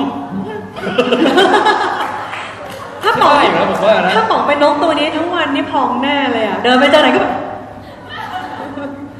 เออ เจ๋ง ซ่อนความในใจไม่ได้ แล้วขอโทษนะ พอแบบพอแบบตกมาจากตึกเว้ยปุ๊บ ทีนี้ไอ้เอ่อ ตกน้ำไม่จมด้วยนะ ทำไมถึงเลือกไปศึกษานกตัวนี้คำถามมันเริ่มต้นตรงไหน ก็คือว่านกตัวนี้เนะฮะ เวลามันบินออกไปจับปลาเนี่ย มันไปทีนึงเป็นอาทิตย์อ่ะแปลก โอ้โห ออกจากบ้านแล้วบินบินจากเกาะกาลาปากอสไปแล้วไปล่อนเล่อยู่กลางทะเลเนี่ยทีนึงเป็นอาทิตย์อ่ะ ไปไกันเนาะ นะฮะแล้วระหว่างนั้นอ่ะมันไม่มีที่ให้แลนดิ้งเลยไงคือหมายความว่าระหว่างบินไปแล้วก็ลงไปจับปลาไปอะไรอย่างเงี้ยมันก็ต้องบินตลอดอ่ะ อืม มันไม่ใช่นกประเภทที่แบบว่าเออเหมือนพวกเป็ดที่แบบ นึกจะล่อนลงน้ำก็ไปแบบชิวๆอยู่บนน้ำได้ นี่คือมันต้องบินตลอดเวลา เมื่อกี้ท่าชิวๆคือยังไงนะล่อนลง ท่าเมื่อกี้ที่เหมือน ทำไมเป็ดเป็ดบินมาแล้วล่อนลงไง เออมันก็ชอบทำอย่างนั้นนะ ใช่ไหม เออ ซึ่งซึ่งเป็ดมันได้หลายโหมดไงโหมดบินก็ได้โหมดว่ายน้ำก็ได้อะไรเลย เออ แต่อันนี้ต้องบิน อย่างเดียวเลย สมมติอันเจ็ดวันอย่างเงี้ยบินเจ็ดวัน ไม่มีที่ให้แบบไปเกาะเลยกลางทะเลกลางมหาสมุทร ก็เลยต้องหลับ คือนักวิจัยเขาก็เลยสงสัยว่า เอ้ยแล้วมันไม่หลับไม่นอนวะ เออก ลางคืนมันก็ยังต้องบินนะ อืม นะฮะ แล้วเขาก็สงสัยว่า เออ มันมีตัวอย่างของสัตว์ประเภทอื่นๆอะที่ว่าอย่างเช่นผมไปบอกว่าพวกปลาฉลาม หรือพวกโลมาอะไรพวกเนี้ยมันต้องว่ายน้ำตลอดเวลา ทีเนี้ยไอ้พวกนี้ทำยังไงเวลาต้องการนอนหลั โซ บ น่า ปรากฏว่ามันสามารถที่จะหลับทีละครึ่งตัวได้ อ๋อ โลมาเนี่ยฮะ เดี๋ยวเดี๋ยวเดี๋ยวแล้วครึ่งตัวหมายถึงว่า สมองซีก ก็ข้างเดียว ไม่ไม่ไม่คือมันเหมือนนี้สมองมันมีสองซีกไง อ๋อ คือไอ้ซีกซ้ายก็บอกว่าเฮ้ยขอหลับก่อนได้ไหมว่าไม่ไหว อ๋อ แล้วอะ ไม่ใช่ร่างกายที่หลับแต่สมองอ๋อโอเค ซีกขวาก็บอกโอเคโอเค ให้ชั่วโมงนึงนะเออไอ้ซีกซ้ายบอกโอเคเดี๋ยวปลุกด้วยแล้วกัน เฮ้ย แล้วมัน อยาก ก็ ได้ สลับกันไงสลับหน้าที่กัน ไม่แต่ถ้าซีกซ้ายหลับร่างกายก็ต้องหลับไปด้วยครับ มันจะมีกลไกบางอย่างที่มันไม่เหมือนคนเราเขาก็เลยสงสัยว่าเออนกนี่จะเป็นเหมือนโลมาด้วยหรือเปล่าจะมีการหลับคล้ายๆกันไหมหลับทีละครึ่งซีก หรือถ้าเป็นในตัวอย่างในนกด้วยกันมันก็มีตัวอย่างนะฮะอันนี้ไม่ใช่บินไปหลับไปแต่มันจะเป็นนกที่ศัตรูเยอะนะฮะเวลาหลับเนี่ยมันหลับไม่สามารถหลับสนิทได้มันต้องเปิดตาไว้ข้างหนึงอะ ไหนบินไปด้วยบินไปด้วย ไม่ไม่อันนี้อันนี้เป็นพวกนกเป็ดน้ำหรืออะไรที่มันแบบต้องระแวงไทยแล้วก็แบบ หลับหลับทีละข้างแล้วก็เปิดคือข้างเนี้ยหลับอยู่ แต่ตายข้างหนึงเปิด อีกตายข้างหนึงเปิด เพื่อที่จะระวังไทย ขออนุญาตให้ความรู้เล็กน้อย ครับ ว่า คือในภาษาของนักเดินป่าเนี่ย เวลาเขาหลับเนี่ยเขาจะหลับแบบเนี้ยเคยเคยได้ยินไหมฮะเวลานักเดินป่าเนี่ย ถ้าเกิดไปล่าสัตว์เขาจะทำนั่งร้านเอาไว้ นั่งร้านก็คือ อ่ะ ทำเป็นสูงสูงสูงสูงๆเป็นเป็นเป็นตอกไว้เป็นปะไม้อะไรไปตอกแล้วก็ไปส่องยิงสัตว์นะฮะทีเนี้ยถ้ามันมาไม่มามีตัวอะไรอันตรายเนี่ยพวกนายพรานที่พาคนไปล่าเนี่ยเขาจะต้องหลับแบบหลับแบบตื่นได้ตลอดเวลาเขาเรียกหลับนก หลับนก ใช่ โอเค แต่จะนกหรือเปล่าไม่รู้แต่หลับนก คือนกเหมือนกับมันตื่นง่ายอ่ะ ใช่แต่ผมไม่ ไม่ รู้ เคยมีใครเดินไปเห็นนกพิราบนอนอยู่เฮ้ยตื่นได้แล้วตื่นได้แล้วอะไรอย่างเงี้ย มันแค่เราย่องไปแบบสามเมตรมันก็ลุกขึ้นแล้วอย่างเงี้ เอย อ ใช่ไหม เออ อืม หลับ มัน นก ไวนะอืม เออ อย่าหลับนกนะครับ ถ้าจะหลับให้หลับไปเลยใช่ป่ะ นั่นนะฮะ ก็เลยหรือหรือ หรือมันอาจจะมีวิทยาการไปอีกทางหนึ่งคือ อาจจะไม่ต้องการการนอนเลย คืออาจจะเป็นสัตว์ที่แบบว่าสามารถแอคทีฟได้ตลอดโดยไม่ต้องหลับเลย ก็เป็นไปได้ วิธีทดสอบเขาก็เลยแบบ มันมันไม่รู้จะตอบยังไง นอกจากแต่เราจะต้องวัดมันโดยตรงอะเนี่ยฮะเขาก็เลยคิดค้นไอ้เครื่องอ่านสัญญาณสมองอะอะขนาดแบบพกพาจิ๋วๆแปะหัวเจ้านกพิเกต เสเนี่ร็ย จ เออแปะไปแล้วก็มันจะอ่านคลื่นอ่านอ่านคลื่น EEG อ่ะเขาเรียกนะฮะคลื่นไฟฟ้าที่ผ่านทะลุกระโหลกออกมา แล้วก็จะบอกได้ว่านกตัวเนี้ยกำลังหลับอยู่หรือเปล่า ถ้าหลับถ้าหลับเนี่ยมันจะมีสัญญาณแบบเขาจะเรียก slow wave คือสมมติคลื่นปกติเป็นอย่างนี้ใช่ไหมพอหลับปุ๊บมันจะแบบ อ๋ออย่าง เงี้ย เป็นจังหวะที่แบบช้า ใช่ มันจะเป็น slow wave แล้วถ้าเกิด เดี๋ยวมันมีคลื่นแบบอื่นอีกเดี๋ยวเราค่อยเล่า ครับ แต่ถ้าถ้า slow wave ปุ๊บเนี่ยจะรู้ว่ามันหลับ เฮ้ย นะฮะแล้วก็มีระบบ GPS อะไรส่งข้อมูลกลับมาด้วย บอกว่าตอนนี้มันบินอยู่หรือเปล่า ไม่ใช่มันไปแอบหลับบนโขดหินอะไรเนี่ย เออ มันต้องเคลื่อนที่อยู่บนจอตลอดเวลา ใช่ ทีนี้ก็เลยเก็บข้อมูลมาฮะโดยการปล่อยนกให้บินออกไป ปรากฏมันออกจากบ้านไปสิบวันไม่กลับมาเลยนะ อืม สิบวันเนี่ยอยู่กลางทะเลเดินทาง 3,000 กิโลเมตร คิดดูแล้วกัน อืม ไกลนะผมไป ไกล ไปไปกลับกรุงเทพเชียงรายนี่ยังใกล้กว่า แล้วมันบินแบบไม่หยุดพักเลยอะเป็นเวลาสิบวัน แต่ไอ้เครื่องที่บอกว่าสามารถจับได้แม้แม้กระทั่งว่าคลื่นสมอง ครับ หรือว่าโลเคชันมาอยู่ที่ไหนเนี่ย สุดยอดมาก มันสามารถพัฒนาเป็นนวัตกรรมให้ภรรยาใช้ได้นะ ยังไงนะ อ๋อ ติดไปที่สมองคุณผู้ชายออกจากบ้านไปเวลาไปประชุมต่างจังหวัด เฮ้ยแต่ ต่างประเทศเนี่ย แต่เวลาจะอ่านข้อมูลต้องให้เจ้าตัวกลับมาก่อนนะแล้วถึง อ๋อ ค่อยไปเก็บมาแล้วไป ค่อยมาซัก เของ มาซักคดีทีหลัง มันไม่ใช่ส่งข้อมูลเรียลไทม์ตลอดเวลาไง เออ โอเค เอ โอ อ แบ แบบ บนั้นมันต้องมีการมีตัวส่งตัวอะไร เคนี่ ด้ว เป็ ยะนคนของแก้ข้อมูลได้อืม นะฮะอันนี้ก็น่าสนใจ น้องๆอยากได้ ability ดีไหมครับ ความสามารถนะคุณลองนึกภาพนะครับ คุณฟุบหลับตื่นมากันบ้านเส ร็จ เออว่าลายมือคุณเลยอ่ะเพิ่งทำแต่สมองแม่งจำได้ครึ่งหนึงนะอีกครึ่งก็ไปคุยกันเองเออดีนะพี่ แต่เนี่ยผลการวิจัยหลังจากปล่อยมันไปเดินทางอาทิตย์หนึ่งสิบวันอะไรเงี้ยเขาก็พบว่ามีหลายช่วงคือกลางวันเนี่ยมันบินตลอดไม่หลับเลยนะฮะแต่พอเข้ากลางคืนปุ๊บมันจะแบบมีหลับบ้างทีละแบบสิบนาทีหรืออะไรเงี้ย ใช่ไหมงีบงีบ แล้วเวลามันหลับเนี่ย มันหลับเหมือนพวกโลมาเลย คือหลับทีละซีกนะฮะ เป็นวิวัฒนาการที่มาตรงกันโดยไม่ได้นัดหมาย แถมเด็ดกว่านั้นอีก บางทีมันหลับสองซี่พร้อมกันเลย อ้าวก ทั้งซ้ายทั้งขวาเนี่ยถ้าหลับหมด ำแล้วใครทำงาน นิทรา แต่ตัวยังสามารถบินต่อไปได้ โอ้โหอัน เขา นี้ ก็เลยบอกเฮ้ย นี่มันเป็นการค้นพบระบบออโต้ไพลอตของนกนี่หว่า บ้านผมเรียกอะไรรู้ไหมแบบนี้ อะไรฮะ ละเมอบิน เออมันเหมือนแบบเวลาบางครั้งพี่ขับรถกลับบ้านพี่ก็รู้สึกคล้ายๆอย่างนี้เหมือนกันนะ เอ้ยมาถึงบ้านแล้วตะกี้หลับมาตลอดเลยว่ะ ผมไม่รับไม่นั่งรถเฮียแล้วเนี่ย เฮ้ยมันมีนะมีอย่างนี้จริงทีนี้เขาก็เลยนักวิจัยเขาเลยสงสัยว่า ถ้ามันออโต้ไพายโลอตได้แล้วมันหลับสองซีกพร้อมกันได้ทำไมไม่ไม่ทำแบบนั้นตลอดอ่ะ อืม ทำไมต้องมาตื่นทีละซีกอยู่เขาก็บอกว่าเอ้ยบางทีมันจะบินชนตัวอื่นที่ไปด้วยกันว่ะต้องเปิดตาไว้ดูไว้ข้างหนึ่งบ้างอะไรอย่างเงี้ยนะฮะ เป็น เพราะว่าพเพวกราะว่า เนี้ยมันเวลามันไปอ่ะมันไปแบบประหยัดพลังงาน มันไปแบบไปตามกระแสลมพาไปอ่ะไม่ต้องไม่ต้ ร้ ง อนร้อน ก็เลยแบบเมื่อลมพาไปแล้วจะไปชนนกตัวอื่นเลยต้องไปคอยเปิดตาดูไว้บ้างอะไรเงี้ยนะฮะแล้วก็เขาบอกว่าเอ่อที่น่าเซอร์ไพรส์เนี่ย คือระหว่างที่มีสโลเวฟใช่ไหมฮะสโลเวฟเนี่ยบางทีอะมันมีอย่างนี้ด้วย มีแบบจุดๆๆขึ้นมา ทีละสองสามวิ ถ้าเป็นคนเนี่ยเขาจะเรียกว่าช่วงหลับฝัน เออเออไมันคือไม่ใช่ตัวขยับเลยคลื่นอ่ะคลื่ อันนี้ ขยับ ชักอันนี้ชัก ไม่แต่แต่แต่ผมว่าเวลาจะนอนผมก็แบบบางทีเคยไหมฝันมันจะหลงที่สุด เฮ้ยเป็นเป็นบ่อยเป็น บ่อย แล้วตอนผมอายุน้อยๆนะผมฝันนะโทษนะพี่ ฮะฮะ ผมฝันแบบปวดฉี่ว่ะ แล้วก็ฉี่เลยอ้าวฉี่จริง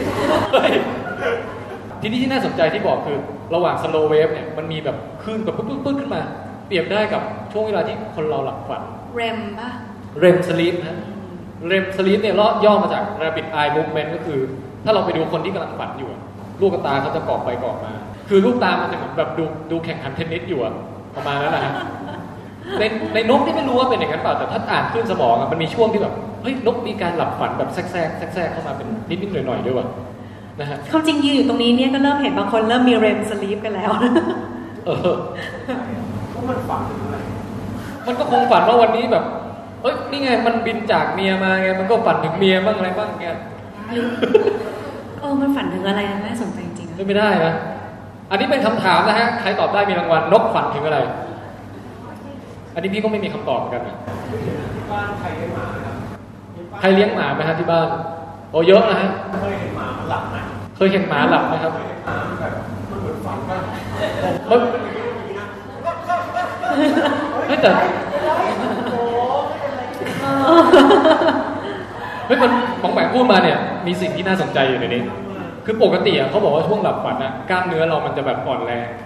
คือร่างกายมันจะบล็อกไม่ให้เราขยับอะไร ไม่งั้นเราจะ acting ตามความฝันออกมา อืม นะฮะ Paralyzed ไอช่วงที่คนคนเดินละเมออะไรกันน่ะไม่ใช่ช่วงที่ฝันเขาบอก มันเป็นช่วงการหลับอีกแบบหนึ่งแต่ช่วงฝันเนี่ยร่างกายเราจะนิ่งขยับไม่ได้เลย แล้วถ้าเราเผลอตื่นมาตอนนั้นพอดีเราจะรู้สึกเหมือนแบบมีตัวอะไรทับหน้าอก ผีอำ มันจะกลายเป็นผีอำกลายเป็นประสบการณ์น่ากลัวอะไรขึ้นมาเงี้ยทีนี้ถ้าเป็นในนกเนี่ยเขาก็บอกว่าเฮ้ยแล้วนกเวลามัน ถ้ามันมีการหลับฝันด้วยเนี่ย บินไปหลับไปฝันไปอย่างเงี้ยแล้วปีกมันไม่อ่อนแรงเหมือนคนเราเหรอ อ๋อ ใช่ไหมฮะเขาก็บอกว่าในนกเนี่ย ไอ้ร่างกายตั้งแต่ท่อนท่อนคอลงไปเนี่ยล่างจากคอลงไป มันมันไม่เกี่ยวพันกับเรื่องความฝันอยู่แล้ว มันสามารถที่จะแบบกล้ามเนื้อมันยังคงใช้งานได้นะถึงแม้หลับอยู่ แต่ส่วนที่จะสปะงกตามช่วงที่ฝันน่ะ มันจะเป็นช่วงคอขึ้นไป เพราะฉะนั้นนกเราจะเคยเห็นนกแบบอย่างนี้บ้าง แต่เราแต่ขามันจะโอเคอยู่ ขามันจะยืนได้นะฮะเขาก็เลยบอกว่าอ๋อ ถ้างั้นไอ้พวกนกที่บินอยู่แล้วหลับไปด้วยเนี่ย มันก็จะมีช่วงที่สับประงกระหว่างบินเหมือนกัน ทีนี้ครับ มีคำถามชิงรางวัลนะ เฮ้ย การค้นพบอย่างหนึ่งเนี่ย ตื่นเลยนะ การค้นพบอย่างหนึ่งนะฮะ ที่เขาเซอร์ไพรส์มาก นอกเหนือจากว่านกบินไปหลับไปได้ คือนั่นคือจำนวนเวลาที่มันหลับในแต่ละวัน คิดว่ามันจะหลับนานหรือหลับน้อย น้อย น้อยใช่ไหมทีเนี้ยจะให้ทายว่าน้อยที่ว่าเนี่ย วันหนึ่งมันหลับกี่นาที ระหว่างที่มันบินออกไป เป็นนาทีเลยเหรอ ใช่ฮะ ยี่สิบ ยี่สิบนาที มีใครทายอะไรอีกบ้างฮะ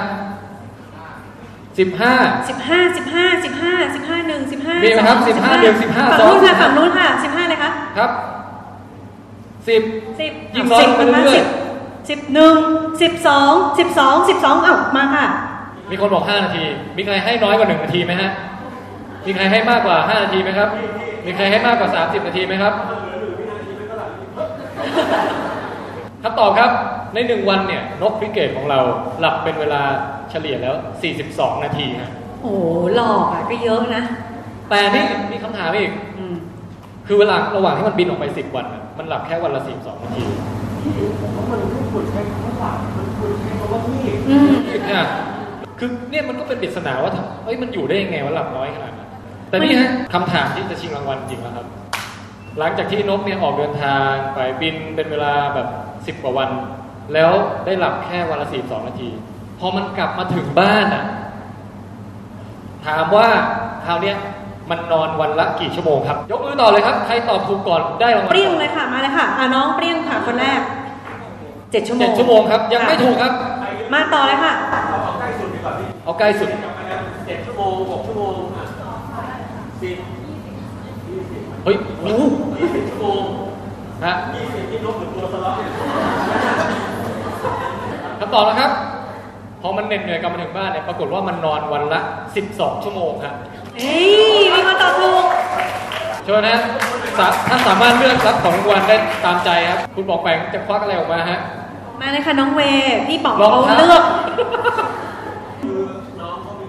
อ่ะพูดใส่ไมค์นิดนึงแล้วกันนะ มีความรู้เรื่องการหลับก็รับรองเท้าไปครับ ครับเกี่ยวเกี่ยวอย่างไรฮะ เก่งมากครับ เพราะว่าในการเอ่อหลับของนกเนี่ยนกเนี่ยมันหลับได้โดยที่มันไม่จำเป็นจะต้องรู้ตัวก็ได้ใช่ไหมฮะ ครับ ก็สามารถบินได้ ก็ขอให้น้องก้าวไปข้างหน้าได้อย่างเรียบง่ายด้วยรองเท้าคู่นี้ โอเคครับแม่ฟังพวกเรานอกจากจะได้สาระบันเทิงยังได้ปรัชญาลึกซึ้งด้วยนะฮะครับขอบคุณมากนะครับ ได้ปรัชญาการดำเนินชีวิต โอเคฮะ มาเลย ก็เนี่ยฮะเขาก็เลยเป็นกรณีศึกษาว่าเออ แล้วนกมันทำยังไงให้มันนอนได้น้อยขนาดนี้เผื่อถ้าเรารู้ความลับแล้วเราจะได้มาดูพวกเราเองกันบ้างว่าไอ้ยตกลงจริง ๆ แล้วการนอนเนี่ยความลับของมันคืออะไรทำทำยังไงถึงจะนอนได้เพียงพอโดยใช้เวลาน้อยที่สุดข้อต่อมาครับ ข้อต่อมาสิ่งที่จะเฉลยก็คือ เรื่องราวของทานตะวันครับ ข้อนี้ก็เป็นข้อจริงเช่นกันฮะลืมไปแล้วใช่ไหมตัวเองตอบเลย พี่ตอบอะไรอ่ะ ตอบสองค่ะอ้าวแล้วพี่ก็ถูกกันดิ เย้ เย้ และผมแฝงก็ผิดอีกแล้วนะฮะ เย้ แม่ คือให้ดูปกนิติเอ่อวะเขาเรียกอะไรนะวารสารใช่ไหม Science Magazine ก่อนเลยครับ เป็นเจอ r n a l ที่แบบสุดๆแล้วนะฮะสำหรับสายวิทยาศาสตร์ ลงปกเลยนะฮะงานวิจัยนี้นะครับ เรื่องราวของว่าเอ๊ะทานตะวันเนี่ย มันจะทานตะวันไปทำไม คือมันจะหันไปหาตะวันไปทำไมนะฮะที่เราเรียกดอกทานตะวันเนี่ยเพราะมันหันหน้าดอกเข้าหาทิศตะวันออกนะครับ ทีเนี้ยเรามาก่อนที่ไปถึงตัวงานวิจัยเรามาดูเบสิกนิดหนึ่งว่า นี่คือต้นทานตะวันใน ครับ วัยเด็ก ซึ่งยังไม่มีดอกครับ เช้าขึ้นมามันจะหันหน้าทางทิศตะวันออก แล้วพอไปเที่ยงไปบ่ายเรื่อยเนี่ยมันก็จะค่อยๆโน้มคอมันเนี่ยไปทางทิศตะวันตกเรื่อย อันนี้ไม่ใช่ลมพัดใช่ไหม ๆแล้วก็นี่คือมืดแล้วฮะจังหวะที่มืดเนี่ยมันก็จะค่อยๆงอกลับมาอีกครั้งหนึ่งนะฮะจนกระทั่งมาค้างอยู่ที่ทิศตะวันออกอีกครั้งเฮ้ยเพื่อรอรับเช้าวันใหม่ นึกออกไหมการการที่มันแบบไปตามดวงอาทิตย์อย่างเงี้ยฮะเขาเรียกว่าฮ e ลิโอโทปิกฮ e ลิโอนี่ก็คืออะไร ดวงเฮลิโอแปลว่าดวงอาทิตย์ อ่าโทปิกก็คือเคลื่อนเข้าหาอย่างเงี้ยฮะประมาณนั้น เราอาจจะคุ้นเคยกับเวลาเราปลูกต้นไม้ริมหน้าต่างแล้วต้นไม้มันแบบ เออ ใช่ เข้าหาแสงอะ ค่ะ แต่อันนั้นอะแค่โฟโตโทปิกธรรมดา คนละคนละอย่างกันฮีลิโอเนี่ยคือไอไอพวกหันเข้าหาหน้าต่างเนี่ยมันก็หันอยู่อย่างนั้นไง มันแค่รู้ว่าแสงมาทางไหนแล้วมันก็อยู่อย่างนั้นน่ะแต่ฮีลิโอโทปิกเนี่ยคือมันไปตามตำแหน่งพระอาทิตย์อะพระอาทิตย์อยู่ไหนมันก็ไปทางนั้น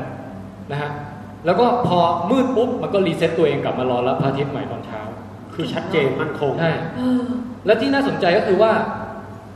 นะถ้าเราจับมันมาปลูกในห้องเนี้ยซึ่งไม่มีพระอาทิตย์เลยเลย มันก็ยังทำอย่างนี้อยู่ดี เฮ้ยจริงเหรอพี่ ตอบที่ไม่ให้เห็นพระอาทิตย์ แต่ว่ามันรู้ว่าทิศตะวันออกทิศตะวันตกยังไง อืมใช่ หรือหรือมันอาจจะไม่รู้ก็ได้ แต่ว่ามันก็มีกลไกการสายไปสายมาแล้วแบบรีเวิร์สทุกครั้งที่ที่แบบครบช่วงเวลา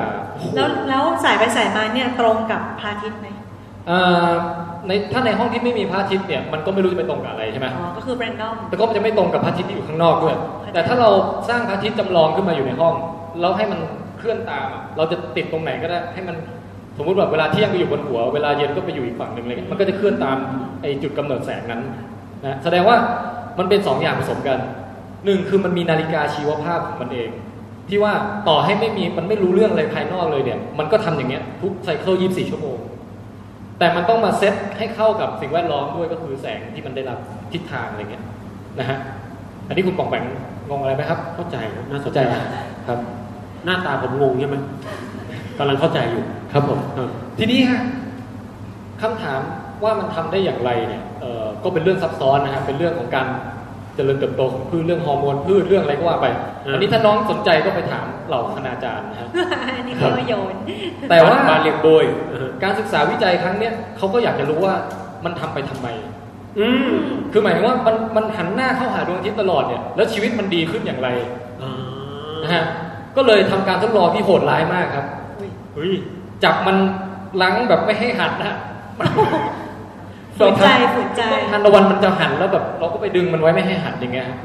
แล้วเอามาเทียบกับต้นที่หันได้ตามใจตนน่ะนึกออกไหมพอเทียบกันแล้วปรากฏว่าต้นที่มันหันตามพระอาทิตย์ได้เนี่ยเอ่อมีมวลชีวภาพคือเติบโตได้เยอะกว่า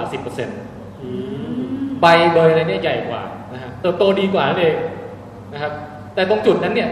ก็ยังมาไม่ถึงที่เราตั้งเป็นวิดควิสเรื่องของดอกนะฮะ ที่พูดมาทั้งหมดเนี่ยคือต้นทานตะวันตอนที่มันเป็นวัยเด็กที่กำลังงอกชูขึ้นมา แต่ทานตะวันเนี่ยจุดน่าสนใจก็คือว่า คือพอมันโตแล้วพอมันมีดอกปุ๊บอ่ะมันจะหันแข็งค้างไว้ในทางที่ตะวันออกนะฮะแล้วทุกดอกเนี่ยจะหันไปทางที่ตะวันออกหมด คือว่าให้รู้ว่าทานตะวันตอนเด็กๆเนี่ยเช้าขึ้นมาอยู่ตะวันออกเอ่อค่อยๆไปตะวันตกเรื่อยๆกลางคืนปุ๊บเด้งกลับมาตะวันออกอีกรอบ แต่พอมันโตปุ๊บออกดอกปุ๊บมันไม่ไปไหนละมันแข็งค้างอยู่อย่างเงี้ยตะวันออกก็ตะวันออกไปเลย อ๋อฟิกไปเลย นะฮะแล้วดอกก็คือบานรับ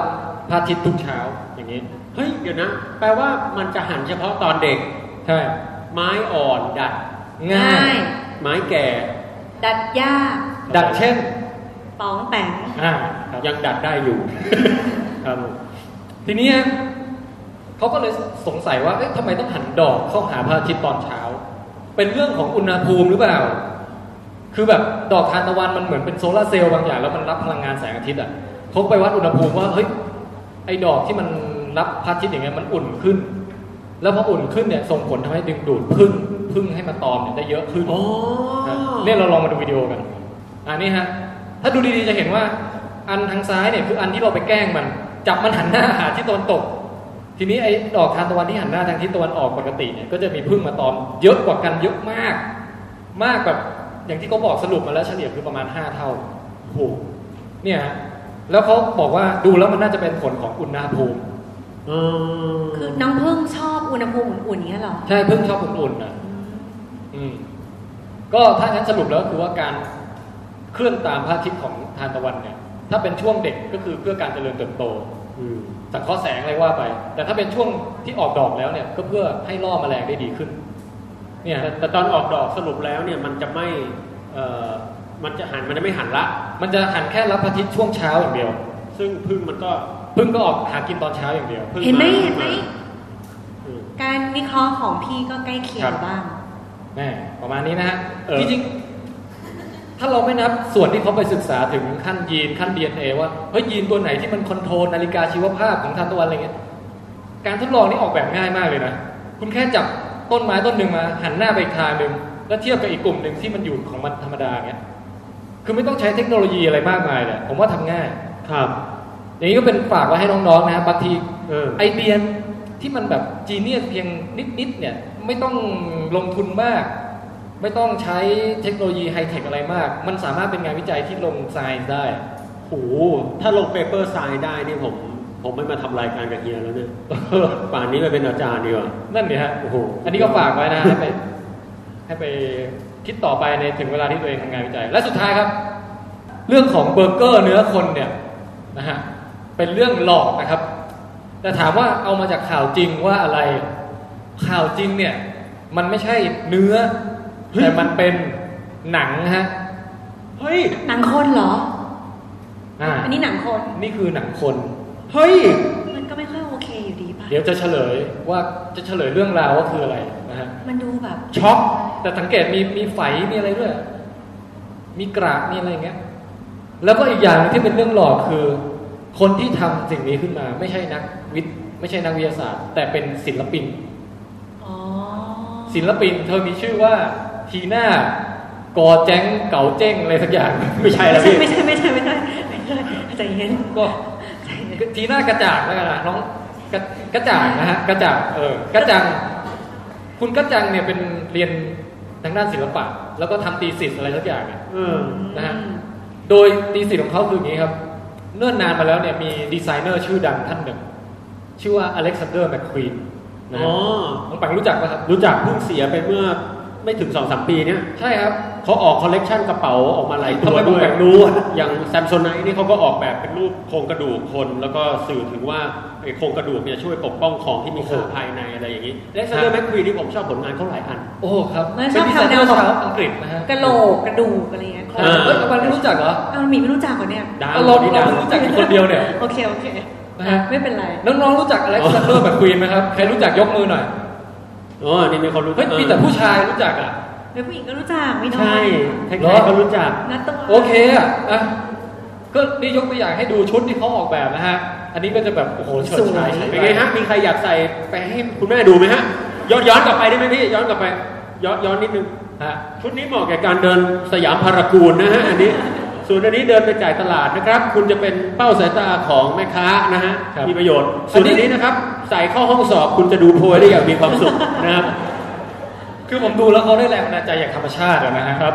ซึ่งผมผมไปเจอชุดหนึ่งที่ผมคิดว่าเหมาะกับปองแปงมาก เชิญปองแปงยืนข้างๆจอ เฮ้ยเจอตาหน้าให้เหรออยาก ทุก เห็น คนทุกคนจินตนาการปองแปงใส่ชุดนี้นะครับหนึ่งสองสาม อะไรอ่ะงูเหรอ เป็นผมว่าน่าจะเป็นปลาหมึกหรืออะไรบางอย่างนะฮะปองแปงเป็นไงครับชุดนี้ อย่างไรก็ตามเขาผลงานเขาระบือโลกอย่างนี้เนี่ยนะฮะแล้วก็แต่เขาเนี่ยฆ่าตัวตายไปในปี 2010 นะครับ ก็ประมาณ 6 ปีแล้ว ทีนี้เริ่มจุดเริ่มต้นของเรื่องคืออย่างนี้ฮะเขาเคยมีคอลเลกชันเสื้อผ้าออกมาเซตหนึ่งชื่อว่าแจ็คเดอะริปเปอร์นะฮะ โอ้ค่ะ แล้วแกเนี่ยเนื่องจากแกเป็นคนพิเรนพอสมควรคุณแมคควีนอะแกเอาเส้นผมตัวเองอะใส่ไปในชุดด้วยนะฮะใส่ไว้อย่างเงี้ย เดี๋ยวก่อนแจ็คเดอะริปเปอร์นี่คือรู้จักกันไหมคะ เป็นเป็นใคร เป็นฆาตกรต่อเนื่องที่ดังมากแล้วเวลาเขาฆ่าคนเขาแบบฉีกเป็นชิ้นๆอะไรเงี้ย เฮ้ย ได้ จริ ฉาเหรอยงาว่า เนี่ย แจ็คเดอะริปเปอร์ แล้วซีอุยอ่ะ ซีอุยนี่กินตับ อืมต่อครับ เนี่ยถ้าถ้าอยากถ้าปองแปงอยากจะฝากชิ้นส่วนของตัวเองไว้ให้โลกได้จดจำหลังจากที่เราตายไปแล้วเนี่ย ใช้วิธีนี้ก็ไม่เลว อันนี้เขาทำอะไรนะพี่เขาเอา เขาเอาเส้นผมเนี่ยใส่ไปในชุดทุกชุดที่เขาเขาตัดนะฮะมันจะเป็นลิมิเต็ดอีดิชั่นหรืออะไรเงี้ยใส่เส้นผมตัวเองเข้าไป เฮ้ย แล้วพี่ย้อนย้อนกลับไปได้ไหมขอย้อนรูปกลับไปสองรูป ครับสองรูป อ่าแปลว่าผมของเขาที่หายไป เนี่ย เออว่ะ เออ ที่แท้หายไปไหนนี่เรารู้เลยนะฮะ เข้าใจละครับ โอ ต่อ เคทีเนี้ยคุณคุณเจ๊ก็กอดอะไรนะกัดจังอะไรเนี่ย กอจังเนี่ยนะฮะ จน แกก็เลยเกิดไอเดียว่า โอเคงั้นเราทำโปรเจกต์งานศิลปะ คือไปเอาเส้นผมของเอ่อคุณแมคควีนเนี่ย เฮ้ย เอามาโคลนเป็นเซลล์ขึ้นมา เฮ้ยเดี๋ยวๆ แล้วเซลล์เนี่ยกระตุ้นให้มันเปลี่ยนไปเป็นเซลล์ผิวหนัง คำถามแรก ศิลปินที่ไหนเขารู้วิธีการโคลนอะคือเขาไปจ้างคน เขาก็ต้องมีการแบบไปประสานงานกับคณะอื่นอะไรอย่างเงี้ยนะฮะไปบิไปไปรีคูดนักวิทยาศาสตร์มาช่วยออกแบ ต้อง บ มีตังค์ นะฮะ ต้องมีตังค์ ใช่ ไม่งั้นไปเอาผมแมคควีนมาไม่ได้ง่าย เออ